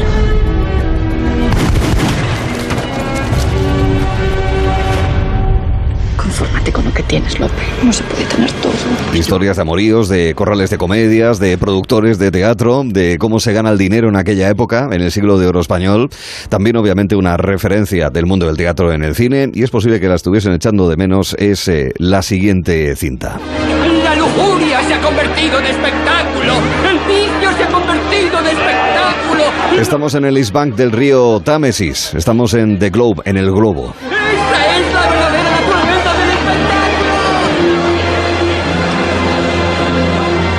El teatro de Shakespeare. A punto de estrenar Romeo y Julieta, Montescos y Capuletos. Dos.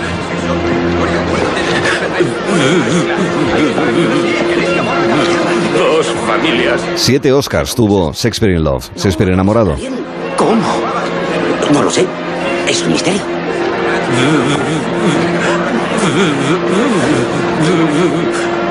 Los nervios del inicio de la función y del estreno con el protagonismo de eh, la gran Gwyneth Paltrow y de Ralph Fiennes.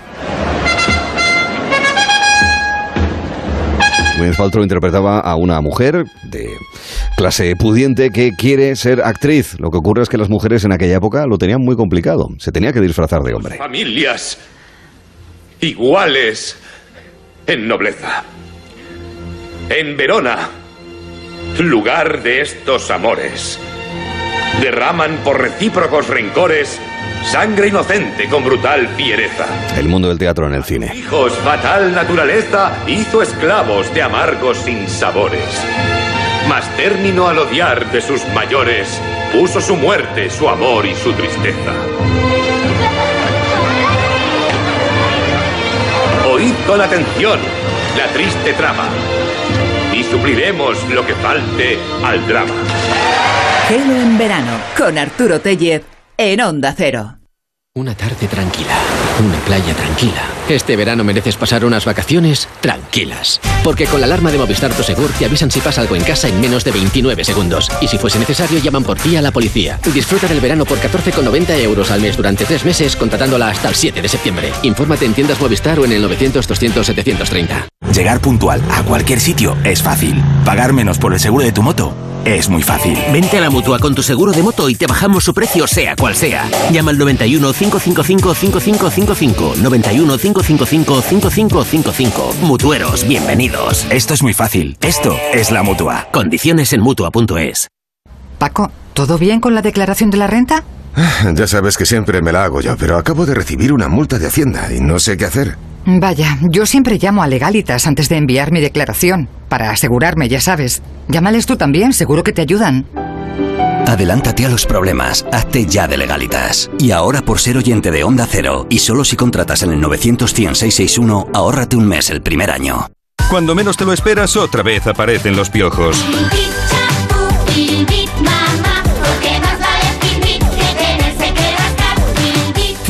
Tu marca de confianza contra piojos y liendres. Filbit, de Laboratorio Ser. Las noticias recientes nos dan pocas alegrías. Aún así, debemos disfrutar de la vida. ¿Ansiomet te puede ayudar? Ansiomet con Crocus Atibus mantiene tu ánimo positivo. Ansiomet de Pharma OTC. Onda Cero Madrid, 98.0 FM.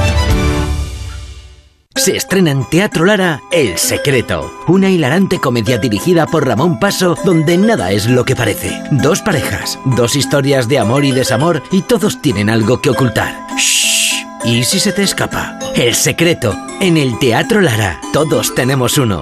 Entradas a la venta en gruposmedia.com y teatrolara.com. Ana, qué mala casualidad encontrarnos precisamente en un hospital. Hola Juan. Pues sí, sí es mala coincidencia. Es por mi marido que se resbaló en la bañera y se ha dado un golpe muy fuerte en la rodilla. Vaya por Dios, nosotros ese problema ya no lo tenemos. Hace tiempo llamamos a Duchamanía y cambiamos la bañera por un plato de ducha. Hazme caso, llama a Duchamanía y evitarás este tipo de accidentes. En Madrid, Paseo del Molino 6, 91 468 4907 y duchamanía.es. Onda Cero Madrid 98.0 Hostelero, somos Organic, la única ganadería ecológica española de Wagyu y Angus, la mejor carne del mundo. Sírvela a tus clientes, alucinarán, volverán y tu caja crecerá. Te damos un servicio amable y puntual, a buenos precios. Si pruebas Organic, solo comprarás Organic. 900-900-786, 900-900-786 o carneorganic.com. La mejor carne del mundo, Organic. ¿Qué está esperando? ¿Qué está esperando? ¿Qué está esperando? En Mercaoficina también te estamos esperando. Nuestra ilusión sois vosotros. Y por ello tenemos los mejores precios, las mejores respuestas y todas las soluciones que precisen para su oficina, tanto en muebles nuevos como reciclados. Mercaoficina, aciertos y ahorro. www.mercaoficina.es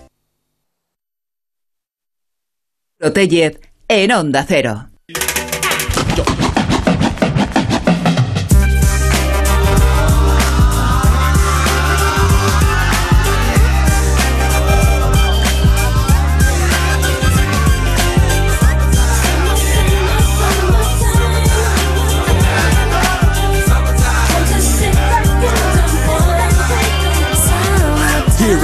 A groove slightly transformed. Just a bit of a break from the norm. Just a little something to break the monotony of all that hardcore dance that has gotten to be a little bit out of control. It's cool to dance, but what about a groove that soothes and moves romance?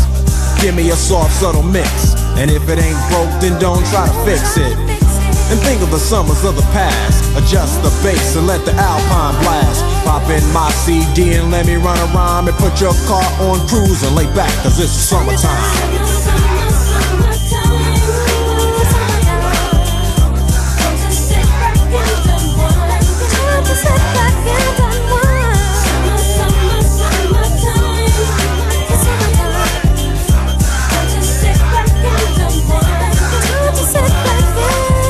Esta pieza de mezcla de rhythm and blues de R&B con un poquito de hip hop y funk por ahí en medio. Eh, nosotros que el amigo Will Smith, cuando empezaba a ser conocido como, sí, el príncipe de Bel Air. Esto tiene 30 años, ¿eh? Riding around in your Jeep or your Benzos or in your Nissan sitting on Lorenzo's. Back in Philly, we be ¿Quién out iba a pensar que 30 años después iba a ser el protagonista, el verdadero protagonista de, de un Oscar, hombre, de un Oscar? Porque le dieron un Oscar, que es que hay que acordarse también de eso, ¿eh? Bueno, nos acordamos mucho de lo que ha pasado este, este rato de cuatro horas que hemos, eh, espero, compartido con ustedes, desde la charla con Elisa Matilla, con Carlos Sobera sobre Miles Gloriosus y cómo Plauto, ese comediógrafo romano, latino, hace que a 2021 lo que él contaba siga siendo válido en Mérida, se presenta esta misma noche. Hemos disfrutado mucho conociendo más a Roberto Bolaño que desgraciadamente falleció por problemas de salud, demasiado joven sin ninguna duda, y sobre todo dejándonos ya no solamente a su persona, sino con muchos libros que seguro que podía atesorar y haber eh, escrito, ¿verdad? Nos lo contaba Noelia Adánez. Con Jamo Vidiella y con Cristina Baigorri hemos conocido mucho sobre el pantalón y lo que ha supuesto desde el punto de vista sociológico y de cambios en términos incluso de igualdad. Ha habido también un buen eh, momento en el que hemos disfrutado en el vistazo con un montón de historias, de la misma manera que también hemos eh, pasado un buen rato conociendo los entresijos de cómo la piedra de Rosetta permitió conocer cómo era la civilización, la antigua civilización egipcia, con Francisco Martín Valentín. En fin, un montón de historias. Mañana habrá unas cuantas más, no las mismas, pero sí diversas en cualquier caso. A las 3.2 en Canarias arrancará Gelo en verano. En segundos, actualización de noticias en Onda Cero. Buena tarde y gracias.